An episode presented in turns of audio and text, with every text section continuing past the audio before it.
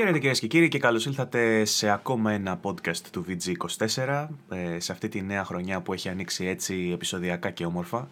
Ε, δίπλα μου ο Παύλος Κρούστης και ο Βασίλης Τατσιόπουλος. Ε, σήμερα έχουμε ένα collaboration μεταξύ του Game Storming και του VG24 podcast γιατί πλέον είμαστε ένα τεράστιο label, μια μεγάλη ομπρέλα ε, που θυμίζει λίγο την ομπρέλα του Resident Evil σε επίπεδα οργάνωσης. Ε, να θυμίσω ότι της ομπρέλα της ξέφυγε ένας ιός θανατηφόρος που ξεπάσρεψε την ανθρωπότητα, οπότε ίσως ο επόμενος μεγάλος ιός φύγει από εμάς εδώ. Ε, γεια σου Παύλο Κρούστη. Κάθε φορά ξεκινάει μαλάκα αυτός ο πρόλογος και δεν ξέρω που θα καταλήξει. Αλήθεια. καλησπέρα, καλησπέρα. Για τι κάνουμε; Ε, καλά θα λέμε. Βασίλη, εσένα σε είδα πολύ πρόσφατα και μάθα σε εδώ πάλι σύντομα. Ναι. Ε, οπότε δεν ρωτάω τι κάνεις. Υποθέτω ότι απλά, κουρε... απλά κουρεύτηκες μεταξύ της προηγούμενης φοράς και τώρα απλά κουρεύτηκες. Λοιπόν... Μας τη χάλασε ο Άρης που ήταν να τον έχουμε εδώ πέρα, αλλά δεν τον έχουμε τώρα. Ε, ναι, γιατί ήταν υποτίθεται θα ήμασταν απαρτία. Ε, ναι, όπως είπε ο Βασίλης, ένα τεράστιο ρακούν του έφαγε το καλώδιο του Ιντερνετ. Έτσι μας είπε το πρωί.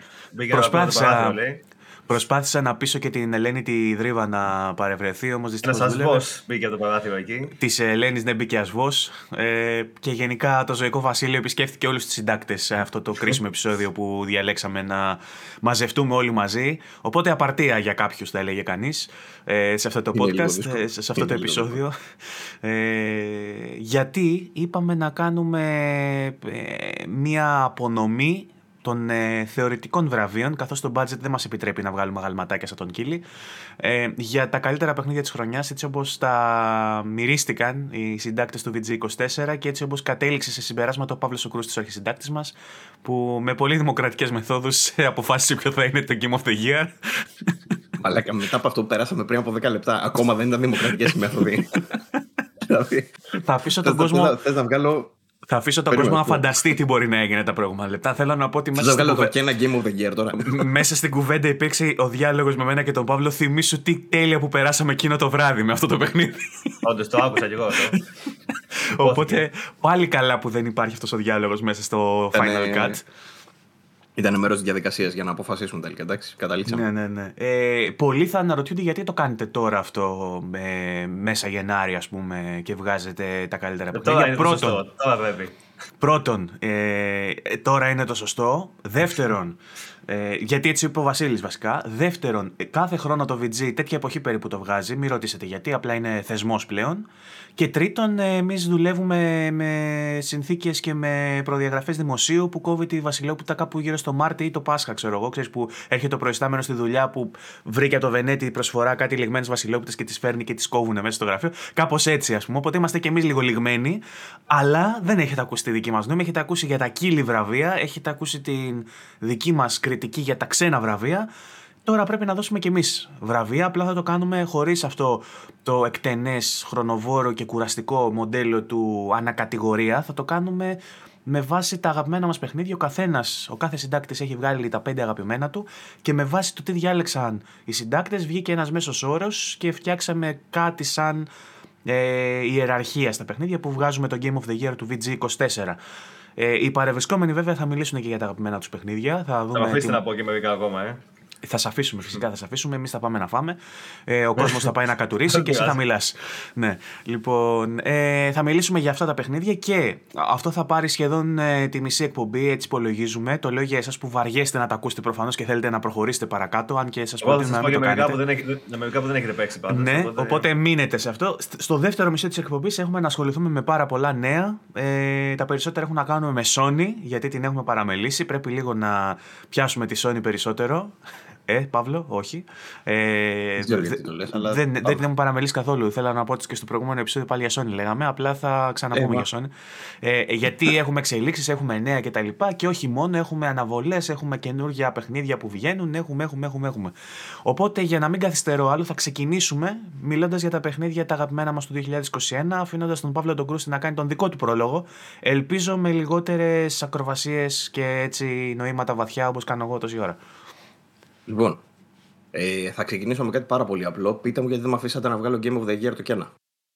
Δεν, δεν μας αφήσεις. ναι, βασικά ήθελες να βγάλεις Game of the Year το Returnal για να τα λέμε έτσι όπως είναι τα πράγματα. Ε, αλλά. Returnal.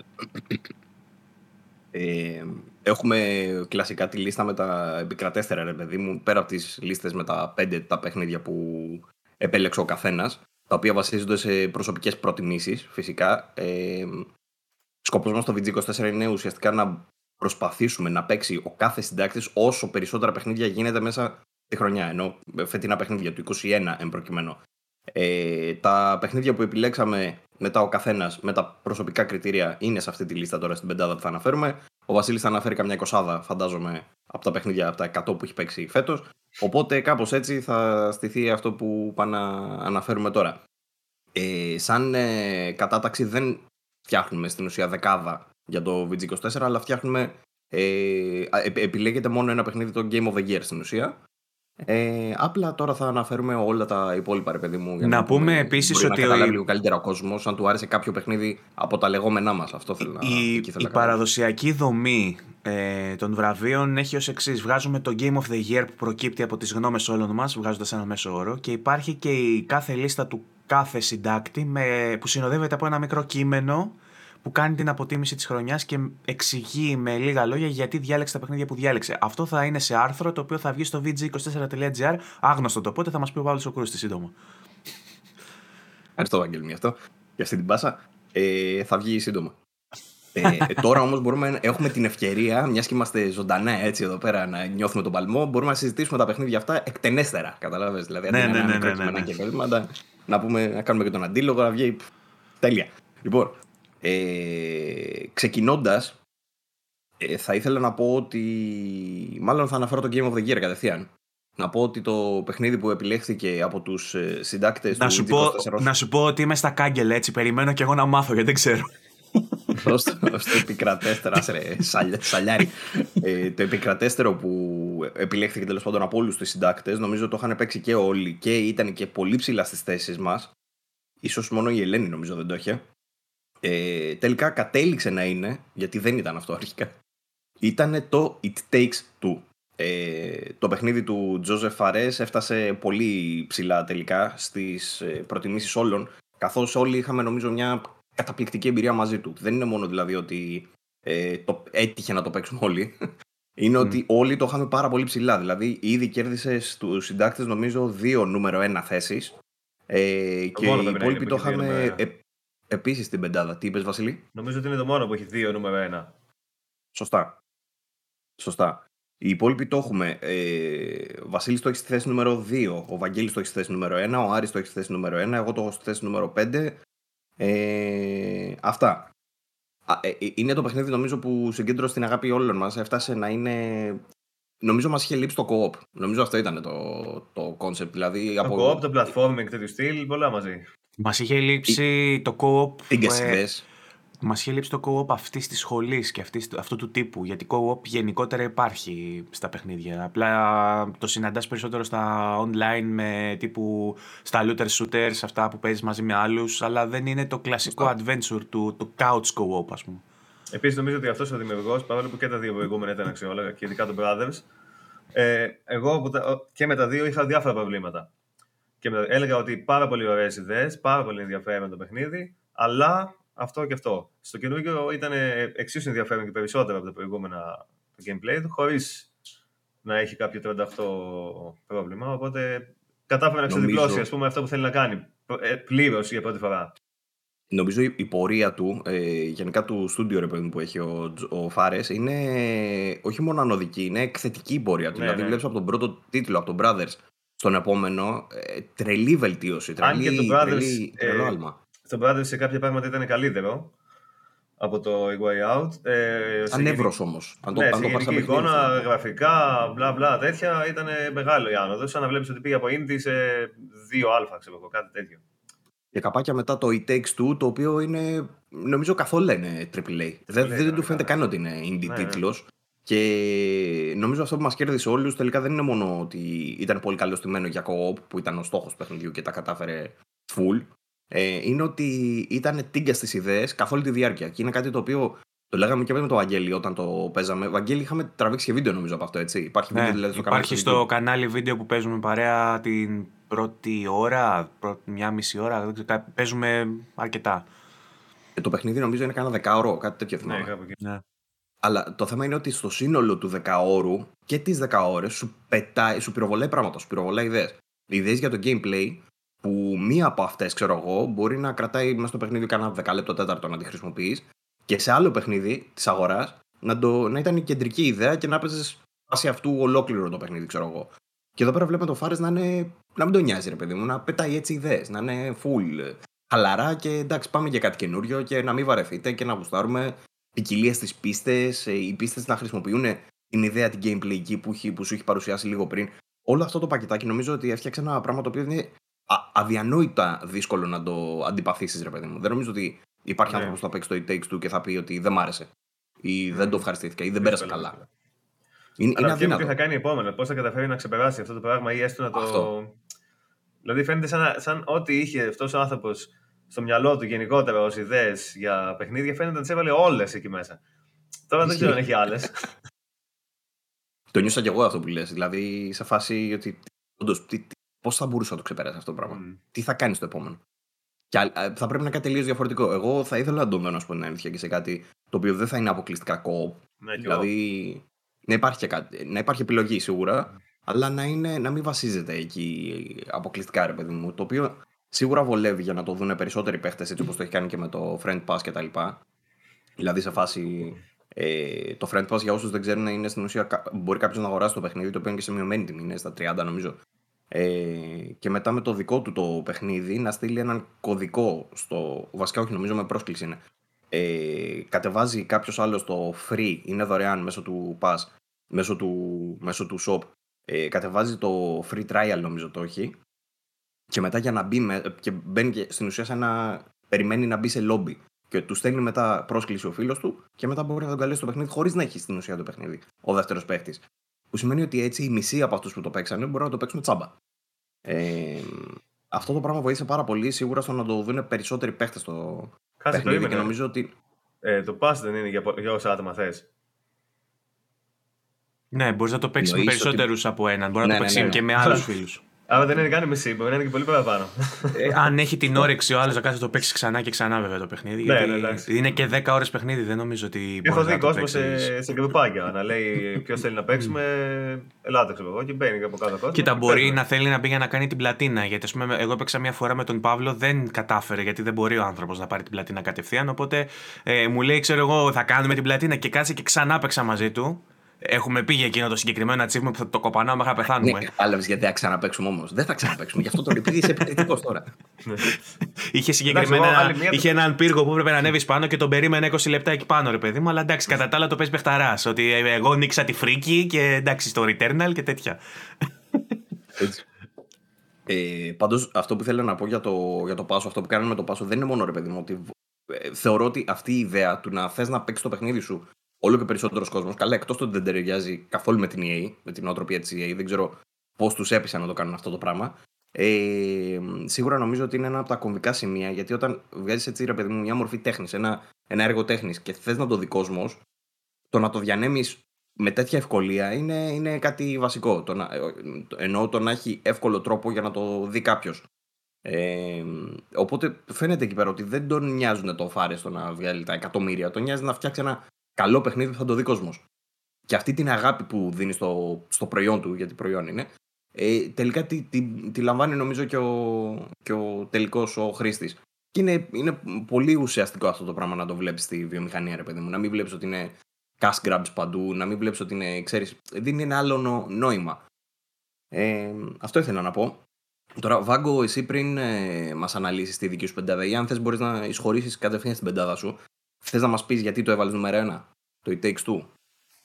Ε, γιατί όπως είπαμε και off ε, the air, όπως ε, προλόγησα κιόλας, είναι οι προσωπικές μας λίστες, οπότε στη δική μου την ιεραρχία δεν σκέφτηκα καθόλου το, τα αντικειμενικά κριτήρια του πώς μπορούμε να βαθμολογήσουμε τα παιχνίδια και το ποιο είναι αντικειμενικά το καλύτερο, αν μπορεί να υπάρχει αντικειμενικότητα. Αυτό είναι ένα θέμα που χρήζει ε, επεισοδίου δικού του και το έχουμε κάνει κιόλας, περί αντικειμενικότητας, υποκειμενικότητας στα review κτλ. Ε, ήταν μια λίστα προτίμησης Οπότε έβαλα, έφτιαξα τη λίστα μου με τη σειρά ε, των παιχνιδιών που μου έκαναν εμένα τη μεγαλύτερη εντύπωση που πέρασα καλύτερα ή που θα έχω να θυμάμαι πιο πολύ. Και έχω αναφέρει ήδη πάρα πολλές φορές ότι αυτό το session που είχαμε με το It Takes Two για μένα ήταν ε, ταυτόχρονα μια πολύ καινοτόμα εμπειρία γιατί ε, μου με έκανε να παίξω και να βιώσω μια couch co-op, δηλαδή ένα co-op παιχνίδι του καναπέ, του καναπέως ε, σύγχρονο, με σύγχρονα production values, ε, καινούργια animation, ε, καινούργια γραφικά, που είχα πολλά χρόνια να παίξω τέτοιου είδους παιχνίδι. Ε, ενώ ταυτόχρονα με έβαλε και στη φάση του παρεΐστικου να κάτσω να παίξω online που εγώ το έχω ψηλό απαρνηθεί αυτό το πράγμα και δεν γουστάρω το online ρε παιδί μου. Ε, παίζω μόνο co-op συνήθως, δηλαδή παίζω συνεργατικά παιχνίδια και όχι competitive παιχνίδια. Δεν μου αρέσουν τα competitive παιχνίδια. Είχα όμως πολλά χρόνια να παίξω καλό co-op παιχνίδι. Νομίζω ότι η τελευταία φορά που είχα παίξει αντίστοιχα καλό couch co-op παιχνίδι ήταν επί Xbox Original με το Lord of the Rings, εκείνο το co-op που έπαιρνε ο καθένας έναν χαρακτήρα. Δεν θυμάμαι ποιο από όλα τα Lord of the Rings ήταν. Που έπαιρνε ένα στο Legolas. Ναι, που έπαιρνε ένα στο Legolas, ο άλλος έπαιρνε τον Aragorn. Είχαν βγει τα δύο αυτά. Ε, είχαν βγει, ναι, δεν θυμάμαι ποιο από όλα ήταν. Αλλά ήταν ένα που είχε, ε, είχε couch co-op και παίζανε μέχρι τρία άτομα. Τρία, τρία ή τέσσερα, δεν θυμάμαι. Και παίζαμε στο Xbox το, το original. Που το παίζαμε με τους τότε κολλητούς μου, ας πούμε. Οπότε είχα από τότε να νιώσω τόσο ωραία με κόβο παιχνίδι, οπότε η εμπειρία από μόνη της και το πόσο ελεβέ ήταν σε σχέση με τα υπόλοιπα παιχνίδια. Ε, Γιατί ξεκίνησε και το Masterchef, θα πρέπει να κάνουμε. Ξεκίνησε και το Masterchef, να πούμε και αυτό, ναι, οπότε το Sensation είναι πίσω ε, με έκανε να το διαχωρίσω από τα υπόλοιπα παιχνίδια που μου έδωσαν μια συμβατική εμπειρία. Μπορεί να πέρασα τέλεια και με τα άλλα, αλλά πέρασα με συμβατικό τρόπο τέλεια. Έτσι όπως πέρασα και πέρσι και πρόπερσι, ας πούμε. Ενώ αυτή την εμπειρία του co-op, του συνεργατικού παιχνιδιού με έναν φίλο μου, ε, είχα χρόνια να τη νιώσω, ήταν κάτι διαφορετικό. Και φυσικά σε αυτό συνέβαλε και το γεγονός ότι έπαιξα με το φίλο μου τον Παύλο. Μπορεί να μην μπορούσε, αλλά ε, το ότι το κάναμε μαζί είχε σημασία για μένα. Ήταν ωραία εμπειρία να περιμένεις πάνω στον πύργο. Ε. Ναι, ε, ωραία εμπειρία είχαμε και με το Way Out βέβαια, οφείλω να σου πω, που ήταν πραγματικό couch co γιατί είχα έρθει στο σπίτι σου και παίξαμε. Ε, αλλά και με αυτό ήταν καλύτερο παιχνίδι από το Way Out, οπότε είναι ακόμα πιο ψηλά Εγώ στο, ε, σαν εμπειρία. Στο Takes Two πάντως ένα πράγμα που κάπως βρίσκω σαν πρόβλημα, ας πούμε. Όχι ακριβώς πρόβλημα, αναπόφευκτο μάλλον, είναι ότι δεν είναι εύκολο να το παίξεις με κάποιον ο οποίος δεν έχει εμπειρία στο, στο video games. Δηλαδή δεν είναι εύκολο να πάρεις ένα ξάδερφό σου που δεν παίζει και να του πεις: Έλα να δεις ένα ωραίο παιχνίδι και να το βάλετε και να το παίξετε. Αν ήταν εύκολο να γίνει αυτό, θα εντυπωσιαζόταν πάρα πολλοί κόσμος με αυτό το παιχνίδι. Αλλά όπως είναι αυτή τη στιγμή το παιχνίδι αυτό, δεν είναι εύκολο να το παίξεις κάποιος που δεν είναι έμπειρος στο yeah. Ναι. gaming. Δηλαδή θα δυσκολευτεί πάρα πολύ σε κάποια σημεία. Αν, ήταν, αν παρά ήταν εύκολο, νομίζω ότι δεν θα συγκέντρωνε τόσο θετικές κριτικές όμως από ναι, αυτό λέω. Ότι ήταν μάλλον αναπόφευκτο γιατί το, οι, οι, μηχανισμοί που είχε, που ήταν έτσι όπως ήταν, άμα ήταν πιο εύκολοι, μάλλον θα χάνανε πόντους από αλλού. Ίσως μπορούσε να κάνει κάποιο easy mode με κάποιο τρόπο, δεν ξέρω πώς. Α πούμε, να βρει κάποιο τρόπο να το κάνει σε easy mode, να μπορεί να το παίξει όποιος θέλει. Γιατί... Είναι, υπάρχει επιπλέον σαν επιλογή, δηλαδή να υπάρχει αυτό το co-op και να υπάρχει και ένα άλλο είδους co-op.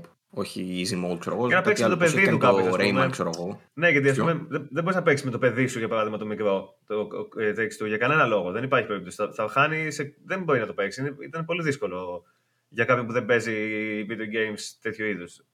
Ναι. Νομίζω πάντως ότι στο επόμενο παιχνίδι του καλό θα ήταν να το σκεφτεί αυτό το πράγμα λιγάκι κάπως ρε παιδί μου. Να μην. Μόνο και μόνο για να μην ε, περιοριστεί τόσο, λεπτό. δηλαδή. Ναι. Μισό λεπτό γιατί γίνεται Τέξας. OK, OK, OK. Ακούτε τι γίνεται. Ναι. Χτυπάει το. Γιατί δεν έχεις το push to talk; Για να ακούσετε το κάβγισμα. Ε, ήταν σημαντικό. Ε, έπρεπε να το πει. Τελευταία φορά να πούμε που έκανε επέμβαση η Πάπρικα, το σκυλί του Τατσιόπουλου, ήταν όταν λέγαμε για Call of Duty.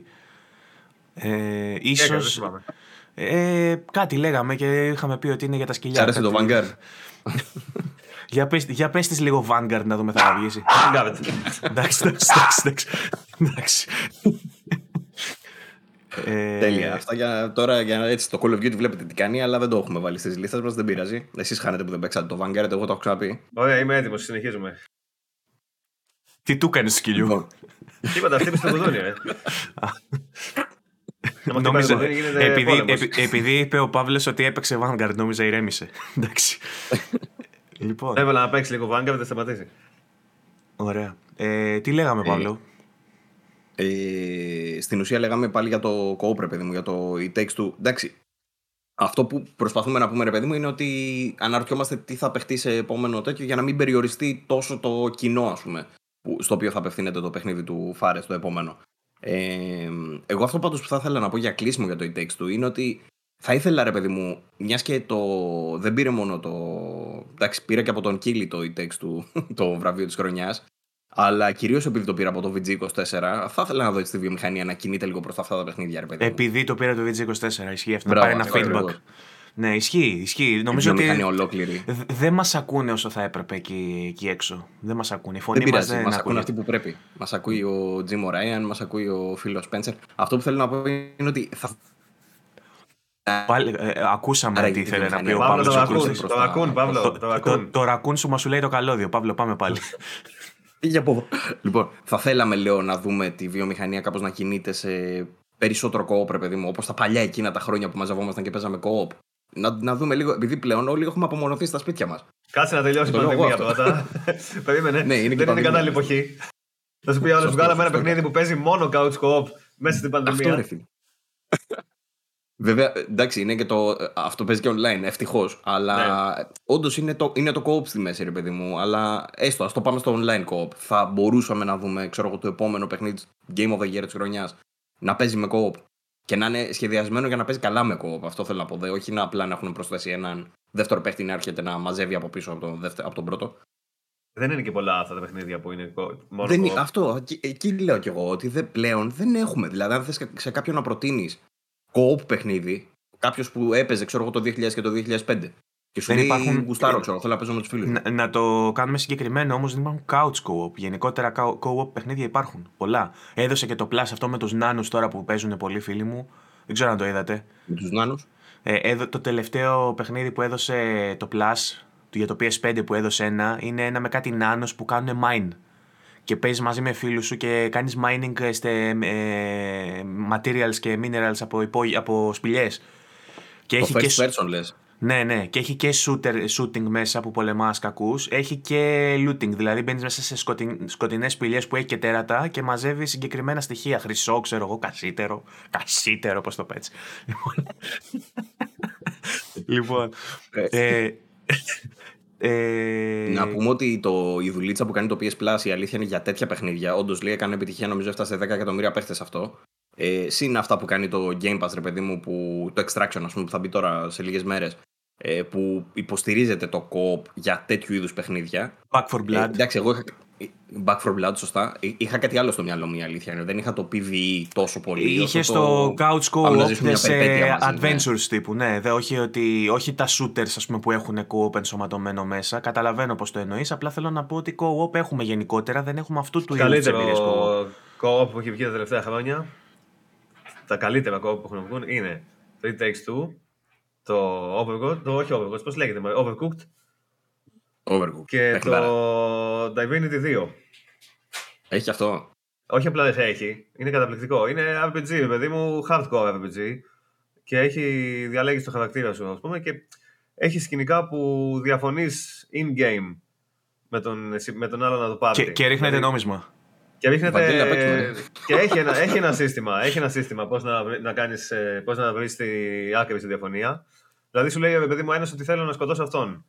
Και εσύ, ο χαρακτήρας που έχεις εσύ, έχει quest που θέλει να σκοτώσει αυτό το χαρακτήρα, όντως, παιδί μου, και ο άλλος έχει ένα quest που δεν πρέπει να γίνει αυτό για να συνεχιστεί. Και διαφωνούν μεταξύ τους ότι, όχι, άμα δεν θέλω να γίνει αυτό, και διαφωνείς με τον παίκτη in-game. Είναι πάρα πολύ ωραίο αυτό το πράγμα.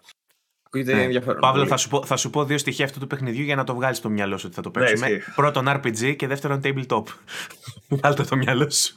Το έχω δει. Είχα βάλει, νομίζω, το...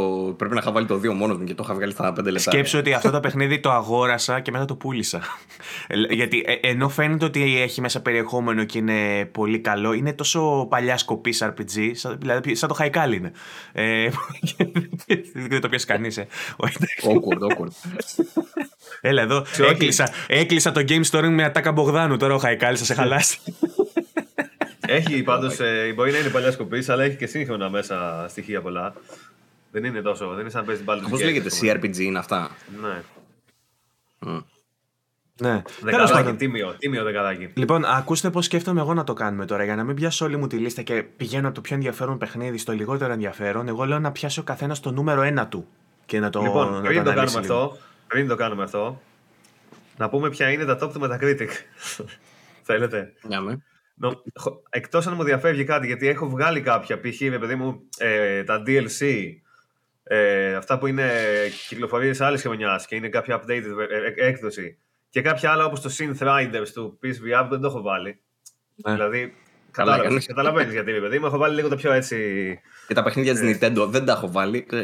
Δεν ξέρω αν μου ξέφυγε κάποιο άλλο. Τέλος πάντων, αυ- αυτά που έχω βάλει ως top 10 Metacritic για το, για το 21 είναι πρώτο το Final Fantasy Endwalker. Έχει Το οποίο ξεσκιστεί. είναι έχει expansion, ας ξεσκιστεί. πούμε, από ό,τι καταλαβαίνω και δεν παίζω Final Fantasy, αλλά οκ, είναι διαφορετικού τύπου. Δεν είναι ένα DLC μιας ώρας. Δεύτερο Όχι, είναι. διαρκεί 80 ώρες Ναι, λένε. αυτό λέω. Ρε, Δεν είναι ότι είναι. Πολλοί το παίζουν αυτό, δεν καταλαβαίνω γιατί όμως. Έχει 93. Όμως, φίλε, το λένε Metacritic. ότι είναι, είναι καλύτερο λένε από τα main ε, μέλη Ναι. του ε, σκέτου του Final Είναι το, Fantasy. το, το Game of the Year, σύμφωνα με την τεχνολογία του Metacritic, για πέρσι είναι αυτό. Το Πόσο έχει πρώτο κάνει. πρώτο. Για να δούμε πόσο κάνει. Δεύτερο είναι το Forza, το Forza, δεύτερο. Τρίτο είναι το Psychonauts 2. Τέταρτο Πάρτε τα. είναι το Chicory. Το τσίκορι, ρε φίλε. που μα- ο Βα- να θυμίσουμε λιγάκι ότι ο, ο Βασίλης μας θα είχε κάνει τσουρέκια λίγο με το τσίκορι μέσα στη χρονιά μέχρι που το έπαιξε. Το έπαιξε Εντάξει, και ήταν μετά ωραίο. οκ. Δεν είναι, ήταν ωραίο. Αυτό. Δεν λέω ότι δεν ήταν ωραίο. Ήταν πολύ ωραίο. 8 του είχα Αλλά βάλει. δεν είναι για Game of the Year. Ε, εντάξει. δεν είναι για τέταρτο της χρονιάς. Δηλαδή, εντάξει, έχει πάρα πολλές ιδέες μέσα, όντως. Είναι ένα παιχνίδι που είναι σαν τα παλιά Zelda. Λοιπόν, Αυτό ε, είπες το είχες βάλει. 8, το, ναι. το Endwalker κάνει 35 ευρώ στο PC. Έχει νομίζω έχει συνδεδεμένη, δεν έχει Περώνει, συνδεδεμένη. Βαγγέλη. Πρέπει να έχει συνδεδεμένη μηνιαία. Νομίζω ότι Ισχύει. την είχαν κόψει. Ω, Ή Δεν έχει ξέρω, δεν ακόμα. ξέρω. δεν μπορεί θυμάμαι. να- Δεν θυμάμαι. Ναι, το Chico είναι σαν τα παλιά Zelda, αλλά έχει ένα μηχανισμό με μπογιές που βάφεις καλά και έχει πάρα πολύ έξυπνες ιδέες μέσα, όντως, που μου- σου κάνουν μεγάλη εντύπωση, αλλά είχε και κάποια προβληματάκια τέλος πάντων. Ωραίο, αλλά τέταρτος της χρονιάς. Δεν ξέρω. Το βάλα κι εγώ για 10 λεπτά και η αλήθεια είναι ότι αυτό απορούσα. Ε, Γλυκούλη, πολύ ωραίο. Αν το έβλεπε κι καλοφτιαγμένο, άλλο, παιδί μου, θα έτσι, έβλεπες έχει γιατί. τέτοια. Θα, έβλεπες, θα καταλάβαινες γιατί τα λένε αυτά τα πράγματα, γιατί μετά σου βγάζει κάποιες ιδέες στο gameplay που είναι όντως πάρα πολύ εμπνευσμένες. Πραγματικά. Δηλαδή λες ότι κοίτα τι σκέφτηκε ο τύπος. Δηλαδή. Μετά είναι το It Takes Two επόμενο. Μετά το Death's Door. Επίσης εγώ δεν το βλέπω. Δεν το βλέπω. Δεν το όχι. Εγώ Αυτό ενθουσιάστηκα με το το βλέπω. Ωραίο, Dark Souls. πολύ ωραίο, αλλά εντάξει, όχι ε, πεντάδα και δεκάδα για μένα. Ένα πολύ ωραίο παιχνίδι. Λοιπόν, Για μένα είναι από συγγνώμη. τα, από τα καλύτερα indie Συγ- μαζί με. σ- Συγγνώμη, παρένθεση, επειδή μπήκα να το ψάξω λίγο στο Steam.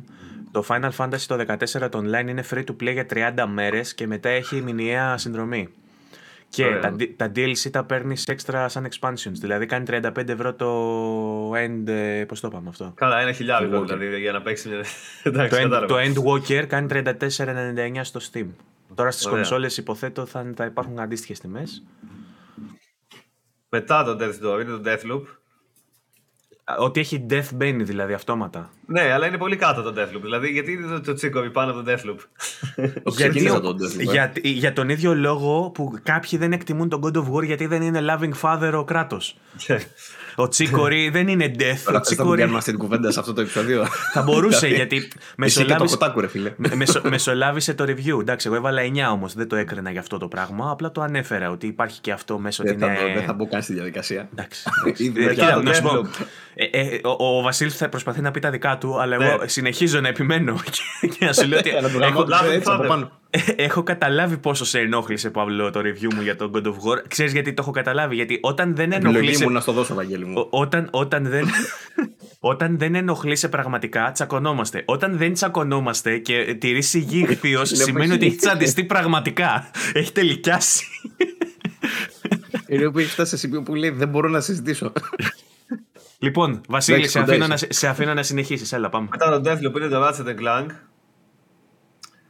Ε, Αυτά δεν θα τα συζητήσουμε λιγάκι. Εγώ θέλω να τα συζητήσουμε λιγάκι.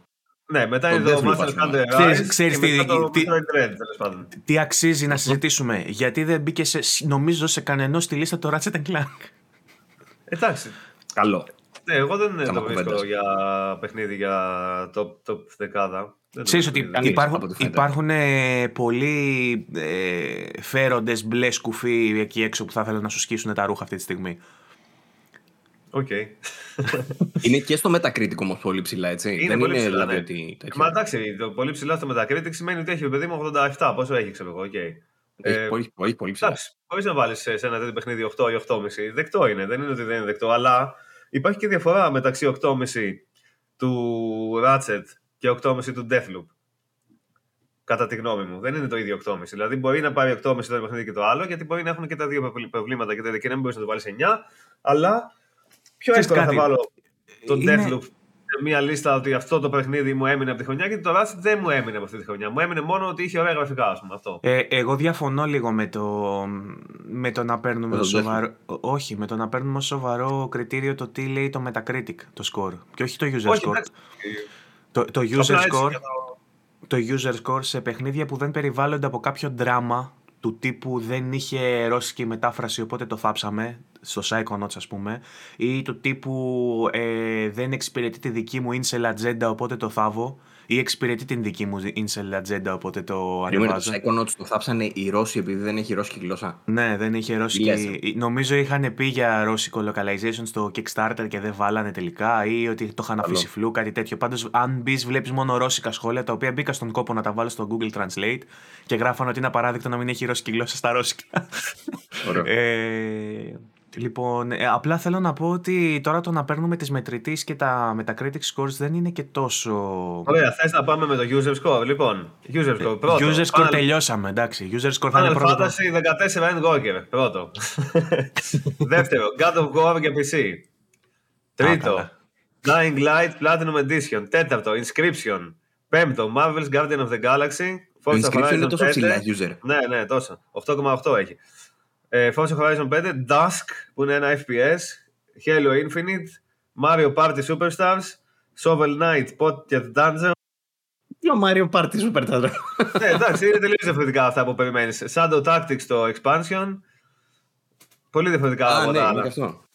Δεν το έχω παίξει. Ωραία, τώρα. Ωραία, παιδί ναι, μου. Το user score δεν έχει πραγματικά Ε, κανένα νόημα. Νομίζω Ναι, ότι βέβαια. ούτε, ούτε το άλλο έχει πραγματικά μεγάλο νόημα γιατί αυτοί που μπαίνουν ε, στη, στο μέσο όρο είναι, βρίσκεται ανάμεσά του site σοβαρά με ιστορία, ξέρω εγώ, και έμπειρους συντάκτες όπως είναι το IGN και το GameSpot. Μπορεί να γελάνε κάποιοι τώρα που με ακούνε να βάζω αυτή την πρόταση μέσα στο IGN και GameSpot, γιατί έχει, έχει υπάρξει και μια κουβέντα σε φάση ότι βάζουν πολύ χαμηλούς βαθμούς εκεί που δεν πρέπει, πολύ ψηλούς εκεί που δεν πρέπει. Αλλά όπως και να το κάνεις, είναι ένα έμπειρο μέσο ας πούμε, που έχει ιστορία πίσω του.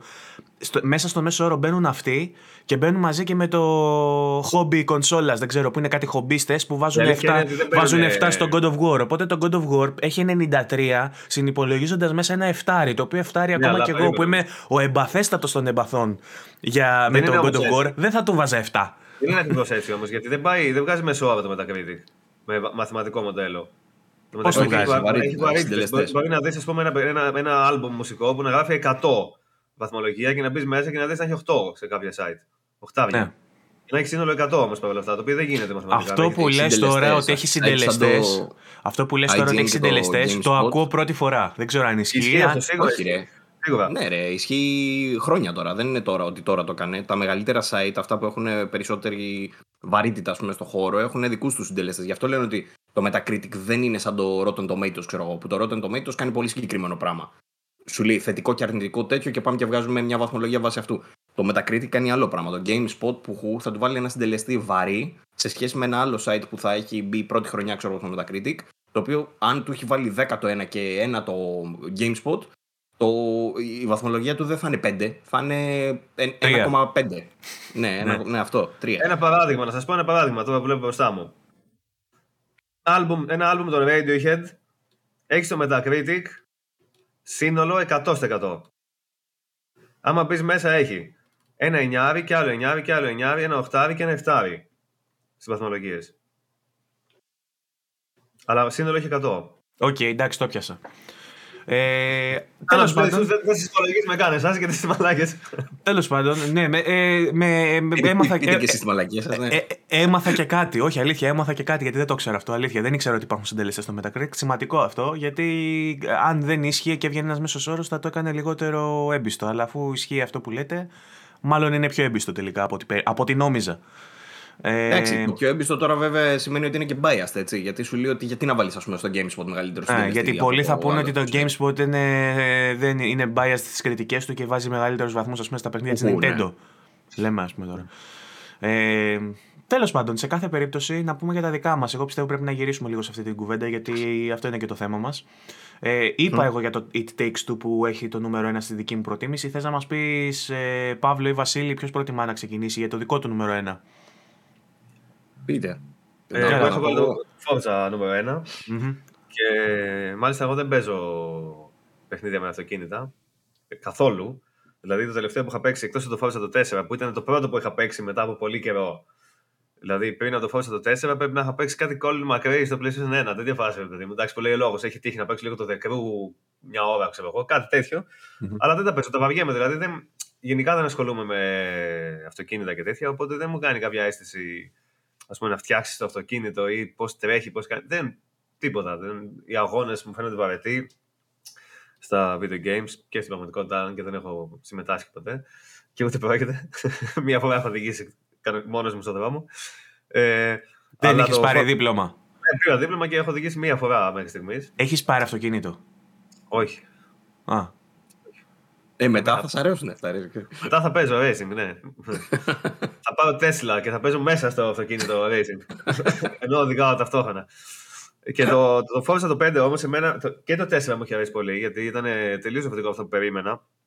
Ε, μου άρεσε πολύ ε, η προσέγγιση του Open World που είχαν κάνει. Racing Adventure έχουμε πει. Ναι, τέτοια φάση. Το, το 5 όμως αυτό το πήγε ακόμα παραπάνω. Γιατί εγώ το, στο 4 δεν ασχολήθηκα πάρα πολύ με το 4 γιατί κάποια στιγμή άρχισα να βαριέμαι που η δομή του παιχνιδιού ήταν λίγο χήμα ας πούμε, και χαοτική και σου είχε αποστολές πάρα πολλές που όλες ήταν racing από εδώ, racing από εκεί, racing από εκεί. Και κάποια στιγμή άρχισα να βαριέμαι λίγο. Αλλά το 5 που σε ξεκινούσε σε ένα campaign μέσα και ξεκλείδωνες τι επόμενες αποστολές παίζοντας και εύκολα μάλιστα χωρίς grinding. Και είχε αποστολές που ας πούμε, θυμάμαι μία που μου είχε μείνει και θα τη θυμάμαι αυτή γενικά. Που είσαι σε ένα κατεστραμμένο αεροδρόμιο μέσα στη τζούγκλα και σου ζητάει να βρεις κάποια πράγματα εκεί μέσα, άμα θέλεις. Δηλαδή, μπορείς να, να απλά να φύγεις και να συνεχίσεις το παιχνίδι. Αλλά άμα το κάνεις αυτό, βλέπεις ότι είναι κάπως όπως ήταν το Tony Hawks τα παλιά, που σου είχε μια διαδρομή μέσα εκεί και έχει μέσα εμπόδια και ράμπες και τέτοια και μπορείς με το αυτοκίνητο να πηδήξεις πάνω στο ένα τέτοιο και πάνω να σε κάτι κοντέινερ, ας πούμε, και να ναι, κάνεις... και κάνει άλμα, να πούμε, σαν platforming κάπως, ας πούμε, για να πάρεις κάποια τέτοια. Και αυτό μου έκανε πάρα πολύ μεγάλη εντύπωση, όπως και στο Tony Hawk. Αυτή η προσέγγιση που θολώνει κάπως τα όρια μεταξύ των ειδών. Δηλαδή το Tony Hawk δεν ήταν, ας πούμε, skating ακριβώς, ήταν κάπως σαν platformer. Είχε πολλά στοιχεία από, από διαφορετικά είδη και το Forza κατάφερε να κάνει πάλι αυτό. Και ήταν εντυπωσιακό το πώς το έκανε, μου άρεσε πάρα πολύ. Και επίσης μου άρεσε πάρα πολύ γενικά το να. Αυτό που καταφέρνει που όλοι θέλουν να κάνουν, όλοι που φτιάχνουν open goal παιχνίδια, που θέλουν να σε βάλουν στο παιχνίδι τους, να σε αφήσουν μέσα και να παίζεις, ας πούμε, πέντε ώρες χωρίς να σκέφτεσαι ότι έχω να κάνω αποστολή ή ότι αυτό. Και απλά να παίζεις. Θέλω να το κάνουν όλοι, αλλά δεν τα καταφέρουν συνήθως. Στο Forza το κατάφερε. Μπορείς να παίζεις πραγματικά με τις ώρες. Είχε τόσα πολλά πράγματα να κάνεις. Ήταν τόσο όμορφο. Η μουσική, η παρουσίαση γενικά που μπορείς να παίζεις 7 ώρες συνεχόμενα χωρίς να, να κάνεις κάτι στην ουσία. Ούτε sandbox μπορείς να το πεις. Δηλαδή ήταν ένας ένας, ένας συνδυασμός πολλών διαφορετικών προσεγγίσεων του Open Goal που τελικά δούλευε απόλυτα και ελπίζω να δούμε και κάτι παρόμοιο σε Open Goal που δεν είναι racing. Ο Παύλος το έβαλε νούμερο 2 το Forza 5 εντωμεταξύ, οπότε πιστεύω ότι συνυπογράφεις αυτά που λες. Νομίζω ότι. Όλα, όλα. Για, για τους ίδιους λόγους, δεν ξέρω αν έχεις κι άλλον λόγο εσύ, Παύλο, που το θεωρείς ε, τόσο καλό. Όχι, εμένα θα σου πω. Θεωρώ πάρα πολύ δύσκολο, ρε παιδί μου, σε ένα sequel το οποίο είναι πάρα πολύ καλά φτασμένο και τα κάνει όλα καταπληκτικά όπως ήταν το Forza το 4. Ε, του είχες βάλει ρε Βαγγέλη και εσύ, πόσο του είχες βάλει, 9 ή 10. Νομίζω, νομίζω 9,5. Χωρίς να είμαι σίγουρος. Ναι. Ε, το, το επόμενο στάδιο έρχεται δηλαδή το Forza το Horizon το 5 μετά το 4 και καταφέρνει και βελτιώνει και λες πώς; Που είναι δεκάρι. αυτό το πράγμα νομίζω ότι Ναι, αυτό το, το πράγμα νομίζω ότι είναι αξιέπαινο. Θα, θα με ρωτήσει βέβαια κανείς γιατί δεν το έχω μέσα στην πεντάδα μου. Και θα σου απαντήσω ότι δεν το έβαλα στην πεντάδα μου γιατί ήμουν, είχα ήδη αυτό το effect από το 4 που το είχα βάλει στην πεντάδα την τότε. Οπότε θεωρώ ότι ήταν σαν να βάζω το ίδιο. Ένιωσα σαν να έβαζα το ίδιο παιχνίδι. Οπότε με τα κριτήρια τα δικά μου, το τι μου έκανε εντύπωση και τι μου άρεσε περισσότερο κάτι φρέσκο μέσα στη χρονιά, δεν ήθελα να βάλω πάλι το Φόρτσα.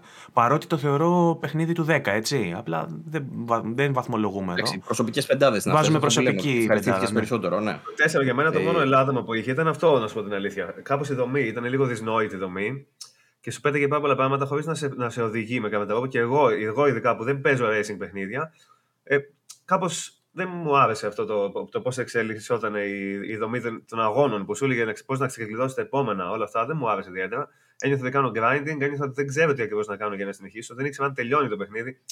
Εγώ που δεν έχω εμπειρία με αυτό το είδος, δηλαδή θέλω να πω, και φαντάζομαι και άλλοι που δεν παίζουν racing δεν θα καταλαβαίνουν. Στο 5 όμως ήταν, ήταν αυτό ακριβώς που καταλαβαίνεις από ένα open world παιχνίδι. Ξεκινάει, ξεκινάει στην επόμενη αποστολή, πας στην επόμενη και ήταν πιο εύκολη η κατανόηση. Άρεσε, ρε φίλε, γιατί έχει τους στόχους αυτά τα accolades, ναι. νομίζω τα έλεγε. Ήταν πάρα πολύ πετυχημένα.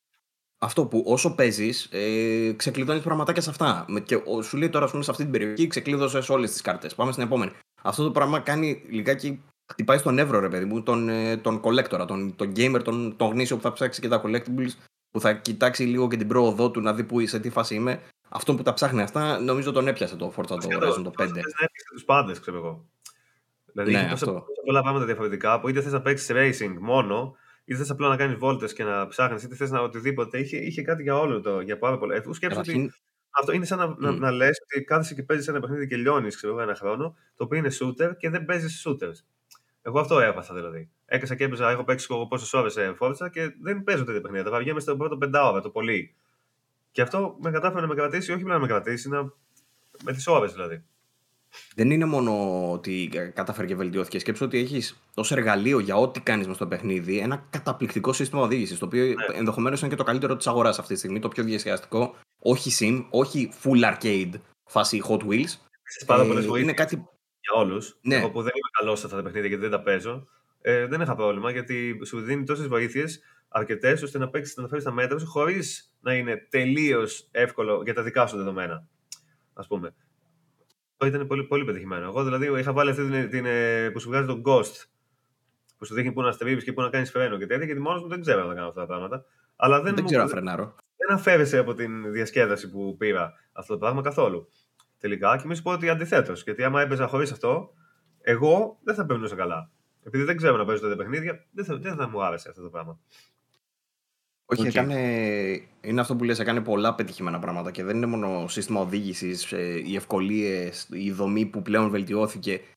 Τα γραφικά, ας πούμε, για παράδειγμα. Τα γραφικά αυτή τη στιγμή νομίζω ότι είναι άντε μαζί με το Ratchet, ίσως τα top of the top της της αγοράς γενικά. Και να πούμε ότι είναι... και στο Xbox One, έτσι. Βάλε και ναι, έλατε. Ε, όλα αυτά, το, το πακέτο τέλος πάντων που συνδύασε και κατάφερε να φτιάξει η Playground, νομίζω ότι το κάνανε σίγουρα, αν όχι το καλύτερο παιχνίδι της χρονιάς για πολλούς, ε, είναι στάνταρ. Είναι, είναι και άλλα μέσα ακόμα. Είναι και άλλα μέσα. Είναι ότι είναι στο Game Pass. Είναι ότι έχει αυτά τα accessibility που δεν έχουμε ξαναδεί κάποια καν. Που είχε ξέρω, να μιλάνε με sign language στα βιντεάκια. Δηλαδή έχει πάρα πολλά πράγματα. Α, ναι, μέσα. τρελό αυτό. Ναι, πάρα πολλά πράγματα μέσα που, που το ανεβάζουν κι άλλο ακόμα. Καταρχάς είναι το Game Pass. Είναι τέτοιο παιχνίδι. Ανέβασε την αξία, δηλαδή μέχρι τότε δεν είχαμε δει τέτοιο πράγμα στο Game Pass. Ήταν το πρώτο. Το προηγούμενο ποιο ήταν το, το Gears, ξέρω εγώ, κάτι τέτοιο. Ήταν το Gears το 5, ήταν, δεν ήταν; Εντάξει, ε, ε, τα, τα first party ας πούμε της Microsoft, αλλά ναι, ναι, δεν υπήρχε κάποιο άλλο Microsoft. τώρα πρόσφατα first party της Microsoft, το πρόσφατο καιρό, που να κάνει τέτοιο μπαμ. Ναι. Το Gears ήταν το πολύ παλιά νομίζω. Day one δεν υπήρχε. Το, το πρώτο, από τα πρώτα έτσι first party που μπήκανε Day One νομίζω ήταν το Medium. Ναι, Εντάξει, μέσα στη χρονιά το πρώτο. Απλά για βαρύ βαρύ παιχνίδι, ρε παιδί μου. Ναι, ε, ναι το Forza. Δηλαδή τώρα να βλέπεις παιχνίδι το οποίο είναι Game of the Year contender ή Game of the Year για πολλούς, ας πούμε. Τέτοιο και να είναι. Και, το Halo, και το Halo ήταν σε πολλές κατηγορίες contender. Αντίστοιχα, οπότε θα, τα, έχει... θα, τα, θα τα πούμε λίγο αυτά. Ε, σε εμάς, στις δικές μας τις λίστες, το Halo δεν μπήκε. Απλά θέλω να πω ότι σε, σε σένα μπήκε. Ναι, πέμπτο. Ναι, όντως, το έχεις βάλει. Ε, δεν διεκδίκησε πρώτη θέση θέλω να πω αλλά σε άλλα βραβεία και ειδικά εκεί που ήταν με τη γνώμη του κοινού ε, είχε συγκέντρωσε φώτα πάνω του, δηλαδή τα πήγε καλά και το Halo. Άρα έχουμε δύο πολύ καλά παιχνίδια, contenders ε, της Microsoft που έγιναν διαθέσιμα στο Game Pass. Τρία. Τρία. Τρία. Ποιο είναι το τρίτο; Psychonauts. Σωστά. Το οποίο είναι στη λίστα μου. Ε, και εγώ το έχω στη λίστα μου. Ναι, το, μου, μου διέφυγε. Ξέρεις, Όχι, γιατί, το γιατί νούμερο 6, ε, ε, επειδή το παρακολουθώ καιρό το Psychonauts, ξέρεις, το, το είχα σε φάση Kickstarter. Το είχα, είναι το παιχνίδι του Suffer και της Double Fine και μου διαφεύγει από το μυαλό ότι πλέον η Double Fine είναι στα Xbox Studios, ας πούμε, υπό την αιγίδα κτλ. Κι όμως, δεν θα υπήρχε έτσι, τουλάχιστον σε αυτή τη μορφή δεν θα ήταν, αν δεν ήταν η Microsoft. Ναι. Οπότε, ναι. Εγώ το έχω θέσει νούμερο 6 το Psychonauts και το Halo το έχω θέσει νούμερο 8. Γενικά η Microsoft θεωρώ φέτος, το έχω γράψει και στο Ζούγκλα, η Microsoft θεωρώ φέτος έκανε τρελή πορεία. Τρελή. Να η σου χρονιά πω, της βέβαια, ήταν. Δεν νομίζω να έχει ξανακάνει τέτοια. Εμείς Κάτσε, εδώ, το κάνουμε, χρόνο, έχετε το χρόνο. ε, εμείς εδώ κάνουμε πεντάδες και εσύ το έχεις το νούμερο 6, οπότε είναι σαν να μην το έχεις βάλει, θέλω να σου πω. Ε, δεν το έχω α, βάλει, ρε, πεντάδα, προφανώς. Απλά θέλω να σου πω. Ναι, εγώ το έχω βάλει στην Φετινά πεντάδα που μου. έπαιξα. Το έχω νούμερο 4, το έχω βάλει. Ε, οπότε... Ενθουσιάστηκα με το Psychonauts κι εγώ. Η Ναι. αλήθεια είναι. Μ' άρεσε. Δηλαδή, όσο το έπαιξα μέχρι το τέλος, ε, έφτασα σε σημείο να πω ότι okay, είναι το sequel που περίμενα τότε από μικρός που έπαι- το έπαιζα στο PS2, ας πούμε, και είχα τρελαθεί. Είναι το sequel ακριβώς που θα ήθελα. Διευρύνει τον κόσμο τόσο όσο θα ήθελα. Το πιάνει σαν sequel καταπληκτικά. Ε, έχω κάποια ψηλοπροβληματάκια, ρε παιδί μου, με το platforming του για παράδειγμα που δεν είναι ιδανικό. Αλλά όσον αφορά τη γραφή, ξέρω εγώ, το humor, χιούμορ. το, τις ιδέες, ε, ήταν και αυτό τίγκα. Ωραίο, ναι, και ωραίο. εμένα μου άρεσε πολύ. Ε, και είναι και το μοναδικό review που πρόλαβα, Καλά, μου να, άρεσε. που πρόλαβα να βγάλω στο περιοδικό. Ναι, όντως. Βγε- Είχε βγει αυτό. ε. Μόνο μου αυτό, άρεσε. ναι. Και είχα γράψει και τον Guardians, αλλά δεν πρόλαβε, δεν έσωσε. Όχι, ψέματα. Είχα γράψει τον Guardians και δεν έσωσε και είχα δώσει και το Κένα και δεν έσωσε. Οπότε. Δεν ε, δεν μου άρεσε. Πώς σας φάνηκε; Γιατί; Όχι Γιατί; και πως, όχι πως δεν μου άρεσε. Κατα, καταλάβαινα ότι είναι ωραίο αυτό το παιχνίδι που βλέπω, αλλά δεν, δεν, μου, έκανε, δεν μου έκανε κλικ, δεν μου έκανε αίσθηση. Δηλαδή, πώς να το πω. Παρόλο που είσαι φαν του πρώτου. Ε, το πρώτο το είχα παίξει παλιά από τότε, δεν το θυμάμαι καν δηλαδή τέτοια φάση. Το δεύτερο δεν έκανε αυτά που ήθελα να κάνει ώστε να με βάλει στο κλίμα πάλι, να σου πω την αλήθεια. Δεν τα κατάφερε από την αρχή του. Δηλαδή στην αρχή μου πέταγε πληροφορίες και ονόματα και λέξεις και τέτοια που δεν θυμάμαι να κάνει τι είναι. Ειδικά κάποιος που το έχει παίξει δεν ξέρει καν τι είναι αυτά τα πράγματα. Δεν θεωρώ ότι Ε, Η έκανε αλήθεια είναι καλή ότι δουλειά είναι για δύσκολο. να γεφυρώσει Ναι. το παλιό με το νέο. Δεν θεωρώ ότι τα κατάφερε. Για παράδειγμα, Είχε ένα έπαιξα το- βιντεάκι πάντως. Εγώ το πρώτο Ναι, δεν ναι, το είχα ναι. παίξει. Και Παράδειγμα, ήμουν έπαιξα ok. το άλλο, το Steel Sky. Δεν θυμάμαι ποιο είναι το Beyond και ποιο είναι το Beneath, όλο μπερδεύομαι. Beneath είναι το παλιό, Παλιό. Beyond το καινούριο. Το καινούργιο αυτό, ε, παρόλο που όντως είναι συνέχεια του παλιού, άμεση συνέχεια του παλιού και συνεχίζει ακριβώς τα πράγματα που έγιναν στο παλιό, είτε το έχεις παίξει είτε όχι, ε, είναι μια χαρά, ξέρω εγώ, και καταλαβαίνεις τα πάντα. Παρόλο που σου, σου μιλάει για παλιότερα πράγματα, στο Psychonauts εγώ αυτό δεν το ένιωσα. Ένιωσα ότι, δεν το, ότι απευθύνεται κυρίως σε αυτούς που γνωρίζουν το παλιό ή δεν παίξανε πρόσφατα, αλλά πέρα από αυτό δεν μου έκανε πολύ κλικ το στυλ του παιχνιδιού. Πώς να σου το πω, δεν ξέρω. Το εικαστικό, το, το gameplay δεν, μου, δεν με τράβηξε καθόλου. Έπαιξα κάποιες ώρες και δεν ήθελα να παίξω άλλο. Εντάξει, λέω, Η ωραίο αλήθεια είναι. είναι, τα γραφικά σαν γραφικά τεχνικά δεν είναι, είναι, είναι μέτρια, ας πούμε. Έχει Πού το ιδιαίτερο Series X. Α, Εγώ στο- Ναι, αυτό ήταν, δεν- όχι, ήταν τουμπανάκι. 4K Δεν λέω νομίζω και τα ήταν. γραφικά κάνω εγώ. Δεν... Οκ, τα γραφικά δεν Εμένα, είναι εμένα τα γραφικά μου αρέσαν πάρα πολύ. Τα screenshots δηλαδή που σου έχω δώσει Παύλο, δεν ξέρω αν τα είδες, ήταν ε, μπόμπα. Ωραίο, ωραίο. Όμορφο, εντάξει. Εγώ δεν έχω. Το εικαστικό του είναι πολύ ιδιαίτερο. Πάρα πολύ ιδιαίτερο. Δεν υπάρχει άλλο παιχνίδι γι' αυτό. Είναι καλό, προφανώς είναι πολύ καλό. Εμένα δεν μου έκανε. Δεν με τράβηξε εμένα. Δηλαδή, αν έκανα review, σίγουρα θα είχα βάλει κανένα 8 με 9, ας πούμε, τουλάχιστον δεν παίζει. Αλλά Εγώ βάλα 9,5. Ειδικά εγώ δεν θα το έπαιζα για την Ναι. ευχαρίστησή μου, θέλω να πω. Anyway, ε, είπαμε να πούμε για τα πρώτα βέβαια, οπότε ας μην πετάμε εμβόλυμα έτσι τώρα, αλλά να μας πει και ο Παύλος για το δικό του πρώτο που ήταν το Returnal. Και θεωρώ ότι αξίζει να γίνει κουβέντα και γι' αυτό. Γιατί ε, και εγώ το Αλήθεια, θεωρώ ναι. από τα σημαντικότερα παιχνίδια της χρονιάς που δεν θα έπαιζα ποτέ. Η αλήθεια είναι ότι έτσι όπως το πω και εγώ τώρα να το πιάσουμε όλα τα βαριά παιχνίδια της χρονιάς δεν πρόκειται να προλάβουμε για κανένα λόγο. Οπότε καλό είναι να αναφέρουμε τα top top. Το Returnal είναι ένα από τα top top top της χρονιάς. Ε, μέχρι πριν ε, καμιά ώρα νομίζω ότι αυτό θα βγάζαμε νούμερο ένα, αλλά με δημοκρατικές διαδικασίες που λέει ο Βαγγέλης για να δείτε, ρε, για να δείτε. Τέλος πάντων, δεν βγήκε το Returnal. Ε, Πάντως, ε, νομίζω ότι είναι ένα από τα παιχνίδια. Εγώ το έχω στη θέση νούμερο ένα. Το Returnal, για, το Returnal για μένα ήταν το νούμερο ένα παιχνίδι για το 2021 και αυτό είναι διότι με κατάφερε να παίξω πρώτον ένα είδος το οποίο δεν θα το έπαιζα και δεύτερον να σαλτάρω, να σαλέψω ρε παιδί μου το κεφάλι μου δηλαδή να μην μπορεί να σκεφτεί τίποτα άλλο πέρα από το ότι θα θέλω να το κάνω πλατίνα αυτό το παιχνίδι. Θέλει να το λιώσω, θέλω να το ξεζουμίσω, να του βγάλω τάντερα. Αυτό ξεκίνησε ακόμα και όταν το είχα, είχα ως στόχο το να περάσω το πρώτο boss. Το πρώτο boss, ας πούμε, με έκανε λίγο να μπω στο τρυπάκι, να δω τι φάση, ξέρω εγώ, ε, έχει, έχει, τι έχει να μου δώσει αυτό το παιχνίδι, ρε παιδί μου, τι ατμόσφαιρα έχει, τι, τι στοιχεία έχει που θα μπορούσαμε να, να, να, με, κάνουν, να, να με τραβήξουν. Και το πρώτο πράγμα που παρατηρεί κάποιος στο Returnal είναι ότι μιλάμε για next gen παιχνίδι το οποίο χρησιμοποιεί next gen χαρακτηριστικά. Όπως είναι το 3D audio, όπως είναι το haptic feedback και άλλα παιχνίδια τα έχουν αυτά, αλλά δεν τα έχουν τόσο καλά σχεδιασμένα για να εμπλέκονται κάπως και στο gameplay στην Θέλω να πω επίσης ότι το Returnal, ε, μικρή παρένθεση, είναι το πραγματικό stress test για τα DualSense. Και έχω και μια πληροφορία ε, εκ των έσω από retail κατάστημα ότι μετά την κυκλοφορία του Returnal είχαμε πάρα πολλές επιστροφές ε, σε DualSense και λένε ότι είχε και πρόβλημα...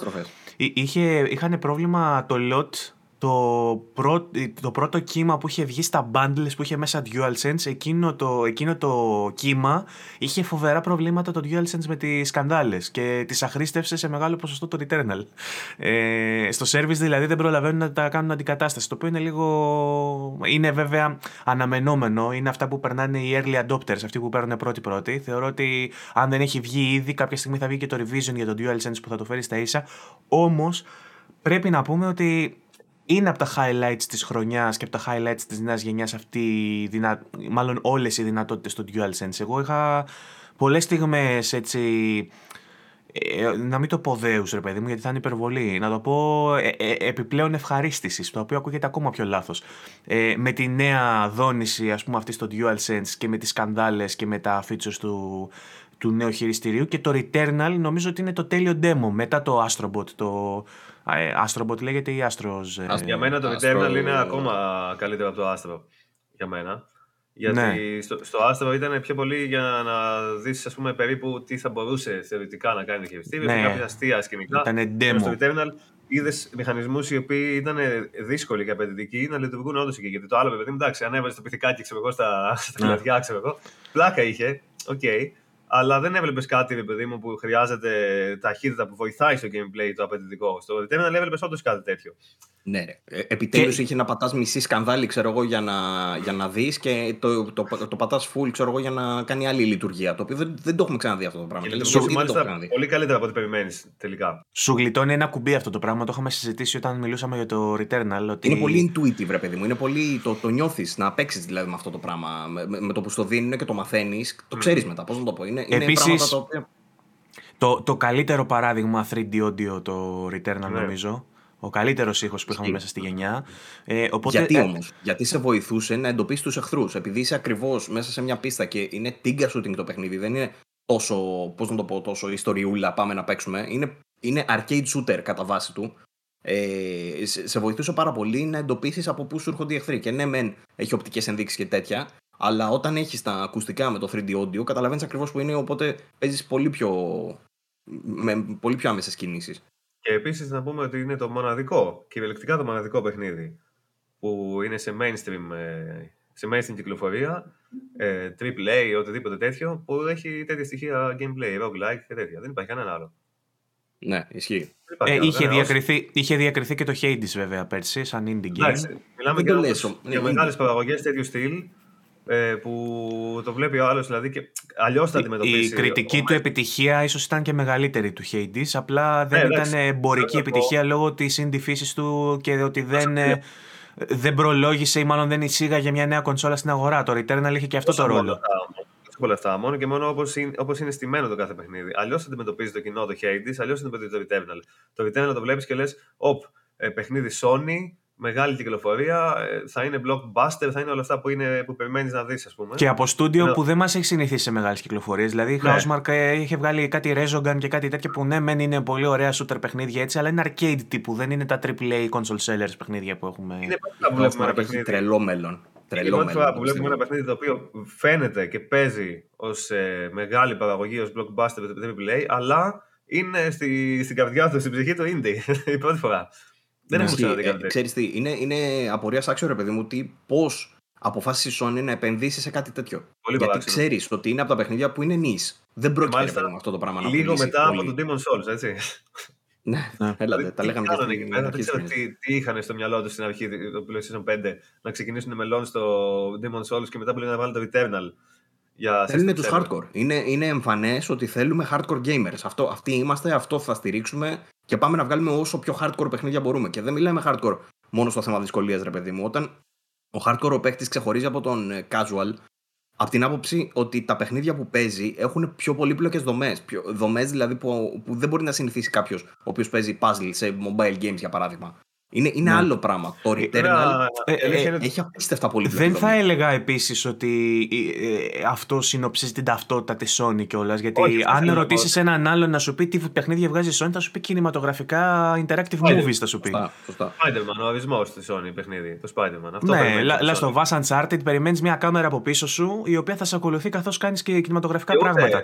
το ούτε Returnal θα σπάς. ήταν hardcore, το Demon Souls ήταν hardcore, ε, οπότε κάνει ένα άνοιγμα η Sony και σε άλλη κατηγορία gamer Ναι. πλέον. Και το παράξενο είναι ότι, ότι το άνοιγμα αυτό έγινε στην αρχή της γενιάς αυτής. Γιατί, οκ, μετά πέταξε Ratchet, πέταξε τέτοια που είναι πιο κλασικά, αυτό που, χαλα, χαλαρό παιχνίδι για όλο το κοινό, ας πούμε. Αλλά ξεκίνησε με αυτά τα παιχνίδια. Αυτό είναι το παράξενο για μένα. Όχι ότι τα έβγαλε. Μπορούσε να βγάλει και Επίσης, περισσότερα. αυτό που είπες στην αρχή, ότι στην καρδιά του είναι indie game, βλέπουμε μια γενικότερη τάση τέτοια και μια ροπή προς τέτοιου είδους παιχνίδια και το βλέπεις αυτό και στις δικές μας λίστες. Δηλαδή, το, αν πούμε ότι το Returnal είναι ένα παιχνίδι που είναι indie στην ψυχή, το ίδιο ισχύει για το Kena που είναι όχι μόνο στην ψυχή. Είναι γενικότερα ένα indie παιχνίδι Κυριολεκτικά. που αγαπήθηκε από τους περισσότερους. Είναι το It Takes Two που είναι indie παιχνίδι και πήρε βραβεία από παντού του Φαρές. Ε, είναι το Psychonauts που ξεκίνησε ως indie παιχνίδι και απλά στο τέλος πήρε και το budget. Ξεκίνησε σαν ιδέα όμως από τον ε, Suffer. Είναι το Metroid Dread, το οποίο μοιάζει με indie παιχνίδι. ναι. Ε, ναι. Ε, έχει βάλει ο Βασίλης το Wilder Myth που δεν το ξέρει κανείς. Silent, Είναι, είναι ε, παιχνίδι. silent Hit, ας πούμε, και όχι Silent Hill. Μην, μην παρακούμε. Μιας και Ε, περνάει η ώρα, θα ήθελα να δώσουμε λίγη. Αυτό ήθελα να κάνουμε τώρα. Ε, να δώσουμε είπαμε, λίγο χώρο στο ε, Βασίλη. Αυτό, ολοκληρώσαμε με τα top παιχνίδια του καθενός. Τώρα πρέπει, μένει να πούμε και την υπόλοιπη λίστα μας και να κάνουμε και τα honorable mentions από τους άλλους συντάκτες. Ναι, και αυτά. Εντάξει, άντε, το πάμε με αυτή τη σειρά. Απλά θέλω να, να δοθεί λίγο σε αυτό που είπε ο Βασίλης με τα indie παιχνίδια ρε παιδί μου της χρονιάς. Θέλω να ακούσουμε λίγο το Inscription και το Wilder Myth. Πάμε μας και πει, άλλα Εγώ, α πούμε, πολλά. που δεν τα έχω παίξει, θα ήθελα να μας. Και εγώ έχω παίξει πολλά indie μέσα στη χρονιά, ας πούμε, αλλά εντάξει, θεωρώ ότι θέλει δικό του επεισόδιο. Μάλλον θα το κάνουμε σε ένα game storming με τον Βασίλη. Αυτό θα πούμε μόνο για indies, οπότε ε, εντάξει. Ωραία, ωραία. Μπο- μπορούμε να το κάνουμε έτσι, άμα θέλετε να μην τα αναφέρουμε τώρα. Ε, εγώ θέλω να συμπληρώσω λιγάκι να κουμπώσω Resident Evil Village, το οποίο αναπόφευκτα πρέπει να το συζητήσουμε. Είναι α, όχι μόνο από τις μεγαλύτερες κυκλοφορίες και αυτό της χρονιάς, είναι ότι κατάφερε και αυτό να χτυπήσει ρε παιδί μου κορυφαίες θέσεις. Κυρίως γιατί ε, η Capcom δεν επαναπαύθηκε στο να βγάλει απλά άλλο ένα Resident ε, τυπικό, ξέρω εγώ, που να μοιάζει με τα παλιά, ούτε άλλο ένα Resident Remake. Μάλλον τα βγάζει τα remakes, αλλά τα βγάζει στο ενδιάμεσο. Ε, και σου λέει ότι θέλουμε να συνεχίσουμε, ρε παιδί μου, και με ένα καινούριο παιχνίδι. Το οποίο για μένα, σαν πολιτική, σαν τακτική δηλαδή που ακολουθούν ρε παιδί μου, με τις, ε, με τις ε, προσθήκες του franchise, είναι σωστή. Δηλαδή θα τους κρατήσουμε λίγο με τα remakes των παλιών και θα βγάζουμε ταυτόχρονα και καινούργια. Και τα καινούργια δεν είναι απλά ότι είναι, μοιάζουν ξέρω, εγώ, με τα παλιά, είναι κάτι καινούριο. Ε, Καινούριο που δεν έχουμε ξαναδεί. Και, σαν, σι- και δουλεύει πάρα πολύ καλά και σαν sequel του 7, γιατί έχει μέσα σεναριακά στοιχεία ε, που σε κάνουν να νοιαστείς για όσα πέρασες στο 7, αλλά κυρίως καταφέρει να φέρει καινούργια στοιχεία, τα οποία πολλοί βέβαια λένε ότι ήταν και λίγο τσίρκο. Λίγο, Μα αυτό έπρεπε να είναι μεγαμότο. Δεν δεν καταλαβαίνω. λίγο τσάρλατανς. Ας πετάξουμε Έπρεπε μέσα να ό,τι είναι. έχουμε. Λικάνθρωπους, μάγισσες και δράκουλες, ξέρω εγώ. Ό,τι καλύτερο ήταν αυτό για μένα. Πραγματικά ό,τι καλύτερο. Δηλαδή, γενικά το Resident Evil ήταν πάντα τσίρκο. Μπορεί να μην είχε διάφορα τέτοια ε, ετερόκλητα στοιχεία, ας πούμε, αλλά ήταν τελείως τελείως B-movie, καλτήλα, αστείο, πάντα το Resident Evil. Είχε έναν τύπο, ξέρω εγώ, με καπέλο και καπαρτίνα να σε κυνηγάει μέσα σε ένα, σε ένα αστυνομικό τμήμα, το οποίο είχε αγάλματα με γρήφου. Δηλαδή, ήταν τελείως γελίος. αυτό το Τώρα, πράγμα. τώρα έχεις έναν τύπο που του κόβεται το χέρι και πια το παίρνει και το βάζει πίσω, ξέρω και το ξανά. Εγώ γούσταρα πάρα πολύ με την προσέγγιση αυτή του Resident Evil. Που, και εμένα μου άρεσε όπως- πάρα πολύ. Και εμένα μου άρεσε πάρα πολύ. Και είναι από τα ελάχιστα horror που έκατσα και έπαιξα, αν και χέστη. Ε, ναι, επίσης ήταν το, το 8. Εγώ νομίζω ότι ήταν ένα παιχνίδι το οποίο είναι ε, σχεδόν τέλειο. Πολλοί λένε ότι κάνει κοιλιά βέβαια μετά το Ναι, πρώτο εντάξει, μισό. εγώ λέω τώρα για τους μηχανισμούς και αυτά όπως το έχουν φτιάξει, το, η δομή του χάρτη, οι μηχανισμοί του, το upgrades, όλα αυτά είναι όλα σχεδόν τέλεια. Πραγματικά είναι, Είναι πολύ καλό φτιαγμένα φτιαγμένο. όπως- Πάρα πολύ όπως καλό ακριβώς φτιαγμένο. πρέπει. Το shooting, η εξερεύνηση είναι καταπληκτική.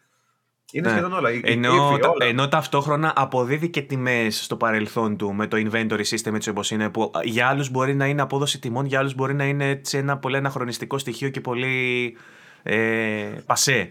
Ξέρεις. Εντάξει, αυτό είναι να λέει κάποιος ότι δεν του αρέσει αυτή η νέα προσέγγιση. Είναι, γιατί όντως είναι διαφορετική η προσέγγιση στο αισθητικό κομμάτι σίγουρα. Σίγουρα στο αισθητικό κομμάτι είναι διαφορετική. Οπότε είναι, είναι ε, κατανοητό κάποιος να λέει ότι, δεν, ότι θέλει buy weapons, ε, τεράστια μάτια στα χέρια και πλοκάμια. Είναι κατανοητό αυτά τα πράγματα. Μην γουστάρεις με βρικόλακε και τέτοια σκηνικά. Περιορέξιος. Ω παιχνίδι, δεν γίνεται να λέμε ότι δεν είναι Resident Evil. ρε γαμώτο. Δεν το καταλαβαίνω αυτό το πράγμα. Είναι ακριβώ ακριβώς ότι Έχει είναι το τρομερό Resident Evil. shooting.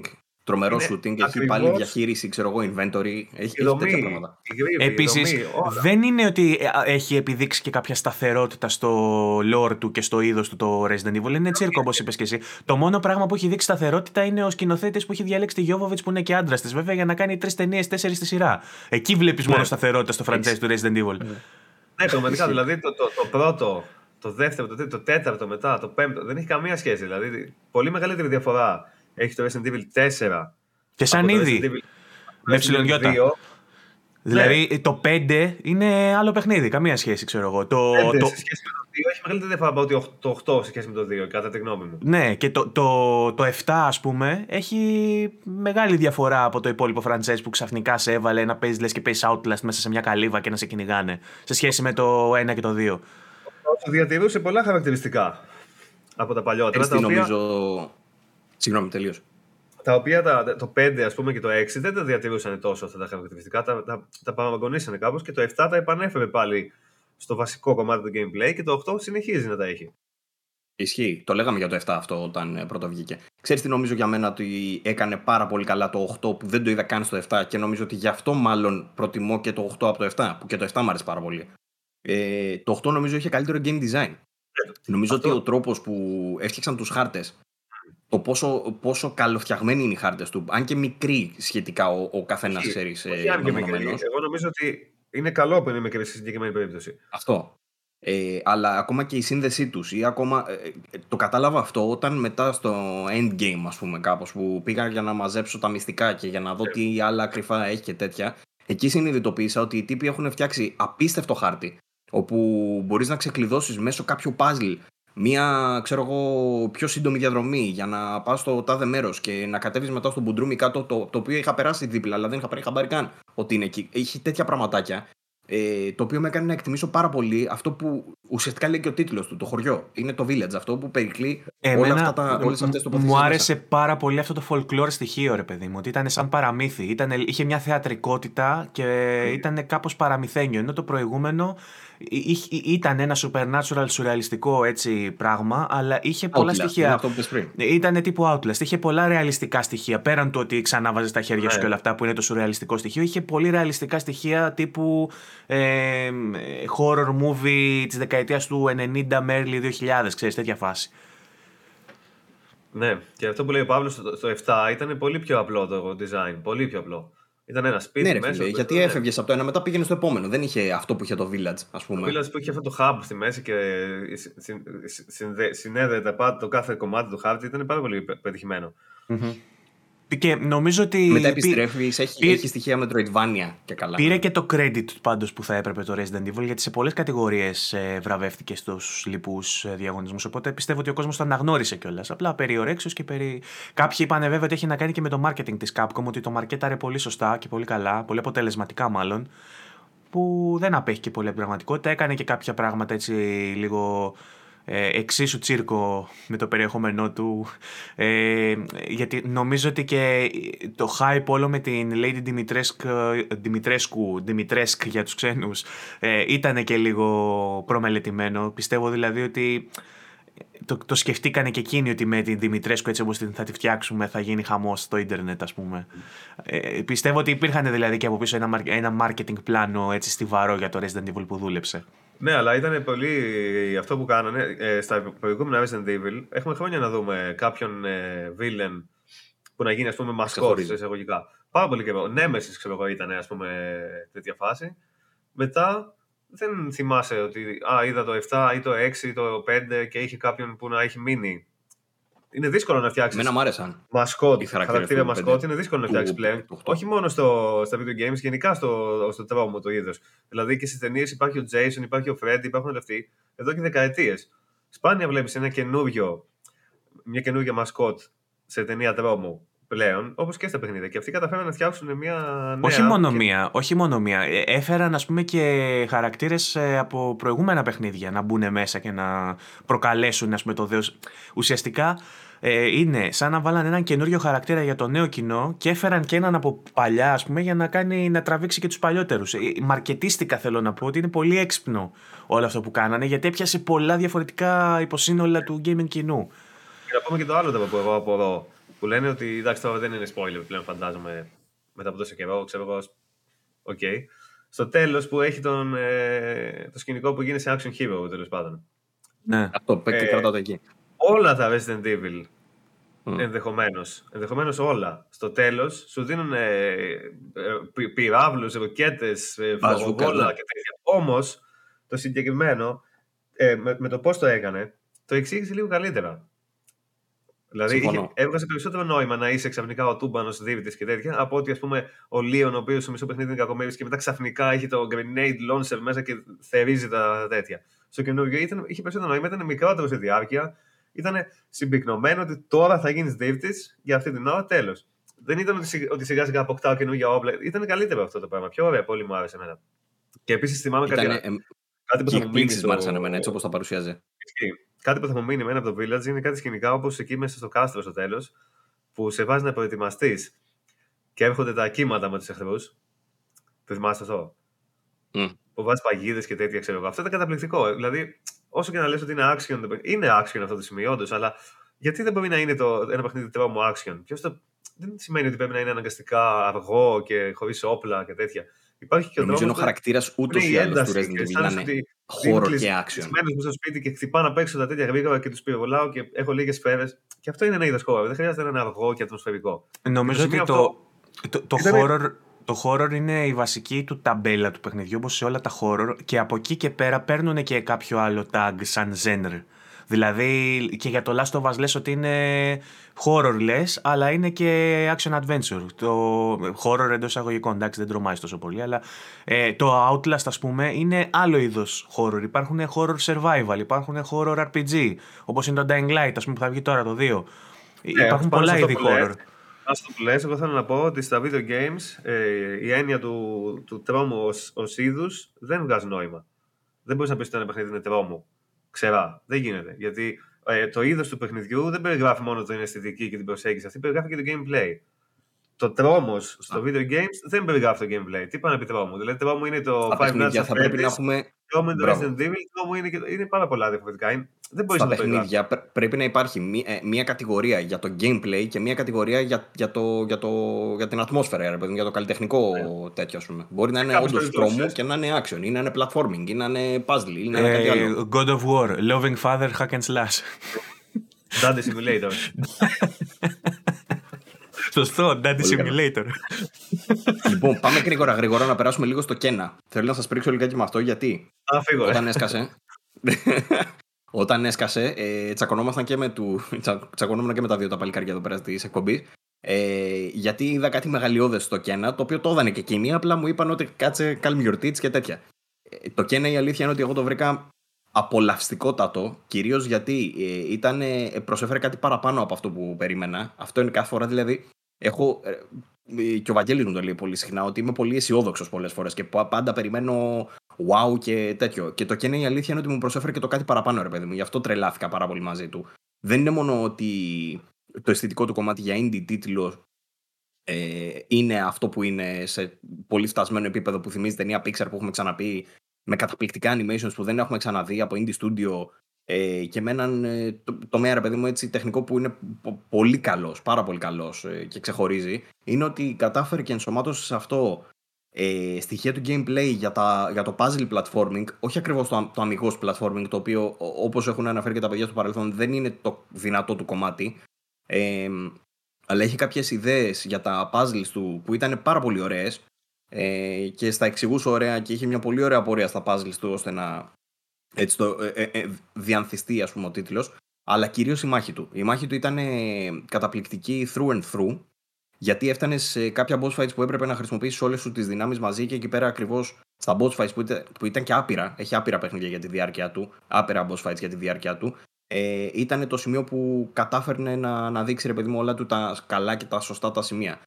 Μαζί με το παραμυθένιο το ύφος του παιχνιδιού, εμένα το Κένα με έβαλε ε, στη θέση, τέλος πάντων το έχω αυτή τη στιγμή στη θέση νούμερο 4 ε, και θεωρώ ότι είναι από τα top παιχνίδια της προηγούμενης χρονιάς και ήταν σίγουρα έκπληξη. Δηλαδή ήταν καλύτερο ακόμα και από ό,τι περίμενα. Γι' αυτό το λόγο θεωρώ ότι είναι ένα παιχνίδι που κάποιος πρέπει να το παίξει όπως και δίποτε. Για μένα το Κένα είναι στην κατηγορία τσίκορη. Δηλαδή ένα πάρα πολύ ενδιαφέρον παιχνίδι με πάρα πολύ, καλά, πολύ ενδιαφέροντα πράγματα στην προσέγγιση.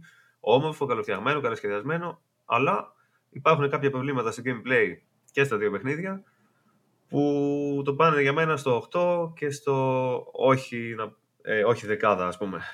Ναι, ναι. Ακριβώς το ίδιο με τον Βασίλη πιστεύω κι εγώ. Και εγώ στο review που έγραψα για τον Grid βέβαια που δεν βγήκε ποτέ, 8 είχα βάλει. Ε... Και το, το, το 2 ας πούμε ε, μπορεί να είναι και για μένα κάτι τέτοιο, άμα βγει 2 και διορθώσει αυτά τα προβλήματα. Και είναι ίδιο κατά τα άλλα. Υπάρχουν οι βάσεις και έχει τις προοπτικές να γίνει κάτι σπουδαίο και νομίζω ότι σαν indie είναι ένα εξαιρετικό παιχνίδι. Αν το κρίνουμε ως indie, είναι όχι απλά σπουδαίο, είναι απίστευτο. Απλά δεν μπορεί νομίζω να, τοποθε... να τοποθετηθεί εύκολα δίπλα από AAA μεγάλα adventures, ρε παιδί μου, γιατί έχει ε, πονάει περισσότερο στο περιεχόμενο και στο gameplay για μένα. Αν και το animation και το παρουσιαστικό του και η αισθητική του και το presentation είναι εξαιρετικά. Και δεν, αν μου το έδειχνε κανείς έτσι, δεν θα έλεγα ότι είναι indie studio αυτός που το έχει φτιάξει.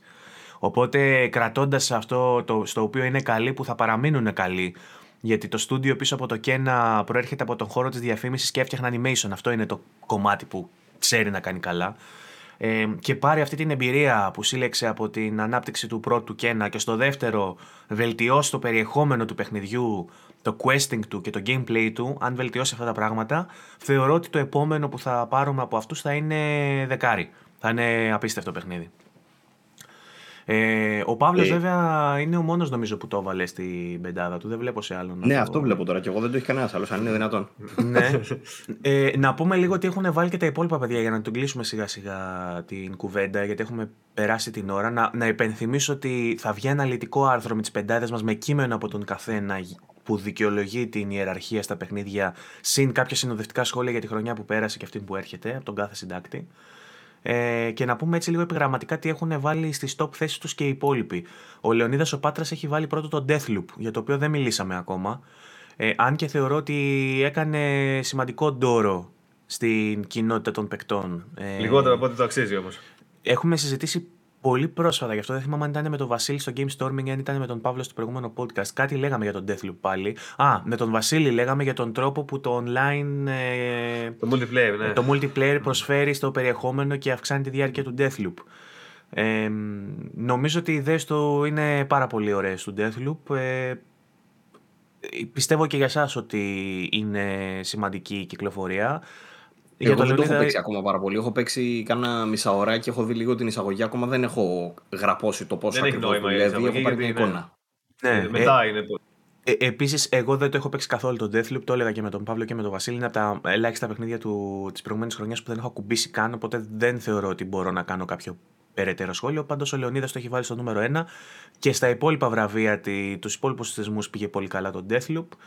Ε, ο Λεωνίδας έχει βάλει στο νούμερο 2 το Monster Hunter Rise που επίσης είναι ένα παιχνίδι που πήγε πολύ καλά, τουλάχιστον ο κόσμος το εκτίμησε και το έπαιξε ε, σε μεγάλους αριθμούς. Στο 3 έχει βάλει το Village για το οποίο μιλήσαμε. Στο 4 έχει βάλει το Tales of Arise που ήταν μεγάλη έκπληξη για μένα. Το έχω ξαναπεί. Ίσως δεν μιλήσαμε γι' αυτό. Δεν, δεν μιλήσαμε γι' αυτό, αλλά. Από τα πολύ λίγα που δεν έχω παίξει. Είχαμε πει σε προηγούμενο επεισόδιο, μάλλον είχα πει εγώ γιατί το έχω παίξει, όχι ολόκληρο, έχω παίξει περίπου το μισό. Ότι είναι ένα σημείο καμπής για τη σειρά των Tales παιχνιδιών. Εκεί δηλαδή που είχαν αρχίσει να γίνονται μονότονα για μένα και έλεγα: Ωραία, φίλε, ακόμα ένα Tales παιχνίδι δεν μπορώ άλλο, βαρέθηκα. Ε, μου είχε πει ο Πάχος ότι θα είναι παιχνιδάρα ο Παναγιώτης ο Πάχος και του είχα πει: ακόμα, ακόμα ένα Tales είναι, δεν θα είναι τόσο καλό. Και τελικά παίζοντάς το ανακάλυψε ότι είναι το πρώτο παιχνίδι μετά από χρόνια που κάνει πράγματα διαφορετικά και ανεβάζει επίπεδο στη σειρά των Tales. Οπότε, αν είστε τον ε, JRPG και έχετε καιρό να παίξετε Tales of παιχνίδι, ήρθε η ώρα να ξαναπέξετε. Είχα πει επίσης σε προηγούμενο επεισόδιο ότι διατηρεί αυτά τα κλισέ των άνιμε. Δηλαδή η ιστορία του είναι λίγο κλισεδιάρα. Είναι σαν να βλέπεις από το ράφι ακόμα ένα άνιμε. Όμως έχει απίστευτα γραφικά, τρελά βελτιωμένα σε σχέση με τα προηγούμενα παιχνίδια της σειράς και πάρα πολύ ωραίο gameplay. Οπότε, αν είστε τον JRPG, Tales of Arise με κλειστά μάτια το παίζετε. Είναι παιχνίδι για 8 και πάνω. Ανεξάρτητα του background, αν σα αρέσουν τα JRPG, είναι, είναι τέτοιας συνομοταξία. Ε, στο νούμερο 5 έχει βάλει το Forza Horizon 5 για το οποίο μιλήσαμε. Και αυτή είναι η πεντάδα του Λεωνίδα. Είπαμε αν θέλετε να διαβάσετε αναλυτικά τι έχει να πει, θα, θα δείτε και το άρθρο που θα ανέβει. Λοιπόν, ο Άρης τώρα έχει βάλει στο νούμερο 1 το It Takes Two. Μιλήσαμε γι' αυτό. Forza Horizon 5 στο νούμερο 2. Returnal στο νούμερο 3. Στο 4 Life is Strange True Colors, το οποίο το έχει βάλει και η Ελένη στη δική της λίστα. Δεν μιλήσαμε γι' αυτό. Έχουμε μιλήσει σε προηγούμενο επεισόδιο όμως και είχα πει εγώ ότι δεν μου άρεσε. Δεν ξέρω αν το έχετε παίξει εσείς δύο. Βασίλη, ε, το έχεις παίξει; Ναι, ναι. Ε, εγώ το βρήκα. Ψηλά διάφορα. Okay, ναι, δεν μου άρεσε πολύ. Ε, θεωρώ ότι ήταν πάρα πολύ κλισέ το σενάριό του και οι χαρακτήρες του. Ότι είχε πάρα, πάρα, πάρα, πάρα πολλά πράγματα που ήταν εντελώς προβλέψιμα. Ότι έχω δει χίλιες φορές ακριβώς το ίδιο concept. Ότι πάει ο άλλος στο χωριό που είναι ο άλλος χαρακτήρας και μετά εμφανίζεται μια υπόθεση ακριβώς το ίδιο πράγμα. Δηλαδή, παίζει να το, να το έχω παίξει το ίδιο πράγμα πολλές φορές, να το έχω δει σε ταινίες, σε σειρές, στα πάντα. Ήξερα ότι θα γίνει ακριβώς στη συνέχεια. Είχε καλά στοιχεία. Η, δύναμη ήταν πολύ ενδιαφέρουσα, αλλά θεωρώ ότι πάλι δεν αξιοποιήθηκε όσο το μπορούσε αυτό το πράγμα. Μόνο σε μερικά συγκεκριμένα σημεία. Οι επιλογές πάλι είναι ψεύτικες τελείως. Αυτό. Γραφικά είχαν πολλά προβλήματα. Συμφωνώ. όταν, όταν το είχα παίξει εγώ τουλάχιστον, έχει πάρα πολλά προβλήματα. Ε, Επίσης, ε, ε, ε, συγγνώμη Παύλο, παρένθεση. Εγώ θεωρώ ότι το μεγαλύτερο του πρόβλημα ήταν η γραφή, το writing. Σε σχέση με τα προηγούμενα παιχνίδια, ήταν ε, ελιπέστατη γραφή και νομίζω ότι έχει να κάνει και με το στούντιο που το έφτιαξε, που είναι οι ίδιοι που κάναν το Before the Storm, που είναι το έτερο Life is Strange που δεν μου άρεσε καθόλου.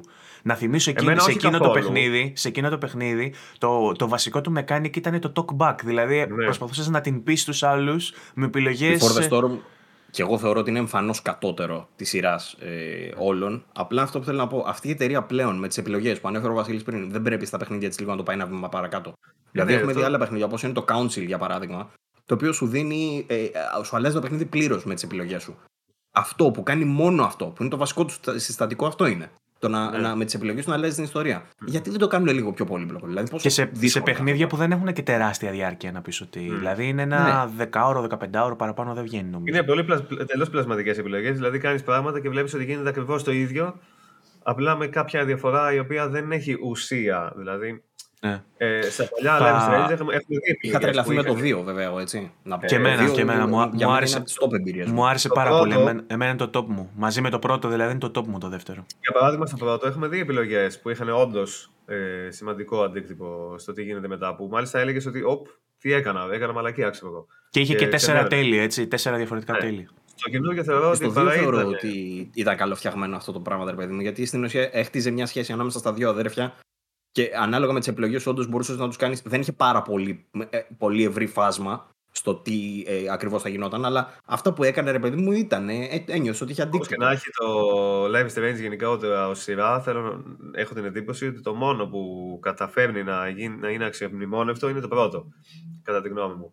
Γιατί τα υπόλοιπα, ε, ούτε οι χαρακτήρες ήταν τόσο. Ε, δεν είχαν τη δυναμική να γίνουν, ας πούμε, μασκότ όπως ήταν η Chloe και η Max το πρώτο. Κανένας άλλος δεν είχε αυτή τη δυναμική. Ε, και σχεδιαστικά η Max και η Glow ήταν, είχαν περισσότερο ενδιαφέρον. Γιατί οι υπόλοιποι χαρακτήρες από όλα τα υπόλοιπα Level Strange είναι λίγο πιο flat σχεδιαστικά και ως χαρακτήρες. Και επίσης και η δύναμη, όπως χειρίστηκαν τη δύναμη της Max το πρώτο, είχε πολύ πιο ενδιαφέρουσες πτυχές από ό,τι είχε ας πούμε, στο τελευταίο η δύναμη της Εγώ το, το τελευταίο, το True Colors, ε, δεν θα το θυμάμαι καν μετά από κάποιους μήνες. Δηλαδή. Δεν θυμάμαι ήδη ακριβώς τι. Θεωρώ ότι ήταν ένα σενάριο που το έχω δει πολλές φορές. Δεν είχε κάτι. Θα είχε ενδιαφέρον να είναι εδώ ο Άρης να μας πει γιατί το επέλεξε. σω το κάνει στο κείμενό του βέβαια, οπότε θα τα δείτε στο άρθρο του. Ε, και η Ελένη, είπαμε, το έχει στη λίστα της. Τέλος πάντων, ο Άρης κλείνει τη λίστα του την πεντάδα του με το Metroid Prime. Το οποίο το έχουμε αναφέρει, αλλά δεν το έχουμε συζητήσει καθόλου. Prime, ε, το Prime, εντάξει. Θεωρώ ότι ήταν.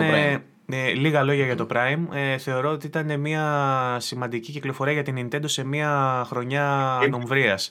Δηλαδή, είναι σχέση... είχε καλά το Prime, όντως. Εξαιρετική κυκλοφορία. Είπα, είπα Prime κι εγώ. Πολλές φορές. Συγγνώμη, το διάβασα στη λίστα το οποίο το έχει, μου το έχει στείλει ο Άρης Metroid Prime ενώ είναι το Metroid ε, το Dread. ε, Dread. Ε, το έχει στείλει σαν Prime μέχρι και ο Άρης. Το Prime είναι ένα παιχνίδι που ευχόμαστε να βγει σύντομα. Αλλά δεν έχει βγει. Στη λίστα, του το, Εύχομαι να γράφει, βγει. στη λίστα του το γράφει Prime όμως. Ε, Εγώ εύχομαι να βγει στο επόμενο stage. Ναι, ε, είναι ένα παιχνίδι το Metroid που σε μια χρονιά ανομβρίας για την Nintendo έκανε κάτι σημαντικό. Έβγαλε ένα καλό παιχνίδι, ένα πολύ καλό παιχνίδι.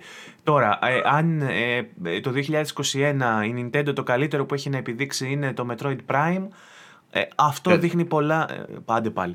Το Metroid Dread, τότε αυτό δείχνει πολλά για την Nintendo και για το σημείο που έχει φτάσει, ρε παιδί μου, και το πόσο αδιαφορεί για τις εξελίξεις στο υπόλοιπο gaming. Έχουμε δηλαδή το Nintendo χαρακτήρα μας, βγάζουμε το είδος των παιχνιδιών που βγάζουμε και δεν μας νοιάζει τι γίνεται γύρω μας.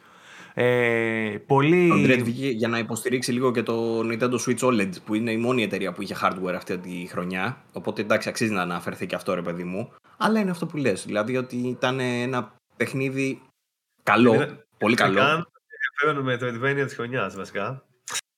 Μπορεί και να έχεις δίκιο. Είναι, είναι πολύ καλό όμως, δεν μπορείς να πεις ότι δεν είναι καλό. Είναι ποιοτικό. Είναι πολύ καλό. Εγώ ενθουσιάστηκα ας πούμε, με το game design, με το σχεδιασμό, με το χάρτη που είναι Πολύ τρομερά καλό, πολύ έτσι, καλό. βαθύς. Οι δυνάμεις πάρα πολύ ωραίες. Αλλά εντάξει, έχει ένα, έχει ένα ταβάνι, θεωρώ, ότι έτσι όπως το πήγε. Το οποίο ταβάνι δυστυχώς είναι αυτό που δεν του επέτρεψε να ανθίσει περισσότερο, γιατί είχε, ξέρω εγώ, αυτό που έχεις πει και εσύ σε άλλες εκπομπές, ότι είχε, ξέρω εγώ, το boss fight το ίδιο, ας πούμε, 4-5 φορές. Είχε, ξέρω εγώ, μετά πάλι ε, αυτό που πήγαν να κάνουν τώρα με το stealth και με Ε, τα, αυτό ήταν με τα λίγο Emmy. Δίκοπο μαχαίρι. Ήταν πολύ, πολύ flat, πολύ μονοεπίπεδο ας πούμε, αυτό για να μπορείς να το διαφημίσεις αυτό το πράγμα ότι θα είναι το καινούριο μας στοιχείο. Κατά τα άλλα Ναι. όμως, επειδή ακριβώς έφερε την κλασική συνταγή Metroid 2D σε νέο, σε νέο hardware, ας πούμε, σε νέο ε, μοντέρνο επίπεδο, ε, αυτό είναι νομίζω η δύναμή του. Οπότε ε, ε, ήταν μια πολύ καλή, κυκλ- ένα πολύ Ναι, καλό ήταν χταράκι. Αυτός. Όντως. Ε, λοιπόν, ε, πάμε στη λίστα της Ελένης, ε, η οποία έχει στο νούμερο 1 το Resident Evil Village. Μιλήσαμε γι' αυτό, μια χαρά, συμφωνούμε, πολλά καλά. Στο νούμερο 2, μια επιλογή που δεν την περίμενα ποτέ, Sherlock Holmes Chapter 1. Δεν το έχω παίξει ακόμα, έπαιξα το Γιατί Devil's, όχι; Daughter, το Devil's Daughter, έπαιξα πρόσφατα. Το, τς- ε, το Chapter 1 ε, άκουσα καλύτερα λόγια από το Devil's Daughter, ότι είναι καλύτερο σαν παιχνίδι. Δεν το έχω παίξει ακόμα. Θεωρώ ότι θα έχει τους λόγους της και ενδεχομένως να το διευκρινίσει και στο κείμενό της. Εγώ έχω παίξει μία ωρίτσα από το Chapter 1. Όντως είναι καλύτερο από τα προηγούμενα από ό,τι λένε. Ε, ο Βασίλης έχει παίξει να μας πει περισσότερα. Είναι πολύ καλή- καλός σε, στα βασικά του κομμάτια. Οι, οι, οι μηχανισμοί της έρευνας ε, που κάνεις ως detective και αυτά είναι πάρα πολύ καλοί, πάρα- έχουν πάρα πολύ ενδιαφέρον. Έχει όμως τραγικό τεχνικό τομέα. Τραγικό. Εγώ, εγώ δεν είμαι από αυτούς που έχω μεγάλο πρόβλημα. Δηλαδή, okay, στο review θα το γράψω, ρε παιδί μου, και θα το ρίξω και βαθμολογία π.χ. Αλλά προσωπικά, εγώ όταν παίζω ένα παιχνίδι, δεν με νοιάζει πάρα πολύ. Δηλαδή, δεν μου χαλάει την εμπειρία πάρα πολύ άμα πέφτουν τα frames, για παράδειγμα. Αλλά σε αυτό το παιχνίδι είχε τόσο έντονα προβλήματα που όντως μου το χάλασε πολύ. Ήταν δύσκολη φάση με το τεχνικό τομέα του. Επίσης είχε open Πολλοί world. λένε ότι εντάξει, τι περιμένεις είναι Frogwares, ξέρω Δεν εγώ, έχει δεν σημασία, είναι δεν έχει AAA, σημασία. αλλά Όχι. είναι, είναι ο στόχος που βάζεις. Όταν έχει σου σημασία. λέει, ξέρω εγώ, είμαι Που open βάζεις open world world, ή και δεν μην ξέρω το εγώ βάλεις. τι. Και με- μάλιστα το Μμ, open world αυτό. ήταν μεγάλο κιόλας. Δηλαδή θα μπορούσε να είναι πιο περιορισμένη σε έκτασης. Ήταν μεγάλο το open world. Δεν είχε και μεγάλο νόημα στο gameplay το open world καταρχάς. Δηλαδή ήταν απλά πήγαινε από εδώ εκεί, τέτοια φάση. Εντάξει, οκ, έπρεπε να βρεις πού να πας. Δηλαδή δεν σου έδειχνε με marker, έπρεπε να ρωτήσεις να κάνεις, αλλά από ένα σημείο και μετά δεν είχε καν νόημα.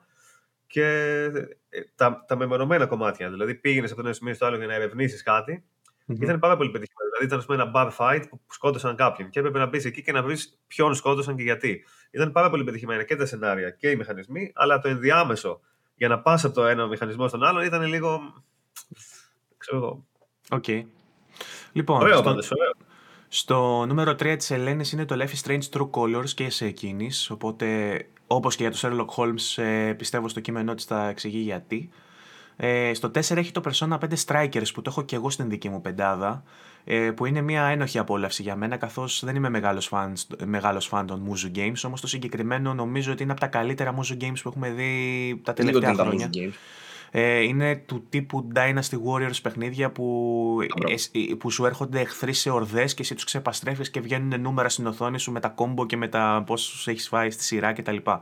Ε, το Persona Να πούμε 5... δηλαδή ότι δεν είναι σαν το Persona 5 Μπράβο. το Το, Strikers. Pers- το, το Strikers είναι spin-off, δεν είναι JRPG σαν την βασική σειρά, όμως καταφέρνει και μπλέκει το, τα aesthetics, την αισθητική και το design του 5 του απλού του RPG με ένα μουζου game, το οποίο δεν το βλέπουμε να συμβαίνει πολύ συχνά. Έχουν συγκεκριμένο μοτίβο το πώς παίζονται τα μουζου games και το πώς έχει την εξιστόρηση μέσα σε αυτό. Το μαγευτικό που κάνει το Persona 5 Strikers είναι ότι έχει την αίσθηση ενός άμεσου sequel χωρίς να είναι sequel με την ε, καθαρή έννοια και όντας ένα τελείως διαφορετικό παιχνίδι και διαφορετικό genre. Για τους ε, gamers που έχουν παίξει Persona 5, το Strikers κατά πάσα πιθανότητα το έχουν παίξει ήδη. Αν δεν το έχουν παίξει, να το παίξουν. Σε όσους άρεσε Το το, βάλε και Persona στα 5. Plus. Το βάλε έβαλε και στα στο PS Plus. Είναι στον μήνα τον τελευταίο τώρα. Ε, όποιο- οπότε το έχετε κάνει redeem. Και στο PlayStation Collection για, όποιους, για όσους έχουν ε, PlayStation ε, 5 υπάρχει και το Persona 5 το original, το JRPG. Οπότε μπορούν να ξεκινήσουν να παίξουν το Persona το 5 και μετά να παίξουν το Strikers που το έδωσε και το Plus. Θεωρώ ότι είναι μεγάλη παιχνιδάρα. Δεν ξέρω αν θα το έβαζα αντι- με αντικειμενικά κριτήρια στα καλύτερα παιχνίδια της χρονιάς. Αλλά για όσους είναι φαν, ε, όσοι είναι φαν των ε, JRPG και δεν του Persona Series, είναι τα μάμ. Είναι ότι πρέπει. Fan service τεράστιο. Στο νούμερο 4 της Ελένης, στο δικό μου νούμερο... Πού το, στο νούμερο 5, ε, και το 5 της Ελένης για να κλείσουμε τη δική της λίστα είναι το Nier Replicant, το οποίο μου το έστειλε και ο Παναγιώτης ο Πάχος χθες που μιλάγαμε και έχει πάρει την πλακάρα του λέει. Πολλοί κόσμος γούσταρε με το Nier το Replicant, που είναι Εντάξει, ένα... δεν φτάνει, δεν φτάνει το, το προηγούμενο, το οτόματα, αλλά Ναι. είναι πολύ τίμιο γιατί χρησιμοποιεί μηχανισμούς από κοινό με λίγο εξελιγμένο τεχνικό τομέα με... και στην ουσία είναι το παλιό το Nier που δεν το έχει δει πολλοί κόσμος Ναι. και όλοι λένε ότι είχε ήδη πάλι και εκείνο ιστοριάρα και τα λοιπά. Και οπότε έχει, αξίζει. και έχει και τρελό περιεχόμενο με το replay- παίζει με το replayability. Μπορείς να το παίξεις δηλαδή και άλλες φορές να δεις περισσότερα πράγματα. Αν σου αρέσει δηλαδή αυτό που έκανε το οτόματα που πρέπει να το ξαναπέξει και στο Replicant βρίσκεις τέτοια στοιχεία και είναι πάρα πολύ ενδιαφέρον ε, για τους ανθρώπους. Να πούμε για όσους δεν ξέρουν ότι είναι remake του πρώτου Nier, ετσι Του προηγούμενου Nier. Όχι του πρώτου, γιατί είναι spin-off σειρά από τα Danganronpa, όπως λέγεται. Όχι, Λοιπόν. είναι Drakengard. Πώς τα πες; Drakengard νομίζω είναι. Α, άλλο παιχνίδι. Ναι, άλλο παιχνίδι. Drakengard είναι είπα. ένα άλλο πράγμα, ναι. Αλλά δεν είμαι σίγουρος. Το Drakengard είναι το Nier. Έτσι νομίζω. Δεν είμαι και σίγουρος. Ούτε εγώ. Ή- γι' αυτό. Δεν Εγώ έχω- θυμάμαι ότι είναι spin-off από κάποιο που ξεκινάει από D. Αυτό πρέπει να. Δεν έχω ασχοληθεί ιδιαίτερα. Έχω παίξει το Drakengard παλιά, αλλά δεν ήξερα καν. Οπότε δεν, μπορεί να κάνω και λάθος αυτό. Δεν έχω ασχοληθεί με τη σειρά. Μόνο το οτόματα έχω παίξει. δηλαδή. Λοιπόν, ε, η λίστα του Βασίλη. Forza Horizon 5, It Takes Two, Wilder Myth που έχουμε κάνει μια πολύ μεγάλη ωραία κουβέντα με στο τελευταίο Game Storming που μπορείτε να μπείτε να ακούσετε που μας περιγράφει τι ακριβώς είναι το Wilder Myth, ένα indie παιχνίδι ε, online, ε, MMO Όχι, δεν είναι θεωρείται. online. Δεν είναι online, single player. Α, single είχες πει, ναι. Ε, Θυμάμαι τέλεια την κουβέντα που είχαμε κάνει στο Game Storming, όπως κατάλαβες. Είναι ένα, Προχτές δεν ε, έχει. ένα to- top-down RPG, έτσι. Είναι ένα RPG με tactics, μάχες, strategy που συνδυάζει τα tabletop, τα D&D φάση, το σκηνικό με, Α, μπράβο, ναι, τώρα θυμήθηκα. με randomly generated ε, σενάρια, τα οποία όμως δένουν με ένα, κανον- με ένα χειρο, γραμμένο χειροκίνητα, ας πούμε, Ναι. και ε, άπειρες ώρες, πράγματα Ναι. κάθε φορά σε κάθε playthrough που δεν έχεις δει. Ωραίο, με, πολύ με ωραίο. έντονα στοιχεία από RPG τύπου D&D, έτσι. Είναι σαν να παίζεις ναι. κάτι τέτοιο. Λοιπόν, ε, στο νούμερο 4 έχεις βάλει το Returnal και στο νούμερο 5 έχεις βάλει το Halo Infinite. Ε, στη δική μου τη λίστα έχω νούμερο 1 το It Takes Two, στο νούμερο 2 το Lost Judgment, για το οποίο έχω, θα έχετε κουραστεί να με ακούτε να μιλάω. Είναι το spin-off του Yakuza και sequel στο πρώτο Judgment. Ε, ένα brawler παιχνίδι. το Βελτιωμένο οποίο- sequel.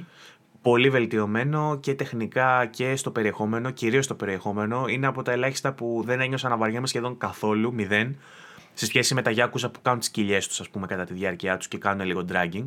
Ε, το Lost Judgment για μένα είναι το καλύτερο παιχνίδι που έχει βγάλει μετά το Zero η εταιρεία η Ryu Ga Godoku, όπως λέγεται, η Sega. Μετά από ποιο είπες; Μετά το Zero, το Yakuza Zero, το καλύτερο παιχνίδι που Μπορείς έχει ότι βγάλει... αυτό είναι το top και μετά είναι το Lost Judgment; Θεωρώ ότι το top τους είναι το Yakuza Zero. Όχι, ψέματα. Το πρώτο είναι το Lost Judgment, μετά είναι το Zero, ε, μετά είναι τα Kiwami και μετά είναι το Like a Dragon στη δική μου. Σοπα, ρε. Το Like a Dragon δεν μου άρεσε. Προσπάθησα να το παίξω δύο φορές, το ξεκίνησα δύο φορές, το παράτσα και τις δύο. Δεν μου αρέσει. Δεν μου πάει το turn based τελικά, το πήρα απόφαση. Στο Yakuza εννοώ. Λοιπόν, στο νούμερο 3 έχω βάλει το Marvel's Guardians of the Galaxy που δεν το τιμήσατε οι Ας πούμε υπόλοιποι. και γι' αυτό. Μπράβο. Ε, Εντάξει, έχω- ε, ε, το Marvel's Guardians of the Galaxy είναι στις λίστες πολλών φέτος. Ναι. Το- Δεν το περίμενα. Όπως, η αλήθεια όπως είναι, είπαμε αλλά και είναι πριν, στο το- Metacritic, στο πολύ. user score πρέπει να είναι στη δεκάδα. Ναι. Ναι, ναι, ναι, Ε, το και είχε είχα αγαπήσει ο γράψει, κόσμος αυτό. είχα γράψει ένα πάρα πολύ ωραίο review που δεν κυκλοφόρησε ποτέ. Ε, στο οποίο εξηγώ. Και εγώ γιατί... στο Life is Strange είχα γράψει ένα review που δεν κυκλοφόρησε ποτέ. ναι. Ε, το οποίο παιχνίδι είχα γράψει ότι το, το ωραίο που κάνει είναι ότι τα υπόλοιπα παιχνίδια προσπαθούν να γίνουν ταινίες. Είναι παιχνίδια που προσπαθούν να γίνουν ταινίες. Ενώ το Marvel's Guardians, Guardians of the Galaxy ε, είναι μια ταινία που προσπαθεί να γίνει παιχνίδι. Και τα καταφέρνει. Ε, έχει τρομερά στοιχεία μέσα ε, στο writing και στη σκηνοθεσία του που σε κάνει να νομίζεις ότι βλέπεις μια ταινία Marvel κανονικά, απλά παίζεις εσύ. Έχει τις ε, δικές του αδυναμίες στο gameplay, είναι πολύ bare bones action παιχνίδι, δεν έχει δηλαδή πολύ εξελιγμένο shooting ας πούμε, δεν είναι η επιτομή του gameplay. Μπορεί και σε σημεία να φανεί δύσκολο σε κάποιους. Του Παύλου, ας πούμε, έτσι του φάνηκε, αν θυμάμαι καλά από τα σχόλιά του. Ναι, δεν έχω, μου- Εγώ έχω πρόβλημα με το gameplay του Guardians. Δε- Δεν δεν τα μου πω. φάνηκε τόσο εμένα, δεν με χάλασε τόσο πολύ, αλλά αν και το αναγνωρίζω ότι ίσως εκεί πέρα υστερεί. Ε, αλλά σαν, ιστο- σαν ιστορία και σαν εμπειρία Marvel θεωρώ ότι είναι top notch και από τις καλύτερες μεταφορές σούπερ ηρώων σε video game, ίσως καλύτερη και από Θα όποια άλλη συμφωνήσω σε έχουμε. αυτό. Ε, Θα συμφωνήσω σε αυτό. Είναι- η, είναι μουσική όντως πάρα του, πολύ καλή η ιστορία. μουσική του, το art style του, ε, το πώς ε, αποτυπώνει τους χαρακτήρες σε σχέση με το πώς τους έχουμε δει στο MCU και στα comic είναι εξαιρετικό. Σαν Marvel παιχνίδι είναι εξαιρετικό. Ε, και Και είναι, είναι- στου απλά οκ. διαλόγους δεν σταματάνε να μιλάνε και είναι και πολύ ωραίοι διάλογοι, πολύ ενδιαφέροντες. Για μένα το gameplay ήταν απλώς OK. Ήταν, κα- ήταν Ε, για ok. μένα το gameplay ήταν κακό. Εγώ Ωραία, το δεν το βρίσκω βρήκα. κακό Το και βρήκα γι' ok αυτό απλά. μου το έριξε τόσο. Εγώ το βρήκα OK και η μάχη που λέτε δηλαδή είχε ενδιαφέρον το σύστημα. Ήταν ενδιαφέρον το σύστημα σίγουρα. Ε, δεν πολύ πέτυχε όντως. Κάπως Και σε κάποια ρηχό, σημεία- κάπως ρηχό. σε- Κακό, ρηχό και σίγουρα. δύσχυ- κακό και δύσχρηστο δεν θα το έλεγα, απλά ε, είναι πολύ απλό για μένα, bare bones. Ήταν απλό και επίσης ήταν λίγο. Μπέρδευε σε κάποιες περιπτώσεις. Εμένα με μπέρδευε σε κάποιες Ρε, περιπτώσεις. ήταν random. Δεν, δεν κατάφερε αυτές τις δυνάμεις που κέρδιζες να τις χρησιμοποιήσεις για συγκεκριμένο Ναι. σκοπό. Ό,τι και Ναι, να ήταν κάνεις λίγο- δούλευε απλά. Και δεν, Ισχύει δεν αυτό κάνει. ήταν. Ήταν λίγο απλό. Δεν ήταν σαν το Final Fantasy, παιδί μου. Ήταν λίγο απλό. Ε, Επίσης είχε μεγάλα προβλήματα που. Δηλαδή αυτό το πράγμα με την ανάλυση. Παρόλο που εγώ, όπως ξαναείπα πριν, δεν με πολύ νοιάζει. Δηλαδή θα παίξω και με 1080 και δεν με νοιάζει. Στο συγκεκριμένο παιχνίδι έμπαινα σε ένα χώρο τεράστιο και εντυπωσιακό Έχει που είχε μεγάλη κάτι διαφορά. particles και τέτοια και έβλεπα κάτι θολούβε εκεί πέρα να πετάνε. Δηλαδή. Δεν καταλαβαίνω Ε, τι και εννοείται. έχει- Είναι απίστη. Ξέρεις τι, άσε ρε. Έχει- Είναι Εγώ έπαιξα περίεργο PC. πολύ, γιατί- Είναι πολύ περίεργο γιατί ενώ βάλανε 4K στο ένα mode και 30, στο άλλο αντί να σου βάλουν 2K ξέρω εγώ, και 60, σου βάλανε 1080 και 60 για κάποιο λόγο. Δεν μπορούσαν να φτάσουν το 2K. Και αυτό είναι που κάνει τη σημαντική διαφορά. Οκ. Λοιπόν, αυτό ήταν το νούμερο 3 μου. Ε, το νούμερο 4 είναι το Psychonauts 2 για το οποίο μιλήσαμε και το νούμερο 5 ήταν το Persona 5 Strikers. Και η λίστα του Παύλου είναι στο νούμερο 1 το Returnal, στο νούμερο 2 το Forza Horizon 5, στο νούμερο 3 το Resident Evil το Village, το οποίο έχει γράψει 8 εδώ πέρα ο Παύλος. Το, στο νούμερο 4 έχει Resident το, Evil 8. το Kena και στο νούμερο 5 έχει το It Takes Two. Και αυτές είναι οι λίστες μας. Ξαναλέω για πολλωστή φορά ότι θα βγει και κείμενο στο οποίο θα διαβάσετε και διαφορετικές σκέψεις. Έχουμε γράψει και άλλα πράγματα. Να μπείτε να το διαβάσετε στο vg24.gr όταν θα ανέβει. Τώρα Να τι λέω. πετάξω, να πετάξω δύο-τρία παιχνιδάκια γιατί μπορεί να τα συζητήσετε με το, Βα- με το Βασίλη τα, τα indie. Απλά θέλω να αναφέρω ότι μέσα στη χρονιά βγήκαν και κάποια άλλα πάρα πολύ καλά παιχνίδια τα οποία δυστυχώς δεν τα έχουμε βάλει εμείς στις λίστες μας, αλλά αξίζουν για να είναι στη top. Ένα από αυτά είναι το. Ε, το Age of Empires 4, εντάξει, ήταν από τα top PC παιχνίδια, strategy, καθαρό αιμο, γούσταρε πάρα πολλοί κόσμος.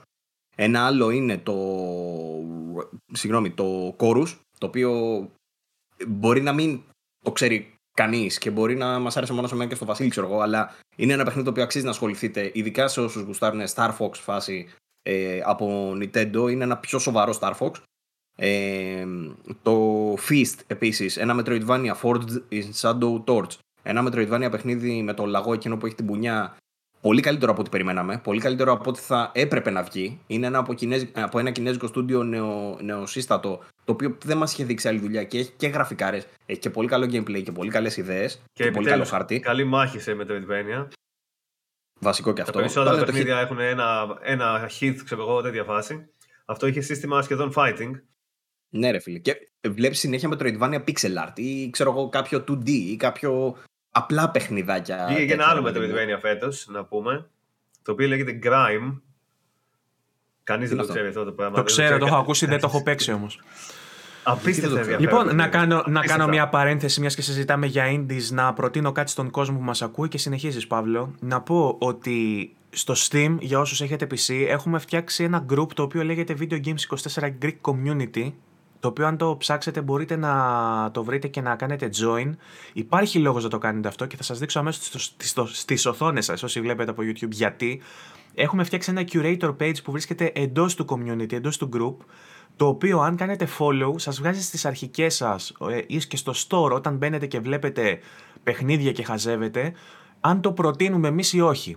Αυτή τη στιγμή έχουμε κάποια παιχνίδια, η λίστα διαρκώς ανανεώνεται και κάνουμε και link με τα reviews που έχουμε στο site. Οπότε, αν μπείτε στην αρχική σελίδα που σας δείχνω τώρα στο YouTube, αυτή τη στιγμή μόνο τρεις είναι οι τυχεροί, οι τυχεροί που μας κάνουν follow, γιατί δεν είναι ευρέως γνωστό, αλλά ελπίζω μέσω του βίντεο να γίνει γνωστό και να μπείτε περισσότεροι να κάνετε follow το συγκεκριμένο curator page βλέπετε τις επίσημες κριτικές του VG24 με το tagline που έχουμε βγάλει στο summary, για παράδειγμα στο God of War ότι παραμένει με ένα μεγαλειώδες τεχνικό επίτευγμα κτλ. Και πατώντας πάνω σας βγάζει ολόκληρο το review στο site μας. Λοιπόν, επίσης έχουμε φτιάξει δική μας λίστα που την έχω, την έχω βγάλει εγώ indie διαμάντια, στην οποία έχει μέσα indie παιχνίδια, τα οποία έχουμε ξεχωρίσει εμείς και έχουμε γράψει review. Και στο κάτω μέρος του curator page υπάρχει σε κατηγορίες τα πρόσφατα review που έχουμε γράψει, τα top sellers, τα παιχνίδια που έχουμε γράψει review και πουλάνε καλύτερα, οι νέες κυκλοφορίες και τα παιχνίδια που βρίσκονται σε έκπτωση. Και στα πλάγια υπάρχει και χωρισμένο ανακατηγορία σε action, adventure, indie, strategy κτλ. Μπορείτε λοιπόν να μπείτε στο curator page μας και να δείτε από εκεί παιχνίδια indie που παίζουμε και έχουμε να προτείνουμε και να δείτε αν είναι και σε έκπτωση για να τα αγοράσετε. Προφανώς επειδή είναι για το Steam αφορά μόνο παιχνίδια που παίζονται στον υπολογιστή. Αν μας δώσει την ευκαιρία να κάνουμε κάτι αντίστοιχο ε, σε κάποιο community page στο Xbox ή το PlayStation, εννοείται ότι θα κάνουμε και εκεί, έτσι, αλλά για την ώρα εκεί που μπορούμε εκεί το κάνουμε. Λοιπόν, ε, ας πούμε αν μπείτε στα indie, στα indie διαμάντια στη λίστα, έχω μέσα εγώ τα παιχνίδια που έπαιξα τώρα πρόσφατα ε, μέσα στο 21 για την ακρίβεια και τα, ε, και τα έχω προσθέσει. Είναι και το χώρους μέσα σε αυτά, είναι το Toho, είναι το The Wild at Heart. Παίξαμε πολλά indie μέσα στη χρονιά. Έχω και το Luna το οποίο είναι προπέρσινο, αλλά δεν έχει σημασία. Και η λίστα διαρκώς ανανεώνεται. Αυτά από το Steam. Παύλο, μπορείς να συνεχίσεις αν θες. Λοιπόν, ε, μέσα στη χρονιά είδαμε επίσης κάποιους κλασικούς τίτλους που περιμέναμε και τελικά βγήκαν καλοί. Formula 1 2021, Far Cry 6, FIFA 22. Είναι τίτλοι που αξίζει κάποιος, αν ε, του αρέσει το είδος και το, η σειρά η συγκεκριμένη να επενδύσει. Ε, Football Manager 22, εντάξει, κλασική σταθερή αξία. Ε, Golf Club Wasteland, ένα πολύ ενδιαφέρον ε, indie παιχνίδι golf μαζί με άλλα στοιχεία. Ε, Guilty, Guilty, Guilty, Guilty Gear Strive, ε, ο, ο, πιθανώς ο καλύτερος fighting τίτλος της χρονιάς. Ε, Hitman 3 επίσης, δεν το έχουμε αναφέρει καθόλου και θα μπορούσε να... Ναι, για κάποιο λόγο όντω δεν το έχει παίξει κανείς. Ε, έρχεται στο Game Pass 20 Ιανουαρίου Trilogy. Πολύ ωραίο. Το, το πούμε, εγώ τώρα πρόσφατα. Πολύ ωραίο. Οι γραφικάρες μέσα, καταπληκτικές πίστες. Καταπληκτικό πραγματικά. Το, έχω δοκιμάσει. Ότι... Το ξέρεις, έχω δει στο stream. Ναι, ναι. ότι χτυπάει την επιτυχία του 1 και του 2 που ήταν βελτιωμένο το 2 σε σχέση με το 1. Το 3 είναι ακόμα πιο βελτιωμένο σε σχέση με το 2 ε, και κλείνει την τριλογία έτσι με πάρα πολύ ωραίο τρόπο. Αξίζει από τα καλύτερα της χρονιάς. Δεν μας το είχαν στείλει για review, γι' αυτό δεν το έχουμε πουθενά. Ε, και έχουμε και άλλα παιχνίδια. Hot Wheels Unleashed για παράδειγμα. Arcade Racer καταπληκτικό. Φοβερό για το είδος του. Ε, Inscription που αναφέρθηκε νωρίτερα. Little Nightmares 2 είχε βγει στην αρχή της χρονιάς, το έχουμε ξεχάσει. Αλλά επίσης πάρα πολύ καλό sequel για το Little Nightmares το πρώτο. Ε, πιο horror, πιο τσίτες λίγο. Εξαιρετικό, εξαιρετικό. Mm-hmm. Loop Hero. Το έχει παίξει ο Βασίλης, μας έχει πει τα καλύτερα. Ε, Είχα βάλει. Σωστά. Ε, υπάρχει ένα άλλο παιχνίδι το οποίο λέγεται Mundown, Mundown, το οποίο είναι αυτό που είναι σαν σκιτσαρισμένο. Ε, Επίσης είναι πάρα πολύ ενδιαφέρον τίτλος. Ε, να αναφέρω το Outriders, το οποίο χάθηκε άδικα λίγο μέσα στη χρονιά. Αλλά είναι ένας από τους τίτλους για όσους γουστάρουν Destiny. Είναι μια πολύ καλή εναλλακτική. Μπορείτε να το τσεκάρετε. Riders Republic, αντίστοιχα MMO Sports τίτλος που επίσης μπορείτε να μπείτε με παρέα να γουστάρετε να παίξετε. Ε, με... Έχει ποδήλατα, έχει snowboard, έχει τα πάντα. Επίσης αρκετά καλή υλοποίηση. Ε, δεν θα τα αναφέρω τώρα όλα αυτά που έχω στη λίστα εδώ πέρα μπροστά μου. Θα αναφέρω Scarlet Nexus. Ε, ένα παιχνίδι από το Bandai Namco που άξιζε τελικά για αυτό που πήγε να κάνει. Τι, τι είπες Βασίλη; Δεν είδα καλά αυτό, δεν το περίμενα. Ήτανε, αν όχι το καλύτερο, ένα από τα καλύτερα συστήματα μάχης της χρονιάς που έχουμε δει. Πάρα πολύ πετυχημένο. Ε, μετά έχουμε The Artful Escape, το έχουμε ξαναναφέρει με τον Βαγγέλη παλιότερα σε παλιότερα επεισόδια το συγκεκριμένο φοβερό art style, πολύ ωραία ιστοριούλα, τρίωρη Game Pass επίσης. Επίσης. The Ascent, επίσης Game Pass, ε, top-down τίτλος shooter, επίσης πάρα πολύ καλό, γραφικάρες για κάποιο λόγο, indie παιχνίδι με γραφικάρες, δεν το περίμενα να βγει από το πουθενά, ξέρω εγώ. Και, έτσι, και, παρά το cyberpunk τεχνικά που, και ένα cyberpunk παιχνίδι που κλείνει αποτελεσματικά την τρύπα στο κανονικό cyberpunk το 2077 που αν κάποιος θέλει να παίξει απλά σε άλλο gender. Λοιπόν, και κλείνω μετά. Ε, 12 Minutes, το οποίο ε, δεν, δεν το έχω παίξει ολόκληρο, έχω παίξει λίγο στην αρχή. Νομίζω μου αρέσει, δεν ξέρω αν θα συνεχίσει να μου αρέσει βέβαια, γιατί καταλαβαίνω τη λούπα. Διαφωνώ με όλους. Άρεσε εδώ, στο παιχνίδι. Βασίλη πάρα πολύ. Άρεσε πάρα πολύ. Ε, και Άλλο έχουμε αδικοχαμένο επίσης παιχνίδι το το Solar Ash. Solaras, επίσης αδικό χαμένο. Όπως και εγώ τώρα αυτό, Ήταν ωραίο. Καλό. Τίμιο. Ναι. Ε, και θα κλείσω με House of Ashes που είναι το νέο παιχνίδι της σειράς ε, Dark Pictures Anthology το οποίο ήταν πολύ τίμιο, πολύ πιο τίμιο από ό,τι περιμέναμε κι αυτό. Ε, φοβερά γραφικά κτλ το Medium, το οποίο επίσης βγήκε στην αρχή της χρονιάς horror τίτλος για όσους γουστάρουν Silent Hill ακόμα το, το, το στηρίζω και θα πω ότι παίξτε το. Μπορεί να μην Ναι, φτάνει ναι. τα επίπεδα εκείνα και gameplay να μην κάνει τίποτα τρελό αλλά σαν ιστορία αξίζει να τη βιώσει κάποιος και σαν ατμόσφαιρα κυρίως. Ε, The Medium βγήκε και στο PS5 λίγο αργότερα και έχουμε και φυσικά το remaster του Skyward Sword που εντάξει αν, αν έχεις Switch και δεν το έχεις παίξει αξίζει. Όπως επίσης και το The Forgotten City. Με αυτό θα κλείσω. The Forgotten City ένας adventure τίτλος ε, με κάποια πολύ ιδιαίτερα mechanics που έχει ξεκινήσει ως mod για το Skyrim και κατέληξε να είναι τελείως δικό του παιχνίδι. Υπάρχει στο Game Pass και αυτό. Ένα από τα για όσους γουστάρουν την detectivική δουλειά σε ένα πολύ ιδιαίτερο setting νομίζω είναι αρχαία Ρώμη ή κάτι τέτοιο ε, αξίζει πάρα πολύ ένας από τους τίτλους δηλαδή που αξίζει να τσεκάρετε. Αυτά ήθελα και κλείνω το, εδώ πέρα όλα αυτά που ανέφερα. Τέλεια. Μας πήρε, Χρόνια. Ωραία χρόνια. μ- μας πήρε μόλις μια μισή ώρα και δεν έχουμε εξήσει καν την επιφάνεια των πόσων ε, ωραίων παιχνιδιών παίξαμε μέσα στο 2021 και ε, προσωπικά εγώ... Ξεριά έχω σημειώσει άκυρα που δεν τα ξέρει η μάνα τους για να τα τέτοια, αλλά εντάξει. Ναι, ε, θεωρώ ότι για launch ε, year ε, ήταν ε, εξαιρετικό το έτος, εξαιρετική η σεζόν. Ε, δεν μπορώ να θυμηθώ άλλη, άλλο λανσάρισμα γενιάς που να πήγε τόσο καλά και να έχουμε τόσα παιχνίδια να παίξουμε. Ε, δεν πιστεύω ότι βγήκε η παιχνιδάρα η αξιομνημόνευτη ε, ε, στον αιώνα τον άπαντα ας πούμε που θα χαρακτηρίσει το 2021 αλλά βγήκανε πολλά παιχνίδια ε, παν- ε, ε, ε, άνω του μετρίου αν θέλετε που έκαναν να απειλή σε όλα τα γούστα. Οπότε συνολικά νομίζω ότι είναι μια πάρα πάρα πολύ καλή χρονιά το 2021 για τον μέσο gamer.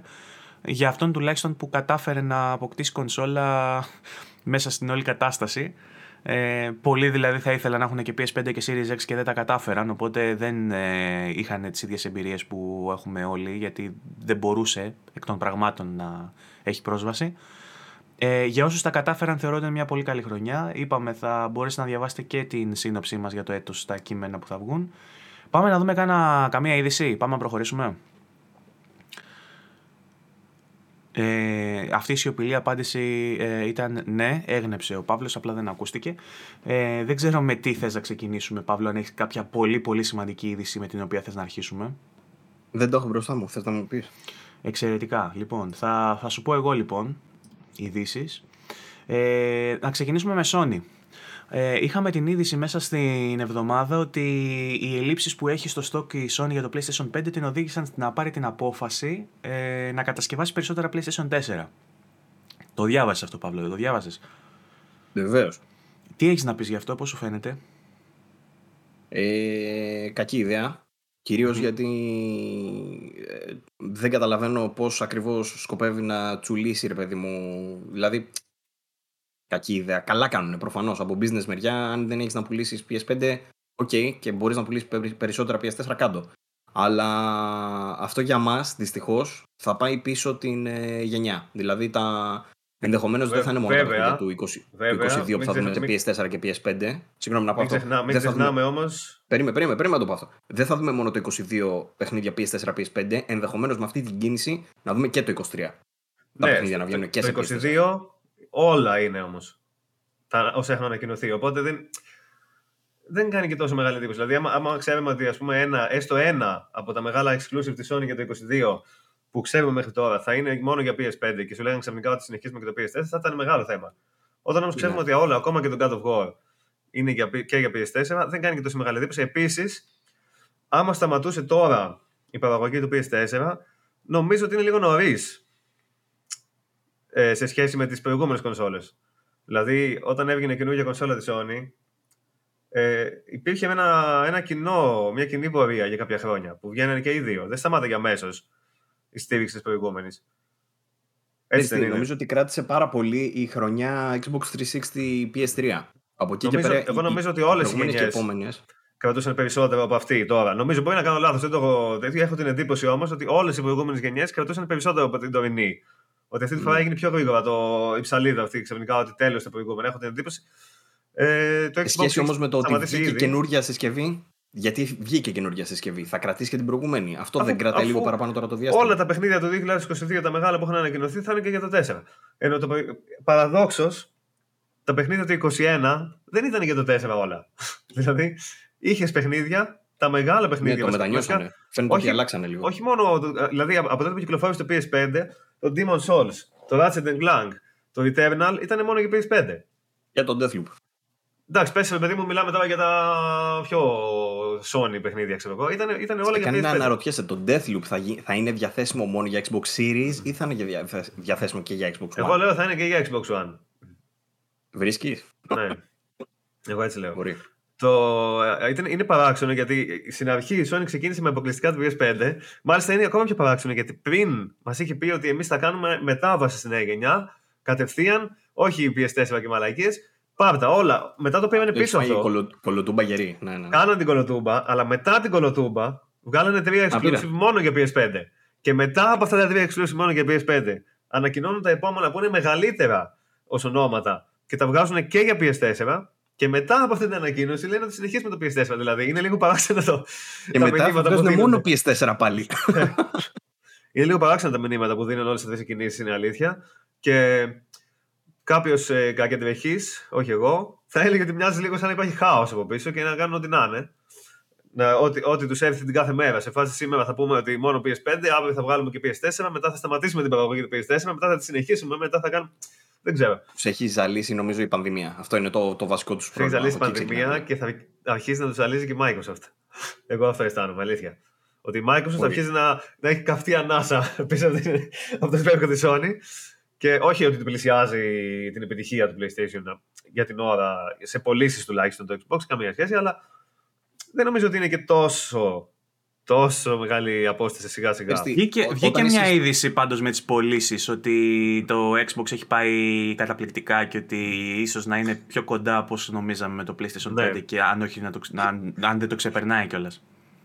Και Υπάρχουν να κάποια και... στοιχεία. Στην ουσία σου λέει ότι το PlayStation αυτή τη στιγμή είναι γύρω στα 13 νομίζω εκατομμύρια, το Xbox νομίζω είναι γύρω στα 5, που σημαίνει ότι είναι καμία σχέση η ψαλίδα σε σχέση ναι. με την προηγούμενη γενιά που ήταν το 1, το 1 πέμπτο ξέρω εγώ, τώρα είναι περίπου στο 1 τρίτο. PlayStation, στο, PlayStation γενικά και Xbox γενικά ή νέε κονσόλες. Για τις νέες, για τις νέες. Mm-hmm. Για τις νέες κονσόλες. Και μάλιστα είναι, να, σημαντικό να σκεφτούμε, για τη Microsoft. Να σκεφτούμε και λίγο εδώ μέσα σε αυτό που λες, ότι η Microsoft δεν εκφράζει ακριβώς τη στρατηγική της ως πάρτε Xbox.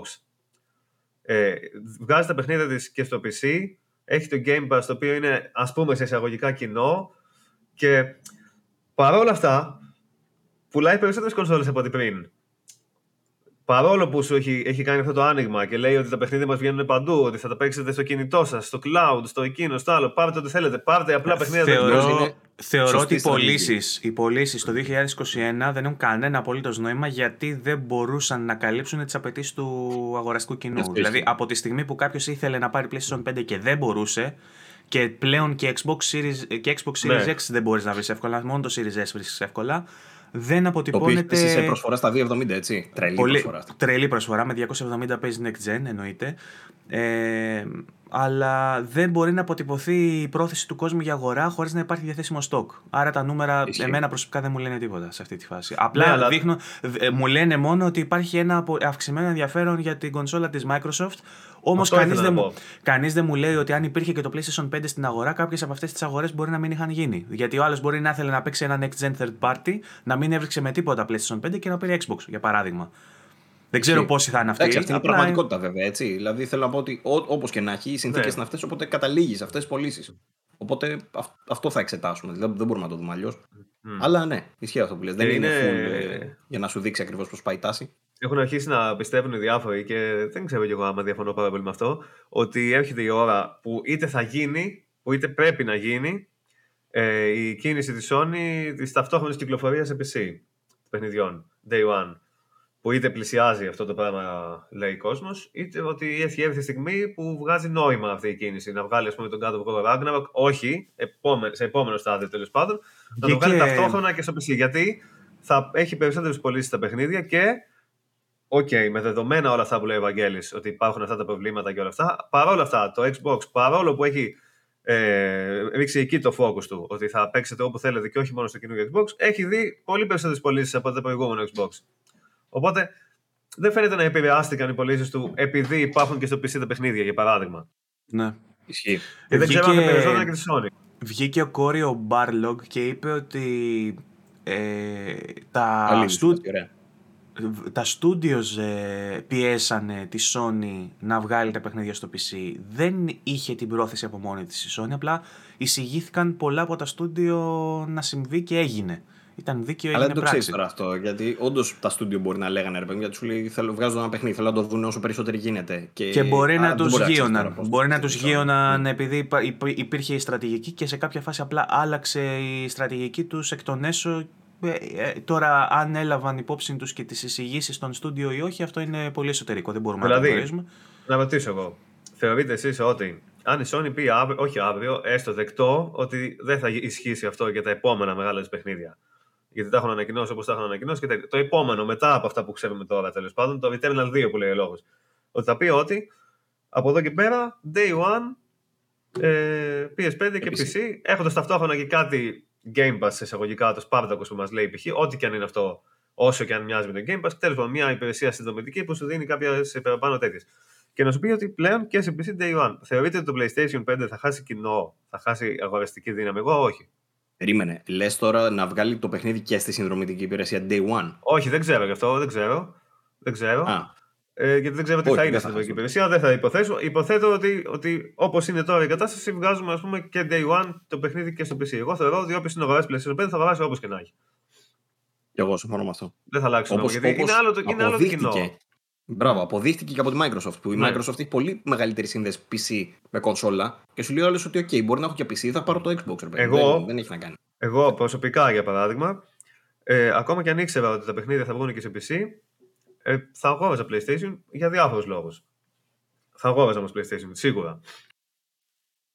Δεν θεωρώ ότι θα Καταρχάς, έλεγα- καταρχάς έχεις τη δυνατότητα παίρνοντας την digital version να παίξεις με 400 ευρώ όπως, όχι όπως πρέπει, αυτό είναι λάθος, δεν θα το πω όπως πρέπει, όπως θέλει, Δεν θα το πω. όπως θέλει η Sony τα παιχνίδια της. Όπως πρέπει σίγουρα θα είναι με το PC, αλλά όπως θέλει η Sony θα τα παίξει στο PlayStation. Και άμα σου βγάλει και μια συνδρομητική υπηρεσία, ας μην είναι το Game Pass της Sony που λένε ότι θα είναι, ας είναι κάτι, οτιδήποτε.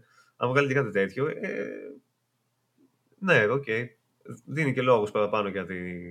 τέτοιο. Και επίσης, όπως και να έχει, θα ενισχυθεί το, το brand. Άμα είναι και στο PC τα παιχνίδια, θα, θα το παίξουν περισσότεροι άνθρωποι, περισσότερο κόσμο. Πάλι Sony είναι, γιατί φέτος λέμε πόσος κόσμος λέει ότι οι- τα Xbox Studios δια, διαπρέψανε, ξέρω εγώ. Πήγανε τέλεια το 21, βγάλανε Ναι. παιχνιδάρε. Κάποια παιχνίδια των Xbox Studios είναι και στο PlayStation. Εντάξει, ξέρω εγώ. δεν, ε, δεν βγήκε όμως η Sony και μας είπε πριν ένα-δύο χρόνια πόσο ήταν. Ο, Λέ- ο Λέιντεν το είχε πει βασικά, ότι ε, η παραγωγή των first party και των ε, AAA παιχνιδιών κοστίζει πλέον τόσο που δεν μας συμφέρει να πουλήσουμε για κάτω από 80. Ε, αν είναι τόσο στενά τα περιθώρια του κέρδους και μόνο με το 80 μπορούν να κάνουν απόσβεση των επενδύσεων τους και του R&D, ποιες είναι οι πιθανότητες να δώσουν σε μια ε, α- αρκετά ανταγωνιστική υπηρεσία σε τιμή τουλάχιστον σε σχέση με το Game Pass τα παιχνίδια τους δωρεάν, εντός εισαγωγικών δωρεάν, day one. Γιατί ε, αν η υπηρεσία κοστίζει όσο κοστίζει το Game Pass και αυτό το φέρεις ε, σε σύγκριση με το πόσο θα πουλάγε με το 80 ένα παιχνίδι, σίγουρα δεν θα έχει τις ίδιες απολαύσεις. το θέμα. υπάρχουν Yeah, κάποιες το- λύσεις για αυτό το πράγμα. Για παράδειγμα, μπορούσε να, βγάλει, να μην βγάλει Day One το Ratchet, μπορούσε να βγάλει το Deathloop. Μπορούσε να βγάλει το Stray που θα βγει. Υπάρχει κάποια λύση. Δεν χρειάζεται να είναι Οπότε όλα Day λες One. ότι δεν θα υπάρχουν οριζόντια... Ε, ε, Ναι, θα μπορούσε να μην υπάρχει. Και πάλι θα αξίζει η υπηρεσία. ότι, ακόμα και ότι έτσι να είναι. όλοι, όλα τα παιχνίδια μας τα αποκλειστικά θα βγαίνουν day one, απλά θα επιλέγουμε εμείς κάποια και θα τα βάζουμε σε ένα collection ας πούμε. Από Πάλι την θα άλλη, άξιζε αν η υπήρχε υπηρεσία. μια συνδρομητική υπηρεσία η οποία θα σου λέει ότι κάποια θα τα έχουμε, κάποια δεν θα τα έχουμε, δεν είναι πολύ σαφές για τον καταναλωτή για αυτή την υπηρεσία. Οπότε μπορεί κάποιος να τους αποτρέψει. Αυτό όχι, που θέλω να πω εγώ είναι ότι. όχι, όχι αυτό το μήνυμα, να σου πει κάποια θα τα έχουμε, κάποια δεν θα τα έχουμε. Μεμονωμένα για κάθε περίπτωση. Φε- αυτό το μήνα μπαίνουν αυτά. Χωρίς κάποιο πλαίσιο. Ότι Ε, κάποια το, δικά μας. το μοντέλο της EA που έχει η EA με το EA Play δεν σου κάνει του τύπου Θα βάζει ότι μετά από 8 μήνες, τα- ας πούμε. μετά από κάποιους μήνες θα μπουν, ναι. Εγώ δεν θα είχα κάποιο θέμα με αυτό. Δηλαδή δεν μου φαίνεται κακό. Εντάξει, okay, μπορεί η Microsoft να κάνει αυτό που κάνει, αλλά και η Sony κάνει το δικό του που έχει τα παιχνίδια που έχει τέλος πάντων ως first party και έχουν κάνει το όνομα που έχουν κάνει.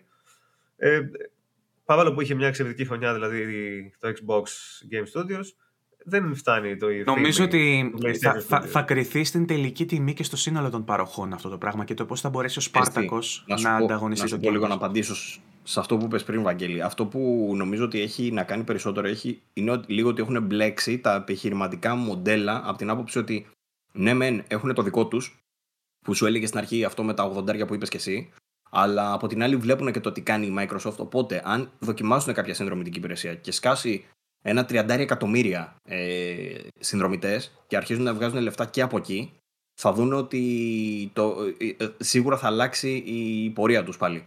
Αυτό το πράγμα δηλαδή, όσο βλέπουν ότι υπάρχουν έσοδα από κάποιο σημείο και από κάποιο άλλο ε, το δοκιμάζουν και ίσως δεν, ενδεχομένως να αλλάξει και η γνώμη τους. Αυτό θέλω να πω, ρε παιδί μου. Δηλαδή ότι αυτή τη στιγμή ίσως δεν τους είναι πολύ σαφές και γι' αυτό βλέπουμε και αυτές τις κολοτούμπες αριστερά-δεξιά. Η Microsoft είναι λίγο πιο σταθερή σε αυτό το πράγμα γιατί από τη στιγμή που έφαγε τη σφαλιάρα στην προηγούμενη γενιά και ξεκίνησε μια νέα πορεία, έχει δει κάποια πράγματα να της βγαίνουν. Αυτό το πράγμα σίγουρα το βλέπει και ο ανταγωνισμός. Οπότε δεν μπορεί να μείνει με σταυρωμένα τα χέρια. Έχουμε δει ότι όλες οι εταιρείες, ρε παιδί μου, ακόμα και η Nintendo αποφάσισαν να βάλει online, ξέρω εγώ.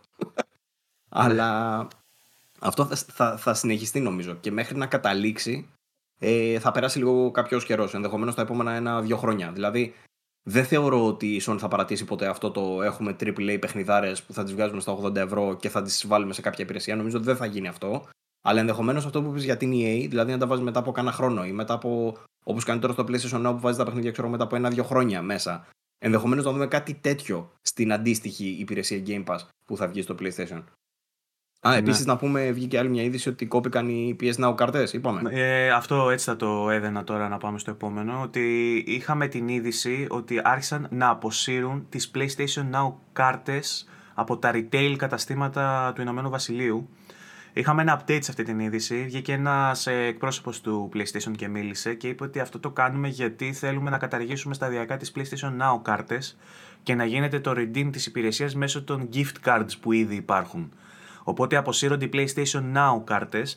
Δεν διευκρίνησε βέβαια αν αυτό έχει να κάνει Ε, σιγά με έλεγε, ναι. ναι, με το ότι ε, δεν θέλουμε ας πούμε, να παράγουμε και PlayStation Now κάρτες, θέλουμε να αγοράζει ο κόσμος το PlayStation Now μέσω των gift cards και μέσω του wallet που βάζει λεφτά στο, στον λογαριασμό του ή αν προχωράμε σε ένα rebranding σταδιακά και δεν θα λέγεται πλέον PlayStation Now γιατί με το, με το Project Spartaco ας πούμε αυτή, αυτό είναι η εκτίμηση δική μας ότι θα αλλάξει η, ονοματο, η, η, η ονομασία τέλος πάντων ε, της υπηρεσίας και το PlayStation Now ενδεχομένως θα συγχωνευτεί με μια διαφορετική υπηρεσία που θα έχει να κάνει και με το backwards compatibility, θα έχει να κάνει και με τα cloud, ε, τα streamable παιχνίδια μέσω cloud, θα έχει να κάνει και με τις λοιπές υπηρεσίες που θα δίνονται. Μπορεί δηλαδή αυτό το project Spartacus, όχι ότι θα λέγεται Spartacus, θα έχει ένα άλλο PlayStation κάτι όνομα και θα είναι επίσης μια ομπρέλα κάτω από την οποία θα μπαίνουν όλες οι λειτουργίες και θα είναι κομμάτι μιας ε, συνδρομής με ένα όνομα που θα κάνεις redeem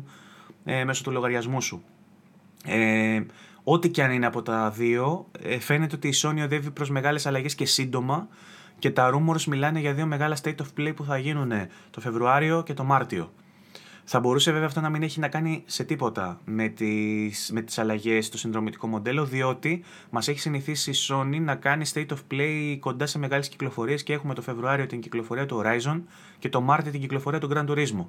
Οπότε θα μπορούσαν αυτές οι state of play να έχουν να κάνουν αντίστοιχα με τα παιχνίδια που βγαίνουν αυτούς τους μήνες και να είναι 2-20 λεπτάκια που μας δείχνουν ε, χαρακτηριστικά του παιχνιδιού και μας δίνουν περαιτέρω πληροφορίες πριν το launch. Εντάξει, βέβαια το Horizon, ας πούμε, έχουμε ίσως, δει mm. τα πάντα πλέον. Δηλαδή... Ίσως για το Grand Turismo, ναι, για Horizon και εγώ δεν νομίζω. Δεν στέκεται τώρα ένα 20 λεπτό Horizon. Δηλαδή αυτό έχουμε δει 50 φορές αυτό το πράγμα. Έχει βγάλει ξεχωριστά στο PS Blog για τις φυλές, για τους μηχανισμούς, για τους εχθρούς, για τα ε, πάντα. τα πάντα, τα πάντα πλέον. Θα μπορούσε όμως να είναι ένα τύπου update όχι μόνο για το Horizon αλλά για όλες τις μεγάλες κυκλοφορίες που έπονται. Μαζί με το Horizon. Α, δεν ξέρουμε και τίποτα άλλο, έτσι. Ε, ένα τρελετάκι. Και μπορεί να, μπορεί να, επικαιροποιη, να επικαιροποιήσουν τις κυκλοφορίες των υπόλοιπων παιχνιδιών που δεν έχουμε παραπάνω πληροφορίες. Να δοθεί ημερομηνία κυκλοφορίας για το Ragnarok, να δοθεί η ημερομηνία κυκλοφορίας για το Stray, να δοθεί ημερομηνία κυκλοφορίας για κάποια από τα υπόλοιπα παιχνίδια που περιμένουμε, τα indie από τα, game, από τα Sony Studios. Ε, Ας πάντως, το Last of Us Remake επιτέλους. Το, ε, η φήμη που υπάρχει για το Director's Cut του Last of Us από τους insiders τους γνωστούς που συζητάμε είναι ότι θα βγει ε, ένα direct, Director's Cut που θα περιλαμβάνει το remake του, του πρώτου παιχνιδιού, το remaster του δεύτερου παιχνιδιού και κάποια έξτρα κομμάτια ιστορίας για το δεύτερο παιχνίδι και όλο αυτό θα είναι στο Director's Cut. Αν έφτιαχνα εγώ αυτή τη φήμη θα έλεγα και το multiplayer. Ναι, πραγματικά. Εντάξει, θα, ε, αν, αν ήμουν η Sony όμως αυτό θα το χρόνο 120 ευρώ.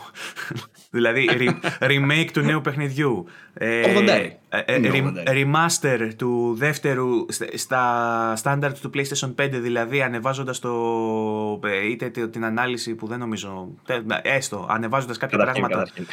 Αν ναι. γίνει remake του πρώτου θα έχει 80 ευρώ τέλος. Αν είναι remake, έτσι. Ναι, ναι όντως. Έχει 80, ναι. δεν, δεν υπάρχει περίπτωση να έχει παρακάτω. Αυτό. Ναι. Ε, οπότε είναι λίγο ακραίο αυτό το ότι θα μας βγάλουν directors κάτι με όλα μέσα, τα, τη, τη μάνα του και τον πατέρα του. Ε, αλλά η φήμη ε, για το remake είναι σχεδόν επιβεβαιωμένη και από δικές μας πηγές. Ε, οπότε το περιμένουμε, δεν ξέρουμε ακριβώς πότε και δεν ξέρουμε ακριβώς σε τι τιμή. Ε, Όμως θα μπορούσε σε μια state of play, αν δεν αφορά το συνδρομητικό μοντέλο, να αφορά αυτές τις επικείμενες κυκλοφορίες, θα μπορούσε αυτό να μοιραστεί μεταξύ δύο state of play, θα μπορούσε η μία να αφορά τις νέες κυκλοφορίες και η άλλη να αφορά το συνδρομητικό και ίσως την παρουσίαση του VR headset, γιατί δεν το έχουμε δει ακόμα. Α, άκου τώρα τι ζημιά έχει κάνει ο Τασιόπουλος. Έστειλε με στη εβδομάδα ένα μήνυμα και καλά από την Naughty Dog και καλά είναι σαν, ε, σαν να βγάζει νέα. Και ε, τώρα κάνουμε αυτή την κουβέντα και εγώ προσπαθώ να θυμηθώ. Ρε, εσύ κάτι άλλο θυμάμαι και για την Naughty Dog να το πετάξω. Κατάλαβε τη ζημιά κάνω. Το οποίο ήταν ε, τρολάδικο, ρε παιδί. Δηλαδή έλεγε έχουμε νέα για το Last of Us το 2, ξέρω εγώ τι έλεγε. Και κατέληγε μετά και έλεγε κάτι μπουρδες. Αλλά εγώ έχω τώρα στο μυαλό μου αυτό το πράγμα και νομίζω ότι έχω κάτι νέο να πω, αλλά δεν έχω. Μαλακίες σας. Παραφιλολογία. Λίγο ακόμα κάτι άλλο. Ότι το Spartacus ε, κατά τη γνώμη μου, δεν χρειάζεται να στοχεύσεις στο να χτυπήσει το Game Pass, γιατί η Sony έχει το brand που έχει τόσα χρόνια, πολλά χρόνια, από το PlayStation 1 ξεκινώντας, και τα exclusives της Sony ανά τα χρόνια μπορούν να στηρίξουν μια υπηρεσία. Να σου δώσει πρόσβαση σε έναν κατάλογο backwards compatible από τις παλιές κονσόλες και να έχεις να παίξεις αυτά τα παιχνίδια στο PlayStation 5 οπωσδήποτε, με οποιοδήποτε τρόπο τέλος πάντων, Αρέσει ε, να γίνει Nintendo. Ναι, ναι, αλλά όχι μόνο αυτό προφανώς. Θα μπορούσε να έχει και κάτι πιο σύγχρονο. Δηλαδή, θέλω να πω να σου βγάζει όπως το PS Plus, collection π.χ. κάτι αντίστοιχο, να βάζει κάτι άλλο μέσα ή όπως δίνει τα δωρεάν παιχνίδια του PS Plus, θα δίνει κάτι ακόμα, κάτι τέτοιο. Και ταυτόχρονα δεν χρειάζεται θέλω να, πω, να βγάζει day one τα καινούργια. Γιατί είναι διαφορετικό το μοντέλο. Το παρελθόν της σε σχέση με το Xbox. Το Xbox δεν θα μπορούσε να στηρίξει τόσο πολύ μια υπηρεσία που έχει μόνο τα παλιά παιχνίδια. Γιατί δεν έχει τόσο βαριά exclusives από την αρχή μέχρι σήμερα για να στηρίξει από μόνο του μια τέτοια υπηρεσία και να πληρώσει λεφτά ο άλλος για να παίξει ας πούμε, τα Halo, τα Gears, δεν είναι τόσο βαρύ όσο στο PlayStation. Το PlayStation έχει πολύ περισσότερα πράγματα από το παρελθόν. Να σου βάλω εδώ εμβόλυμη την πληροφορία ότι μέσα στη βδομάδα είχαμε και την είδηση μιας πατέντας που κατοχυρώθηκε δίθεν για το backwards compatibility, που αποδείχθηκε βέβαια τελικά να μην έχει σχέση με κάποια έξτρα πατέντα για backwards compatibility. Είναι απλά η ανανέωση της βασικής πατέντας που είχε κάνει Philo Cerny το 2019 και πριν από αυτό το 2017, γενικότερα έχει γίνει πολλές χρονιές επί σειρά, που αφορά το backwards compatibility στο PlayStation 5 για παιχνίδια του PlayStation 4. Ναι. Ε, πάντως, ε, θεωρώ ότι είναι πολύ πιθανό να δούμε ε, emulation και backwards compatibility για παιχνίδια του PlayStation 1 και του PlayStation 2 σε κάποια συνδρομητική υπηρεσία, όμως απέχουμε πολύ από το emulation για PlayStation 3. Θα πρέπει είτε να γίνεται μέσω cloud, που και αυτό απαιτεί πολύ σύνθετες υποδομές από πίσω για να τρέχουν μέσω cloud, από μεριά Sony, για να φτιάξει δηλαδή τους servers που θα τρέχουν παιχνίδια PlayStation 3 που είναι πολύ μεγάλη καστομιά, έχουμε ξαναπεί ο τρόπος που τρέχει στον cell, στον processor, τον cell ας πούμε, ε, και την αρχιτεκτονική του PlayStation 3.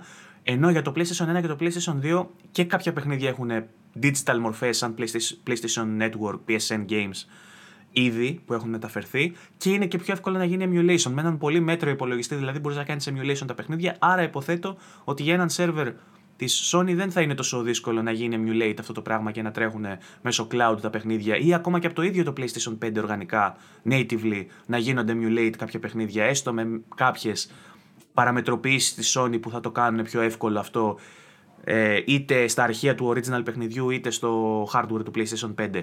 Για το PlayStation 3 είναι λίγο πιο δύσκολα τα πράγματα, λίγο πιο σύνθετα και δεν ξέρω αν μπορούμε εύκολα να μιλήσουμε ε, καταληκτικά για μια υπηρεσία που θα μπορεί να κάνει emulate όλα τα παιχνίδια της ε, βιβλιοθήκης όλων των προηγούμενων κονσολών. Ίσως να έχουμε να κάνουμε με μια βιβλιοθήκη περιορισμένη του τύπου 20-30 παιχνίδια από τη μία πλατφόρμα, 20-30 παιχνίδια από την άλλη και να προστίθενται σταδιακά κάποια παιχνίδια σε αυτή. Βασίλη, έλεγες; Ναι, αυτό που λες, ε, ακόμα και αν δεν έχει όλο τον κατάλογο ή κάτι τέτοιο, εγώ θα ψινόμουν, ας πούμε, άμα, όχι αν είχε μόνο... Πολλοί κόσμος, ρε. Όχι αν είχε, άμα είχε και κάτι ακόμα, όχι day one απαραίτητα ή κάτι τέτοιο, κάτι ακόμα πιο σύγχρονο μέσα. Ξέρεις τι, θα, πάνω θα, σε αυτό έπαιζε, που θα λες. έπαιζε ένα Silent Hill, ας πούμε, μέσα.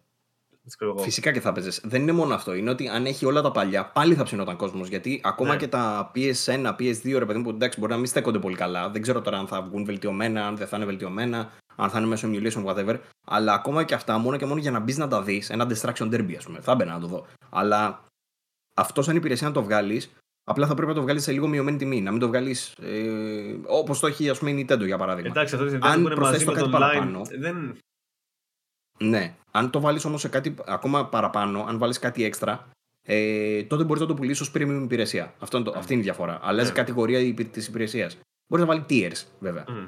Αλλά ναι, είναι, θα, θα κούμπονε πάρα πολύ καλά. Παρόλο που η Sony έχει πει ότι εμείς δεν πιστεύουμε σε τέτοιες υπηρεσίες κουμποτέ, θα, πει- θα πήγαινε πάρα πολύ καλά. Πιστεύω. Μάλιστα. Ε, Λοιπόν, ε, να πω τώρα, μιας και μιλάμε για PlayStation για να κλείσουμε με τα νέα της Sony, ότι είχαμε την ε, είδηση μέσω rumor μάλλον, ε, τη φήμη που τι κάνει νιάου νιάου στα κεραμίδια, το έβαλε και ο Χοχλάκης στο, στο community, ότι το Persona 6 θα είναι PlayStation 5 exclusive. καλό. Το περιμέναμε, εντάξει, δεν μπορώ να πω κάτι άλλο. Και υπάρχει και η φήμη για τη μεταφορά του Persona 4 Golden ε, να κυκλοφορήσει μάλλον για PlayStation 4, αλλά και, άρα και σε PlayStation 5 μέσω του backwards compatibility. Είναι ένα παιχνίδι που βγήκε πρόσφατα μέσα στον προηγούμενο χρόνο, αν δεν κάνω λάθος, για το PC. Οπότε δεν νομίζω ότι κάτι τους εμποδίζει στην Atlus να βγάλουν το Persona 4 και στο ε, PlayStation 4 που θα έβγαζε και μεγάλο νόημα γιατί υπάρχουν διαθέσιμα και τα Persona Arena και Persona Dancing, ε, κάτι τέτοια games που υπάρχουν με τους χαρακτήρες του 4 Άρα πιστεύω θα είναι και μια έτσι ολοκλήρωση, ένα κλείσιμο του κύκλου βάζοντας και το original παιχνίδι ώστε να υπάρχουν όλα τα κομμάτια της σειράς που βλέπεις και στα spin-offs εντός του library της κονσόλας. Ε, επίσης είχαμε το λικάρισμα και εδώ σας επιστούμε και τη δική σας προσοχή όσοι σερφάρετε σε τα Twitter και τα λοιπά. Ε, λίκαρε ένα κόπι του Horizon Forbidden West για PS4. Και υπάρχουν ήδη spoilers παντού στο ίντερνετ με το τι γίνεται στην ιστορία, οπότε να έχετε το νου σας όπου βλέπετε να γράφουν για Horizon. Καλοσκεφτείτε το, μας έμεινε λιγότερο από μήνας για την κυκλοφορία του, νομίζω, ή ένας μήνας και εκεί. κάτι. Ε, Οπότε τα spoilers θα είναι όλο και πιο έντονα και αν δεν, αν δεν θέλετε να πάθετε Last of Us 2, ε, όπου βλέπετε συζητήσεις για το Horizon αποφεύγετε να παρακολουθείτε, εκτός βέβαια αν Εντάξει. είναι για, στο VG24 podcast, εκεί πέρα δεν Αμφιβάλλω δεν- βέβαια ότι θα έχει. Τα spoilers θα έχουν τη δυναμική που είχαν του- του Last of Us 2. Ε, Το λένε, πάρει αυτό. ότι, λένε ότι στο Twitter ε, υπάρχουν ε, screenshots. Υπάρχουν screenshots από συγκεκριμένες στιγμές του παιχνιδιού. Πολύ... Θέλω να πω ότι ακόμα και όλο το παιχνίδι να βγάλουν, αμφιβάλλω ότι θα έχει κάτι τόσο βαρύ ώστε να έχει τόσο μεγάλο νόημα το leak όπως ήταν στο Last of Us 2. Δηλαδή δεν νομίζω να. Είχαμε ξανακούσει κάτι παλιότερα, το είχα ξαναναφέρει σε εκπομπή. You would be surprised, θα πω εγώ. Μακάρι να σκάσει και να είναι όντως έτσι, δεν ξέρω τι έχει, αλλά λέμε τώρα. Είχαν πει, για το Horizon, είχαν πει για το Horizon ότι θα you would be surprised ε, με αυτό που θα γίνει στο Horizon. Όχι. Εμείς είχαμε μια πληροφορία, wink wink, είχαμε μια πληροφορία ότι έχει μέσα στιγμές που θα πεις wow. Το έχουμε ξαναφέρει αυτό σε άλλη εκπομπή podcast. Εντάξει, ε, άλλο wow. Δεν, δεν, θυμα, δεν θυμάμαι τη διατύπωση. Δεν θυμάμαι τη διατύπωση. Ε, θα έχει, έχει, αυτό έχει να κάνει με την ιστορία του παιχνιδιού ή έχει να κάνει με τον τεχνικό του τομέα. Για την ιστορία, για, την ιστορία, για το σενάριο. Δηλαδή, πιστεύετε εσείς ότι θα υπάρχει κάτι που θα πλησιάζει έστω και λίγο το σκηνικό με την Άμπη; Ε, να σου πω, θεωρώ ότι. Ε, όχι. Ε, ε, θεωρώ ότι το Horizon δεν έχει. Στο πρώτο δεν ε, έβγαλε τα φτερά του, ρε παιδί μου. Δεν πέταξε πλήρως. Δεν κορυφώθηκε, ας πούμε. Ναι, επειδή το setting του έχει τα φόντα να σου κάνει στιγμές wow. Ναι. Ε, ίσως, ίσως, να, ίσως να είναι όντως αυτό Για παράδειγμα, επειδή ο, ο βασικός ανταγωνιστής είναι ο Silence. Θυμάστε, στο πρώτο ο Μαυρούλης.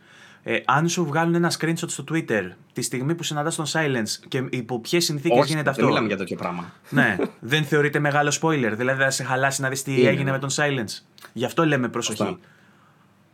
Σωστά, σωστά. Εντάξει, εγώ απαντάω σε αυτό που λέει ο Βασίλης. Δεν μιλάω για το silence τώρα. Ποιος σχέστηκε για τον silence; Οπότε υπο, υποθέτουμε ότι η πληροφορία που έχει ο Παύλος για το Horizon είναι ακόμα πιο βαρύγδουπη από αυτό που θα περιμένατε. Δηλαδή, τι συμβαίνει με τον silence; όχι, τι συμβαίνει με τον silence.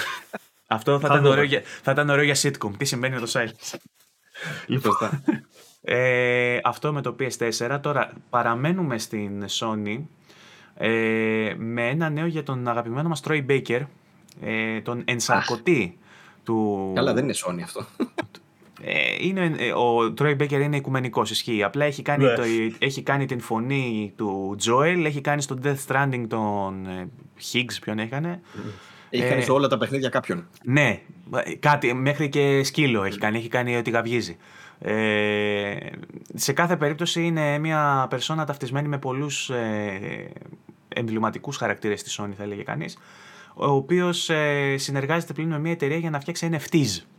Κάτι που εξόργησε πολλούς, ε, δεν πιστεύω ότι με νοιάζει ιδιαίτερα γιατί θεωρώ ότι είναι ένα trend το οποίο θα ψοφήσει πολύ πιο γρήγορα από ό,τι ψόφισε η φάση με τα bitcoins και το crypto ε, πολύ πιο γρήγορα. Δηλαδή, ε, είχαμε πει και για τα rumors που βγαίνουν και για τις πληροφορίες που έχουν οι whistleblowers, οι insiders τη βιομηχανία και λένε ότι η φάση με τα NFTs ήδη έχει μπει σε μια φάση σβησίματος και μέχρι το τέλος του 2022 θα έχει ε, εξαλειφθεί όλο αυτό. Και Ο κόσμος... λένε ότι στο gaming δεν πολύ έχει εφαρμογή. Δεν είναι, δεν είναι τόσο πρόσφατο όσο χώρος του gaming για να εφαρμοστεί Άσχετα που επιμένουν οι εταιρείες. Ναι. Δηλαδή και η Sega μπήκε πούμε, στο παιχνίδι. Ναι. Είχε πει ότι δεν θα μπούμε, έβγαλε λόγο τώρα Sega NFTs. Ε, για τον Troy Baker όμως, πολλοί κόσμοι ε, θύμωσε γιατί λέγανε ότι αυτή η εταιρεία συγκεκριμένα που φτιάχνει αυτό το NFT με τη φωνή του Troy Baker, ότι στοχεύει στη δημιουργία voice acting μέσω της χρήσης τεχνητής νοημοσύνης. Που να μην υπάρχει δηλαδή άξιο άλλο ηθοποιός, να δίνει τη φωνή του και να παράγεται η ερμηνεία μέσω τεχνητής νοημοσύνης. Το οποίο λένε ότι είναι, παιδί μου, σε φάση το αντίθετο από αυτό που θέλουν οι voice actors γενικά, γιατί θα τους βγάλει εκτός δουλειάς. Ο θάνατος των voice actors. Ναι. ναι. και λένε ότι αυτός παρόλο που το είναι voice actor και στηρίζει γενικά και λέει διάφορα τέτοια, ότι στήριξε αυτή την εταιρεία που όλοι οι voice actors λένε μακριά από αυτό το, από αυτό το trend, γιατί θα μας αφήσει χωρίς δουλειά και δεν θα έχει νόημα η δουλειά μας καν και τέτοια. Και πολλοί voice actors άλλοι από gaming χώρους στα σχόλια από κάτω το είπαν ότι Ευγενικά βέβαια, αλλά το είπαν ότι ξέρεις τι δεν είμαστε μαζί σου σε αυτό. Εμφανίστηκαν διάφοροι δημοσιογράφοι από εκεί Συ, Συγκεκριμένα, επειδή και τέτοια. Η, η, διατύπωση ήταν I'm partnering with την τάδε εταιρεία για να φτιάξω NFTs. Η απάντηση top από κάτω είναι I'm partnering with the unfollow button. Μάλιστα. ναι, ήταν, ήταν και διατύπωση κακή που έκανε. Αυτό που έγραψε, don't, πώς το έγραψε Don't Hate Create, ε, πολλοί σταθήκαν εκεί και είπαν ότι εντάξει, okay, πήγαινε κάνω τη θέση, αλλά αυτό που λες είναι τελείως πατομναριστικό. Και... Ναι, ότι ε, κατηγορείς ότι είναι hate, ναι. κατηγορείς ναι. ως haters, ας πούμε, όλους όσους είναι αντίθετοι με τα NFTs, τα οποία εξορισμού είναι ε, κάτι το ανούσιο πιστεύω γιατί δεν παράγει art πραγματικό. Είναι απλά ένα, ε, ένα alter ego του χρηματιστηρίου. Είναι ψηφιακό. Δεν έχει έχασε, να... μεταξύ, έχασε χιλιάδες followers αυτός ε, στο Twitter μετά από αυτό και επίσης έχει ενδιαφέρον το podcast που κάνουν με την Αλάνα Πίβς και τον άλλο, τον Austin Wintory και τον άλλο, τον, πώς το λένε, δεν θυμάμαι. Mm. Ε, κάνανε podcast για αυτό το θέμα. Ναι. Γιατί Έχει το να δω άκουσες; αυτό. Η Αλάνα έχει ξαναμιλήσει για τα NFT και έχει εκφράσει αντίθετες απόψεις Μμμ. για αυτό το θέμα. Και κάνανε podcast, δεν το άκουσα όλο ακόμα, το έχω ξεκινήσει. Και κάνανε podcast για αυτό το ζήτημα, ρε παιδί μου. Και από ό,τι κατάλαβα λίγο που το είδα, διαφωνούν όλοι οι υπόλοιποι Ναι. με το concept. Εντάξει, του δεν θα NFT. του ζητήσει και το λόγο. Είναι λίγο αυτό το πατρονάρισμα είναι το άσχημο. Αν ο άλλος θέλει να Όχι. ασχοληθεί με τα NFT, θα ασχοληθεί. ας ασχοληθεί αλλά... το podcast φαίνεται πολύ ενδιαφέρον γιατί όσο είδα μιλάνε με πολύ κόσμιο και πολιτισμένο στυλ. Εκφράζει ο καθένας γιατί διαφωνεί, γιατί συμφωνεί και λένε ενδιαφέροντα πράγματα όσο είδα. Δεν το τουλάχιστον, έχω δεν είδα παρακολουθήσει, αλλά είναι ενδιαφέρον αυτό που λες, οπότε θα Ναι. το βάλουμε στα ραντάρ μας. Μιας και μιλάμε για ηθική, θα σας πω σε έναν άλλον παράγοντα βέβαια της gaming βιομηχανίας. Θα σας πω στον Spencer που έδωσε μια πολύ ωραία ε, συνέντευξη ε, και μίλησε λίγο για τη φάση με την Activision, σε, σε- λίγο με αυτά που γίνονται με Ubisoft. Δεν είπε συγκεκριμένα για την Ubisoft, ε, για την Activision μίλησε. Απλά θέλω να πω ότι εμείς το έχουμε συζητήσει ε, με βάση και αυτά που γίνονται στη Ubisoft και αυτά που γίνονται σε άλλες εταιρείες, ε, με την κουλτούρα, την frat culture και όλο αυτό που υποθάλπτεται από πίσω ε, και με τις γκάφες εντός εισαγωγικών και πολύ επίοικος ε, το περιγράφω ως γκάφα ε, τον CEO τους ε, με την Activision έχουμε πει πολλές φορές τι έχει γίνει τέλος πάντων με, που ε, έχει οδηγηθεί και κοπέλα στη, στην αυτοκτονία λόγω του, του bullying που δέχθηκε από συνάδελφους και του frat, του frat culture ε, ο Σπέντσερ ε, ένυψε τα σχήρα του λίγο. Ε, έτσι το είδα εγώ διαβάζοντας τη συνέντευξη. Δεν ξέρω αν τη διαβάσετε κι εσείς. Ε, ουσιαστικά. Αποσπασματικά. Αποσπασματικά αυτό που είπε είναι ότι ε, είμαστε ενάντια ή μάλλον δεν ενδιαφερόμαστε για το virtue shaming. Τι σημαίνει το virtue shaming; Είναι το να, πώς λέμε για body shaming, το να ντροπιάζεις ας πούμε το σώμα του άλλου και να μιλάς με άσχημο τρόπο για τον άλλον με βάση την ε, εμφάνισή του. Το virtue shaming είναι σαν να ντροπιάζεις τον άλλον για τις αξίες που πρεσβεύει. Οπότε λέει ότι εμείς δεν θα μπούμε σε αυτό το παιχνίδι του virtue shaming που γίνεται για την ε, Activision. Το ότι δηλαδή να θάβουμε μια ολόκληρη εταιρεία επειδή ήταν μαλάκας ο CEO. Αυτό κατάλαβα εγώ διαβάζοντας. Δεν ξέρω, Βασίλη, αν εσύ έβγαλες κάποιο άλλο συμπέρασμα. Δεν το έχω δει αρκετά για να έχω συμπέρασμα να σου πω την αλήθεια. Λίγο είδα κάποιες εκφράσεις που είπε. Τα είδα σε άλλα άρθρα δηλαδή. Και. Ε, δεν ξέρω. είπε, ότι, είπε ότι και εμείς στην Microsoft λέει δεν είμαστε spotless στο παρελθόν Ναι, μας. αυτό το Δηλαδή είδα. δεν είναι ότι εμείς είμαστε πεντακάθαροι. Ενδεχομένως, αν λέει ε, ξεσκονίσεις το παρελθόν της εταιρείας, θα βρεις κάποιον παράγοντα ο οποίος ήταν μαλάκας. Δεν πάει να πει ότι επειδή είχαμε κάπους σε ένα post ένα μαλάκα ότι είμαστε όλοι μαλάκες. Δεν Εντάξει, συμφωνούμε βέβαια, με η, αυτό. αλη- η αλήθεια είναι ότι στην Activision δεν φαίνεται να είναι τόσο απλό ότι απλά ήταν ένας τύπος που ήταν μαλάκας σε ένα post. Μπράβο. Φαίνεται ότι υπήρχε ολόκληρη κουλτούρα εκεί πέρα από Μπράβο, πίσω. ναι. Γιατί ήταν όλοι οι εργαζόμενοι ε, ήταν μέσα σε αυτό και εφόσον ε, το ανέχεται η ηγεσία αυτό είναι σαν να υποθάλπτονται τέτοια ε, φαινόμενα. Ο Σπέντσερ επίσης δεν θυμάμαι αν ήταν σε αυτή τη συνέντευξη ή σε άλλη είπε ότι εμείς ε, δεν είμαστε δημοκρατία εδώ πέρα και δεν θα επιτρέψουμε στην πλατφόρμα του Xbox να γίνει ε, σημείο πολιτικής αντιπαράθεσης και διαξυφισμών ε, ε, γνώμεων. Δεν θα αφήσουμε δηλαδή τον κόσμο να τσακώνεται ε, με βάση το τι είναι ε, πολιτικά ορθό να υποθεί ας πούμε και να κάνουν debate πολιτικό στην πλατφόρμα μας. Εμείς εδώ είμαστε ένα σημείο που μαζεύονται παίχτες και ασχολούνται με το gaming και δεν ε, μας ενδιαφέρει τίποτα άλλο. Συνοψίζοντας no politica, είπε ο Spencer. Ε, εντάξει, είναι μια ξεκάθαρη θέση της Microsoft. Ε, αρκετά ίσο, εις, αποστα, ε, εις αποστάκιας για τα γούστα μου. Ε, αλλά είναι μια θέση. Οπότε τη σεβόμαστε. Ο Παύλος πρέπει να έχει κολλήσει, έχει αποχωρήσει. Παύλο. Είναι η ώρα του, ναι. Είναι κάπου, κάπου εδώ κολλάει. Έκανε σεισμόλη, ε. Ναι. Δεν τον κατάλαβα, αλλά έκανε.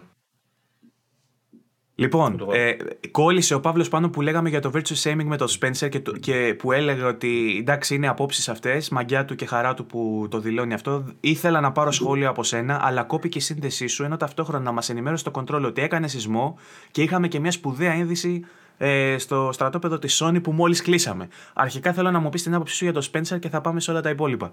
Καθώς με ενημερώνουν Δεν από την την είδα αίθουσα τη- σύνταξης. Τη συνέντευξη του Spencer δεν την είδα. Αυτό με το virtue shaming. Ε, μ, εντάξει, τώρα και αυτός προσπαθώς να.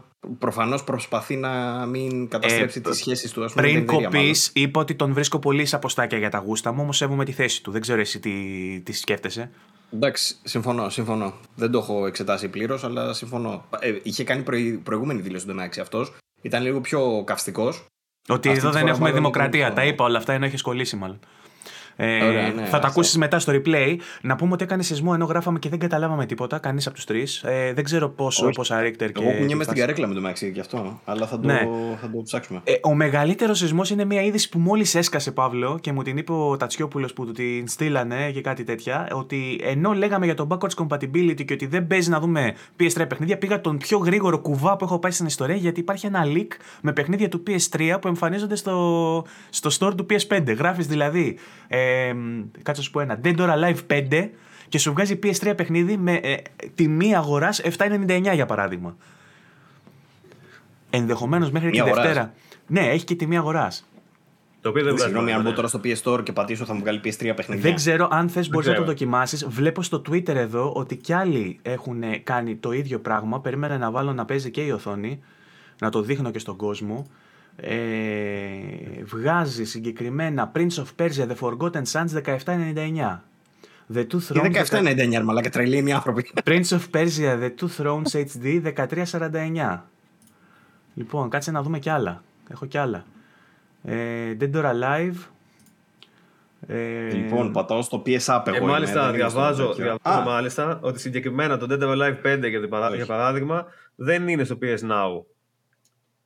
Στο PlayStation Now δεν υπάρχει. Ε, βλέπω εδώ Bejeweled 3, ε, 599 για PS3. Οπότε έχουν αρχίσει και κάνουν Την εμφάνιση εφαρμογή τους. εγώ δεν βλέπω κάτι. Βλέπετε εσείς; Όχι, λέει στο PS5 ότι γίνεται. Δεν το έχω ψάξει την εφαρμογή ακόμα. Δεν ξέρω καν αν ισχύει. Αυτό είναι το ωραίο με τις ζωντανές εκπομπές που ακούτε κονσέρβο. Ότι μπορεί αυτό τώρα Εντάξει, που λέμε. το λένε Μπορεί να πολύ ισχύει, μπορεί και να μην τέτοιοι. ισχύει. Το λένε πολύ, το βάζουν σε site και σε τέτοια. Τώρα μπορεί και να ισχύει από ό,τι Πώς θα φαίνεται. παίζουν Πάντως, όμως; Αν Μπαπ, παίζουν, ε, αν τέτοιο. παίζουν όντως με backwards compatibility παιχνίδια που μπορείς να αγοράσεις το PS3, είναι ο πιο γρήγορος κουβάς που έχω φάει σε πρόβλεψη ποτέ. Έτσι. Βγήκα πριν 5 λεπτά και είπα ότι δεν θα δούμε εύκολα παιχνίδια για το PS3 και μπαμ, έσκασε η είδηση. Μέχρι τη Δευτέρα. Σαν να σου έχω- απαντάει. Τι έγινε; Σαν να σου απαντάει η Sony τώρα. Σαν να μου απαντάει η Τι είπες, Sony. Ναι, Βαγγέλη μου, επιτόπου. πάρτα. ε, Εμείς γράφουμε Κυριακή μέχρι τη Δευτέρα που θα κυκλοφορήσει το επεισόδιο. Μπορεί να έχουμε και διευκρίνηση ή να έχουμε ε, μ, απόσυρση από το store, να είναι κάποιο λάθος, δεν ξέρω. Ε, Πάντως είναι ωραίο που τα βλέπουμε επιτόπου αυτά. Ε, Λοιπόν, ο σεισμός ήταν στη 2 παρα 10, λέει. 5,4 στον Νέο Μαρμαρά. μάλιστα. Ενδιαφέρον. Κον- κοντά μας είναι αυτό; Ποιος ξέρει. Αλλά Ξέρετε- 5,8 σοβαρό πράγμα. Ε, στο Άγιο Όρος είναι κάπου. Στη θάλασσα. Στο Άγιο Όρος, εντάξει, δεν είναι και πολύ κοντά η αλήθεια είναι. Σε Χαλκιδική, εκεί κοντά. Κάπου είναι. Ναι. Και κουνηθήκαμε εδώ πέρα στην Αθηνά. 5,3 5,8. ήξερα. Ναι, 5,3. Οκ. Α ελπίσουμε να είναι όλα καλά πιο βόρεια, να μην έχουν γίνει. Ναι, νέο- ε, στο δεύτερο πόδι στη Θεσσαλονίκη πάνω. Μάλιστα. Μάλιστα. Θα έλεγε κανείς το Λοιπόν. τρίτο πόδι είναι τα πιο τέτοια. Ε, Ζωντανή εκπομπή που λες και εσύ. ναι. Επόμενη είδηση μεγάλη. ε, The Xbox One is officially dead. Ε, και αυτό διότι καθώς η Sony αποφασίζει να συνεχίσει την παραγωγή του PS4, στη Microsoft λένε μπα, not needed, δεν το χρειαζόμαστε πια. Έχουμε το Series S για να καλύψει αυτές τις ανάγκες του, της οικονομικότερης κονσόλας και backwards compatible. Δεν υπάρχει λόγος να φτιάχνουμε πλέον Xbox One. Και πράγματι δεν Ε, υπάρχει κανένας λόγος. Οπότε τέλος... Όσο να το πουλούσαν 100 ευρώ, να το πουλούσαν για να είναι ανταγωνιστικό. Η αλήθεια Δεν είναι είναι ότι η παραγωγή των κονσολών έχει τελειώσει, λέει, από τους τελευταίους μήνες του 2020. Απλά τώρα πλέον αρχίζει και φαίνεται η έλλειψή τους στην αγορά και προέκυψε ως είδηση ότι έχει σταματήσει η παραγωγή τους. Ό,τι, α, ό,τι αγοράζαμε μέσα στο προηγούμενο έτος ήταν τα ρέστα, ό,τι είχε μείνει δηλαδή Δεν έχει και νόημα, μωρέ τώρα. από την παραγωγή του 2020. Δεν έχει και νόημα. Δηλαδή, από τη στιγμή που υπάρχουν Xbox Series S, για παράδειγμα, μπορεί να αγοράσει κάποιος, γιατί να πάρει Xbox One; Ναι. Λοιπόν, ε, ένα παιχνίδι που περιμέναμε στο Xbox ψηλοάμεσα και υπήρχε η φήμη ότι θα φάει delay ήταν το Stalker 2 που τελικά την έφαγε την αναβολή του. Ήταν να κυκλοφορήσει 28 Απριλίου, το είχαμε αναφέρει και στα παιχνίδια που περιμένουμε εμείς στο προηγούμενο podcast για το 2022. Ε, και τελικά η νέα του κυκλοφορία, η νέα του ημερομηνία κυκλοφορία θα είναι τον Δεκέμβρη, στις 8 του Δεκέμβρη 2022. Ε, ένα από τα πολυαναμενόμενα παιχνίδια μου και είναι μην πω εγώ ότι θέλω κάτι, ε, θα το φάω στον κόλλο. Δηλαδή περιμένω αυτό το Hogwarts. Αγγελία, άστα ρε, μη, μη λες Ναι, τίποτα άλλο, ρε. ναι, δηλαδή περιμένω αυτό το Hogwarts και έχει φάει τρεις αναβολές. Έτσι όμως θα αρχίσω να λέω περιμένω το Elden Ring. Για να δούμε τώρα. Μιγιαζάκι, σε περιμένω. Μα είναι να βγει μεθαύριο. περιμένω Αχ, το Elden είμαστε. Ring. Και μιας και λέω για Elden Ring, να σου πω ότι είχαμε και ένα leak ε, για το character creator. ε, Το οποίο τα σπάει. το οποίο τα σπάει, είναι ενθουσιασμένοι οι, ε, Είναι και Οι τσίρκο παίχτες. εδώ τελείως. Τελείως γελίο. Μπορείς να το κάνεις. Ναι. Ε, το βίντεο βέβαια που παρουσίαζε τα στοιχεία του έχει κατέβει, το έχουν κατεβάσει. Ε, οπότε μάλλον δεν μπορώ να σας το δείξω, δυστυχώς. Ε, όμως ε, έχουμε ακούσει πάρα πολύ καλά σχόλια και οι ειδήσεις μιλάνε για ένα πάρα πολύ ωραίο character creator. Όσοι δοκιμάσαμε βέβαια λίγο και το beta test εκείνο που είχε γίνει, τη δοκιμή, πήραμε μια γεύση, αν και δεν, ήταν, δεν είχε όλες τις επιλογές νομίζω ανοιχτές. Τώρα θα έχει περισσότερες στην τελική, στο τελικό build. Ε, αισιόδοξα τα νέα από το Elden Ring και πλέον που το περιμένω κιόλας, ελπίζω να μην σημαίνει αυτό ότι θα δούμε αναβολή, γιατί όταν πω εγώ ότι κάτι το περιμένω, ε, συνήθως αναβάλλεται. Ε, να σας πάω και λίγο από Nintendo πριν τελειώσω με τις ειδήσεις που έχω εγώ. Οπότε, Παύλο, αν έχεις και εσύ κάποια προετοίμασέ τη για να μιλήσεις. Η τελευταία είδηση που έχω να σας πω ε, έρχεται από Nintendo και έχει να κάνει με την κυκλοφορία ενός εμβληματικού franchise του Assassin's Creed, του, του original του Assassin's Creed, του Ορθόδοξου, του Ezio Auditore Saga. Desmond Saga, αλλά έτσι Auditore καλύτερα γιατί είναι μόνο τα κομμάτια που ασχολούνται με τον Ιταλό. Assassin's Creed 2, Brotherhood και Revelations ε, έρχονται στο Nintendo Switch στις 17 Φεβρουαρίου σε μια συλλογή που θα επιτρέψει στους ε, μίστες ε, της φορητότητας να κουβαλήσουν μαζί τους ε, τον ε, αγαπημένο Ιταλό, τον δεύτερο τη τάξη αγαπημένο τους Ιταλό μετά τον Super Mario εννοείται για τους Nintendάκηδες να, τον- να τον πάρουν μαζί τους στην τουαλέτα και να παίξουν όπου θέλουν με τον, ε, με τον Όπως- Έτσιο. Όπως λέει και το φίλο Bite Me, ο Τσαμπίρας συγκεκριμένα, ε, ό,τι πρέπει για το Switch. Και αυτή τη φορά δεν το λέμε ειρωνικά, είναι όντως ό,τι πρέπει για το Switch. Ε, το, κοίτα, το κατά πόσο είναι ότι πρέπει θα κριθεί αυτό. Θα φανεί μάλλον από το πώς θα τρέχει στη- στο Switch, πόσο καλά θα τρέχει. Εντάξει, Ε, φαντάζομαι θα τρέχει οκ. Ε, ναι. Αν είναι δυνατόν. Και δύο χρόνια μετά, ξέρω εγώ, που έχει κυκλοφορήσει στις υπόλοιπες πλατφόρμες, απορώ γιατί αργήσανε τόσο να το βγάλουν, αλλά εντάξει, οκ. Η φυσική έκδοση του παιχνιδιού στο cartridge θα περιλαμβάνει μέσα μόνο το Assassin's Creed 2. Το Brotherhood, το Revelations και Ωραίο. το Lineage ε, και το Embers συν τα πακέτα, τα ακουστικά για τις έξτρα γλώσσες θα χρειάζονται ένα επιπλέον κατέβασμα, ένα download των, της τάξης των 35 GB. Πολύ καλό. Να θυμίσουμε Τι ότι 35 GB, θα χωρέσει, ρε. Πες μου εσύ. το, εντάξει, είναι μαζί με τις γλώσσες βέβαια, μαζί με τα DLC, μαζί με τα short films. Έχει και δύο films, δύο μικρά Αλλά films. έρχεται, που έχουν έρχεται, γίνει. ναι. έρχεται η ώρα σιγά σιγά. Σιγά σιγά έρχεται η ώρα να βγάλουμε νέο Switch. Δηλαδή φτάνει πια. Εντάξει. Κοίτα, Έχει, δεν εντάξει. είναι και δύσκολο να πάρεις και μια SD να την αναβαθμίσεις και Ε, δεν ναι, έχει παιδί πολύ μου, αλλά ακριβή. όταν, αρχίσει, όταν υπάρχει η κουβέντα μόνο και μόνο που μιλάς σήμερα και λες πού θα χωρέσουν τα 30 GB, ε, φτάνει Ναι. η ώρα σιγά σιγά να πούμε. ε, Τι- και, What, what years this, από πότε είναι αυτή η εφημερίδα κτλ. και Ε, ειδικά με, με βάση το Pokémon που βγαίνει σε λίγες μέρες. Ε, Το οποίο, το οποίο επίσης περιμένω, ελπίζω να μην γίνει καμιά μαλακία. Αλλά εγώ ελπίζω αυτό, να γίνει και να βγει στο επόμενο Switch γιατί. Ε, δεν ξέρω, αυτό ρε φίλε. περιμένω να Είναι- έρθει είναι το. ντροπή, ντροπή, περι- αλήθεια, ντροπή. περιμένω να έρθει το review code και δεν έχει έρθει. Οπότε ίσως είναι επειδή το περιμένω και δεν έρχεται το review code. Ίσως πρέπει να πω Ντροπή, ότι περιμένω ντροπή. κάτι Εγώ άλλο το για Μάλλον να να λέω. περιμένεις. Ντροπή Ναι. λέω, το βλέπω και λέω ντροπή πραγματικά.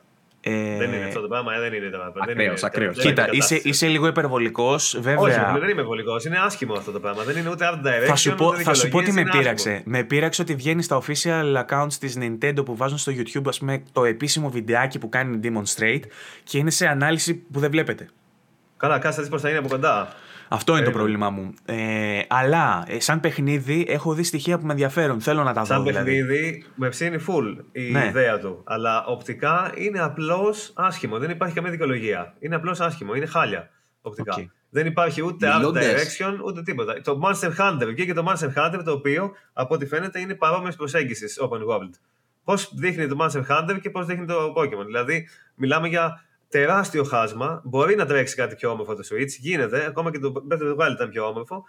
Και δεν υπάρχει art direction στο Pokémon. Είναι ένα, ένα, ένα ξερό, flat, bland, ε, αδιάφορο πράγμα με pop-in στα, στο, στο μισό εκατοστό, με text. Τι να πω τώρα. είναι- Λέμε πολλές φορές ότι είναι παιχνίδι άλλης δεκαετίας. Αυτό πραγματικά είναι παιχνίδι άλλης δεκαετίας οπτικά. Μου Εγώ το, θυμίζει λίγο θεωρώ το- mobile game, ρε γάμο το. εγώ το βρίσκω ντροπή αυτό το οπτικό αποτέλεσμα. Πραγματικά και είναι όσο καλό και να είναι το παιχνίδι, αν μοιάζει όπως φαίνεται ότι θα μοιάζει, θα πέσουν οι βαθμολογίες του μόνο και μόνο από το οπτικό, κατά τη γνώμη μου. Νομίζω ότι είναι πραγματικά χάλια. Δεν σε ενδιαφέρει το οπτικό, να πούμε. Ναι, φαντάζομαι με ενδιαφέρει.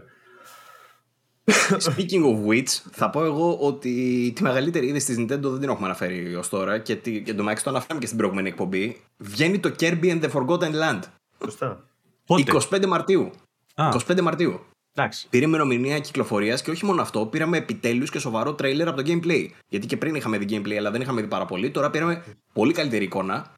Και ανακαλώ όσα είχα πει στην προηγούμενη εκπομπή ότι το Kirby το περιμένω να βγει έσχος. Αυτό που είδα αυτή τη στιγμή δεν το περιμένω να βγει έσχος. Το Μια παίρνω χαρά. πίσω αυτό το πράγμα. Φαίνεται πάρα πολύ ενδιαφέρον. Βασικά, φαίνεται σαν Super Mario Odyssey για την ακρίβεια. Με τις δυνάμεις του Kirby, ξέρω εγώ. Το οποίο το κάνει πάρα πολύ ενδιαφέρον. Δεν φαίνεται που το κοροϊδεύανε ότι θα βγει Last of Us και δεν ξέρω κι εγώ τι.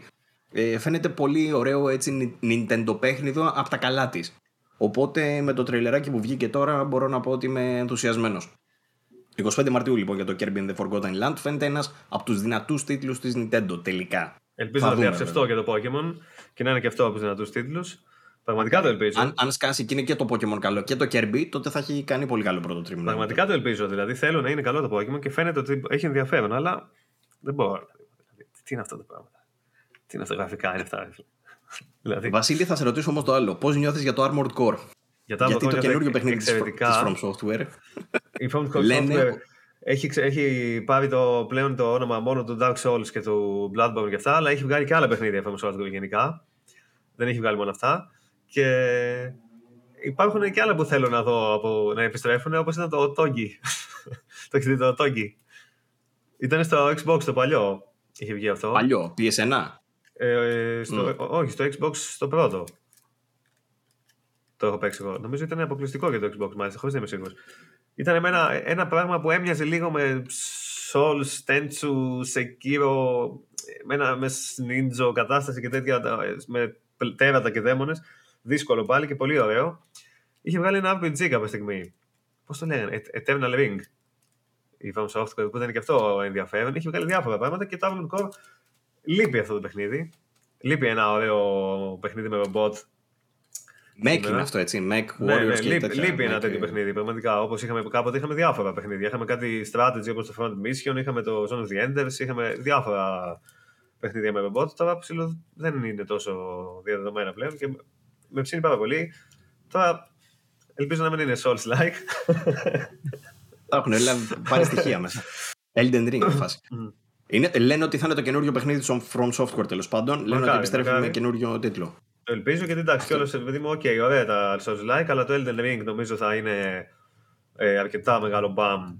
Θα διαφοροποιηθεί τόσο πολύ από τα προηγούμενα γιατί το Sekiro π.χ. οκ, ήταν κάτι διαφορετικό, αλλά έμοιαζε πάρα πολύ με την κλασική συνταγή. Δεν χρειάζεται να δούμε και κάτι άλλο στο άμεσο μέλλον σε Souls-like από τη From Software, νομίζω. Φτάνει το Elden Ring για μεγάλο διάστημα κιόλας. Δεν χρειάζεται να κυκλοφορήσει κάτι ακόμα. Οπότε καλό είναι να δούμε κάποιο άλλο franchise. Μμμ. Μάλιστα. Παύλο. Δεν έχω κάτι άλλο η αλήθεια είναι. Ο director του Days Gone βγήκε, αλλά είναι πολύ υποθετική η. Το είχαμε Ε, ξαναπιάσει έκανε αυτό. κάποιες- Το είχαμε ξαναπιάσει. Για είχε το βγει και sequel. είχε πει. Α, ναι, είχε πει και για το sequel τι θα μπορούσε να περιλαμβάνει και είχε, ε, ε, βγήκαν και κάποια Αυτό. updates που το είχαμε ξαναπεί στο προηγούμενο που μίλησε για τις πωλήσεις που έκανε και τελικά βγήκαν τα στοιχεία και μάλλον έχει πέσει πολύ έξω. Γιατί Αυτό ναι. είχε πάρει Και από είπε- το tracking των παικτών με βάση τα Ναι. accounts που μπορεί να σημαίνει ότι αυτοί που έπαιξαν είχαν πάρει used game ή το είχαν πάρει από το Plus ή το είχαν πάρει Νομίζω από... Σημαίνει ότι ότι δεν είναι όμως- 8 εκατομμύρια, μπορεί Ωραία. να είναι 5, μπορεί να είναι 4. Νομίζω όμως ότι είπε ότι τα στοιχεία που πήρε ήταν πριν μπει στο Plus. Έτσι είπε αυτός. Απλά ε, βγαίνουν, Ναι, εντάξει, συνε- τώρα, οκ. βγαίνουν συνέχεια στοιχεία που δείχνουν ότι μάλλον τα φούσκωσε κατά πολύ αυτός. Ο ίδιος Γενικότερα, έκανε- ξαναβγήκε και είπε επειδή, ότι επειδή ο στέκεται τύπος πίσω έχει που κάνει είναι. πολύ controversial δηλώσεις, γενικότερα εγώ δεν τον παίρνω και πολύ στα σοβαρά. Αν και έχει ενδιαφέρον να τον ακούμε, γιατί μέσα στην τρέλα του μπορεί να πει και κάποια σοβαρά πράγματα. Καταρχάς, Αλλά είπε μια- Που έκανε μια μεγάλη τώρα- βλακεία, είπε μια μεγάλη βλακεία μέσα. Είπε ότι το Days Gone ε, ε, εμπίπτει στην κατηγορία των παιχνιδιών που βγαίνει ένα πρώτο παιχνίδι το οποίο είναι OK και μετά το sequel βγαίνει και το ανεβάζει 10 ταχύτητες όπως έγινε με το Uncharted είπε το οποίο ισχύει πράγματι το πρώτο Uncharted ήταν ένα OK παιχνίδι και το δεύτερο βελτίωσε τα πάντα σε απίστευτο βαθμό αλλά έβαλε στην ίδια κατηγορία και τον Batman το Arkham που δεν είναι με φίλε την ίδια κατηγορία. Δηλαδή, το Batman το Arkham Asylum, εκτός από το ότι για μένα είναι το καλύτερο, οκ, έχει ξέρω εγώ 90 παντού βαθμολογίες. Δεν είναι ότι ήταν ένα παιχνίδι το 8 ή το 7. και Δεν το ήταν οκ. δεύτερο. Απλά. Ναι, ναι. ήταν πολύ καλύτερο. Ναι, και τον είδα και λέω εντάξει, σταμάτα να μιλάς. Ο ίδιος τύπος, ο Ρος, έκανε δηλώσεις τώρα για το πώς θα ήταν το Days Gone 2. Αυτές ήταν καινούργιες δηλώσεις. Και ανέφερε κάποια στοιχεία, ρε παιδί μου, μέσα που λέει ότι θα είχαμε κρατήσει λέει, τη βαριά δυνατή αφήγηση, θα είχαμε κρατήσει τη μηχανή προφανώς. Ε, και νομίζω λέει ότι θα είχαμε επεκτείνει λίγο τον τόνο του παιχνιδιού σε μια πιο τεχνική κατεύθυνση του τύπου ε, με την τεχνολογία νερό. Νερό είναι η, Αυτή η, η, η εταιρεία τέλος πάντων που είναι. Βάσεις που είχαν εκεί, ναι. Με τις βάσεις. Οπότε λέει θα το είχαμε εξελίξει προς τα εκεί. Θα είχε λέει ο παίχτη στη διάθεσή του πόρους ε, από την κυβέρνηση τέλος πάντων από τα, πριν την αποκάλυψη και θα υλοποιηθούν διάφορες ιδέες, όπως για παράδειγμα η δυνατότητα για κολύμπι. Αυτά ανέφερε ο Τζεφρός. Κολύμπι, λες και μέσα στον κάθε ε, τρία. Αυτός τώρα προσπαθεί, ρε φίλε, να. Αυτός Με προσπαθεί λίγα τώρα λόγια να είπε ότι θα ανεβάσει. ήταν το ίδιο με το ένα, αλλά καλύτερο. Το οποίο Ναι, ωραία. ως, ε, Αυτός- ως, πρόταση, ως πρόταση δεν είναι καλή πρόταση, γιατί πρέπει, όταν κάνεις μια πρόταση και να δώσεις σε κάποιον ε, κάτι νέο και να τον πιάσεις με αυτό, πρέπει να του δώσεις κάποιο στοιχείο να του πεις θα έχει αυτό και να είναι κάτι ενδιαφέρον. Τώρα να του πεις ότι θα είναι σαν το πρώτο, αλλά καλύτερο. Ε, οκ, εντάξει, Ωραία, θα βγάλουμε ρε, ένα. αυτός δεν το φτιάχνουν, προσπαθεί τώρα να το Days Gone 2, κουρδίσει. Σου λέει πώς θα ήταν. Μπράβο. Προσπαθεί Αυτό. να κουρδίσει τον κόσμο για να ζητήσει Days Gone 2, αλλά το αστείο θα είναι να, επειδή η Sony έχει τα δικαιώματα να βγάλει Days Gone 2, αλλά αυτό να τον έχουν για να καθαρίσει Να το τουαλέτες βγάλει ή χωρίς να, αυτόν. ή να μην τον πάρουν καθόλου. Κοίτα, Έχει άμα πήγε- φύγει, θυμάμαι, Α- το άμα συζητάγαμε, πήγε έχει στη φύγει από Sony- τη Sony τελικά αυτός. Ναι, ναι. Ναι. Έχει φύγει. Άμα, άμα πήγε στη Sony για να κάνει πρόταση για το Days Gone 2 και είπε αυτά που έγραψε, ε, Ξέρεις- δεν είναι ξέρεις παράδειγμα. τι, δεν το τα- πήρανε. Όχι, ξέρεις τι, η Sony κατά πάσα πιθανότητα απλά το έχει βάλει στο σιρτάρι για να βγάλει κάτι άλλο και κάποια στιγμή σίγουρα θα επανέλθει με Days Gone 2. Ναι, ναι, ναι. Και Και εγώ αυτό όταν θα το πιστεύω. βγάλει αυτό το Days Gone 2, αν πάει καλά θα βγει αυτός και θα πει Σας τα έλεγα. Αν δεν Ναι. πάει καλά θα βγει και θα πει Αν το έκανα εγώ, θα γάμαγε Ναι. το παιχνίδι. Μα, Τώρα μπράβο. πάρτε. τη- Κατάλαβε. Λοιπόν, Δεν με οπότε- βάλατε εμένα. Ναι, ναι, Έτσι. τα, τε- τα ξέρουμε. Αυτά τα έχουμε κάνει πριν από σένα. Άσε, Ρος, ευχαριστούμε. ναι, αυτά. Λοιπόν, ε, Παύλο, δεν ξέρω αν έχεις κάτι άλλο να προσθέσεις, αλλά η ώρα έχει πάει, Δεν έχω κάτι άλλο. έχει πάει δυόμιση και με περιμένουν με μπριζολίδια στα κάρβουνα. Οπότε νομίζω ότι πρέπει να σε κλείσω και πρέπει να αποχαιρετήσω και το κοινό μας για να πάω να φάω.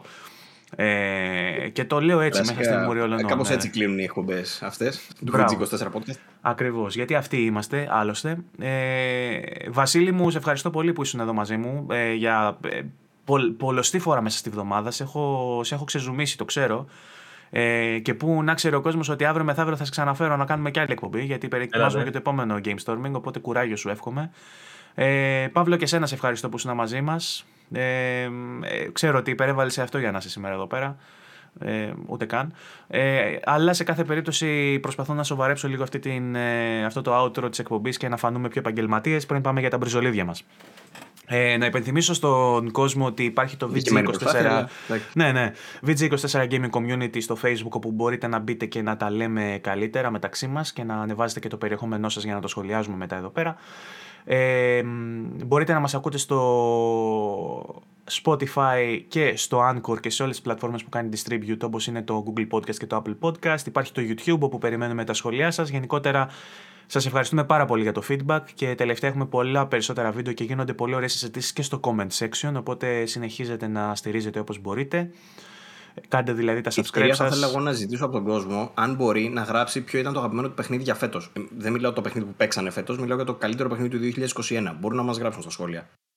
Να δούμε τι θα πει και το κοινό. Αν και το έχουμε κάνει ήδη μια φορά με μια ψηφοφορία του Κίλι, μπορεί να υπάρχει κάποιο παιχνίδι εκτός των ε, υποψηφιωτήτων. Ε, που... Πλέον έχει βγει και Halo Infinite. Μπορεί Ναι, να, ναι. ακού- να δουν και διάφορα και εκείνοι περισσότερα παιχνίδια. Γράψτε τώρα μας για ποια αυτό το- ήταν η top εμπειρία σας του 21, ας πούμε. Όχι απαραίτητα το καλύτερο παιχνίδι απαραίτητα. Ποιο ήταν για εσά το αγαπημένο σας παιχνίδι. Περιμένω σίγουρα να δω από τον Σωτήρη τον Αθανασόπουλο να μου πει για το Sekiro και για το Souls. ε, ξέρω πολλούς δηλαδή τι θα απαντήσουν, αλλά θέλω να τα ξαναδώ. Ε, Θέλω να δω σχόλια από όλους σας, ε, να ακούσουμε τις σκέψεις σας. Και φυσικά εμείς ανανεώνουμε το ραντεβού μας για την επόμενη εβδομάδα, κάθε Δευτέρα στις 10, κλασικά. Ε, ευχαριστούμε πάρα πολύ για τη στήριξη. Στις 10 ή Στις στις 12 12 το το βράδυ. βράδυ. ε. Ε, η αλήθεια είναι ότι έχει γίνει μια μαλακία τώρα τελευταία και δεν έχω καταλάβει ακόμα γιατί γίνεται. Που αντί να μου το βάλεις στις 10 ώρα το πρωί, μου το βάζεις στις 12 το βράδυ, καθώς αλλάζει η μέρα. Ενώ το βάζω σωστά. Δεν ξέρω δηλαδή τι πάει. Δηλαδή, δεν μπορεί να είμαι τόσο ηλίθιος δηλαδή να το έχω κάνει αυτό δύο φορές συνεχόμενα. Όλοι Ε, αυτό λένε, δεν μπορεί. Δεν μπορεί να είμαι τόσο ηλίθιος. Σε κάθε περίπτωση, Θα το εμείς ξανατσεκάρουμε. προσπαθούμε να το βγάζουμε 10 η ώρα. Εσείς, αν θέλετε, δείτε και Κυριακή ξημερώματα. Ε, δε- Δευτέρα ξημερώματα δηλαδή, αν πώς έχει ανέβει. Αν είστε ξύπνοι εκείνη την ώρα για κάποιο λόγο και θέλετε να δείτε εμάς. Αλλά το πρόγραμμά μας είναι να βγαίνει κάθε Δευτέρα στις 10 το podcast και ελπίζουμε να τα καταφέρουμε. Αυτός είναι ο στόχος, ο βραχυπρόθεσμος και ο βασικός μέχρι την επόμενη εβδομάδα. Ω τότε να προσέχετε, εγώ πάω να φάω, ο Βασίλης πάει να κοιμηθεί όπως φαίνεται γιατί χασμουργέται. Ο Παύλος πάει να χτενίσει τη, τη γενιάδα του. Μέχρι την επόμενη Δευτέρα. Τα πάμε.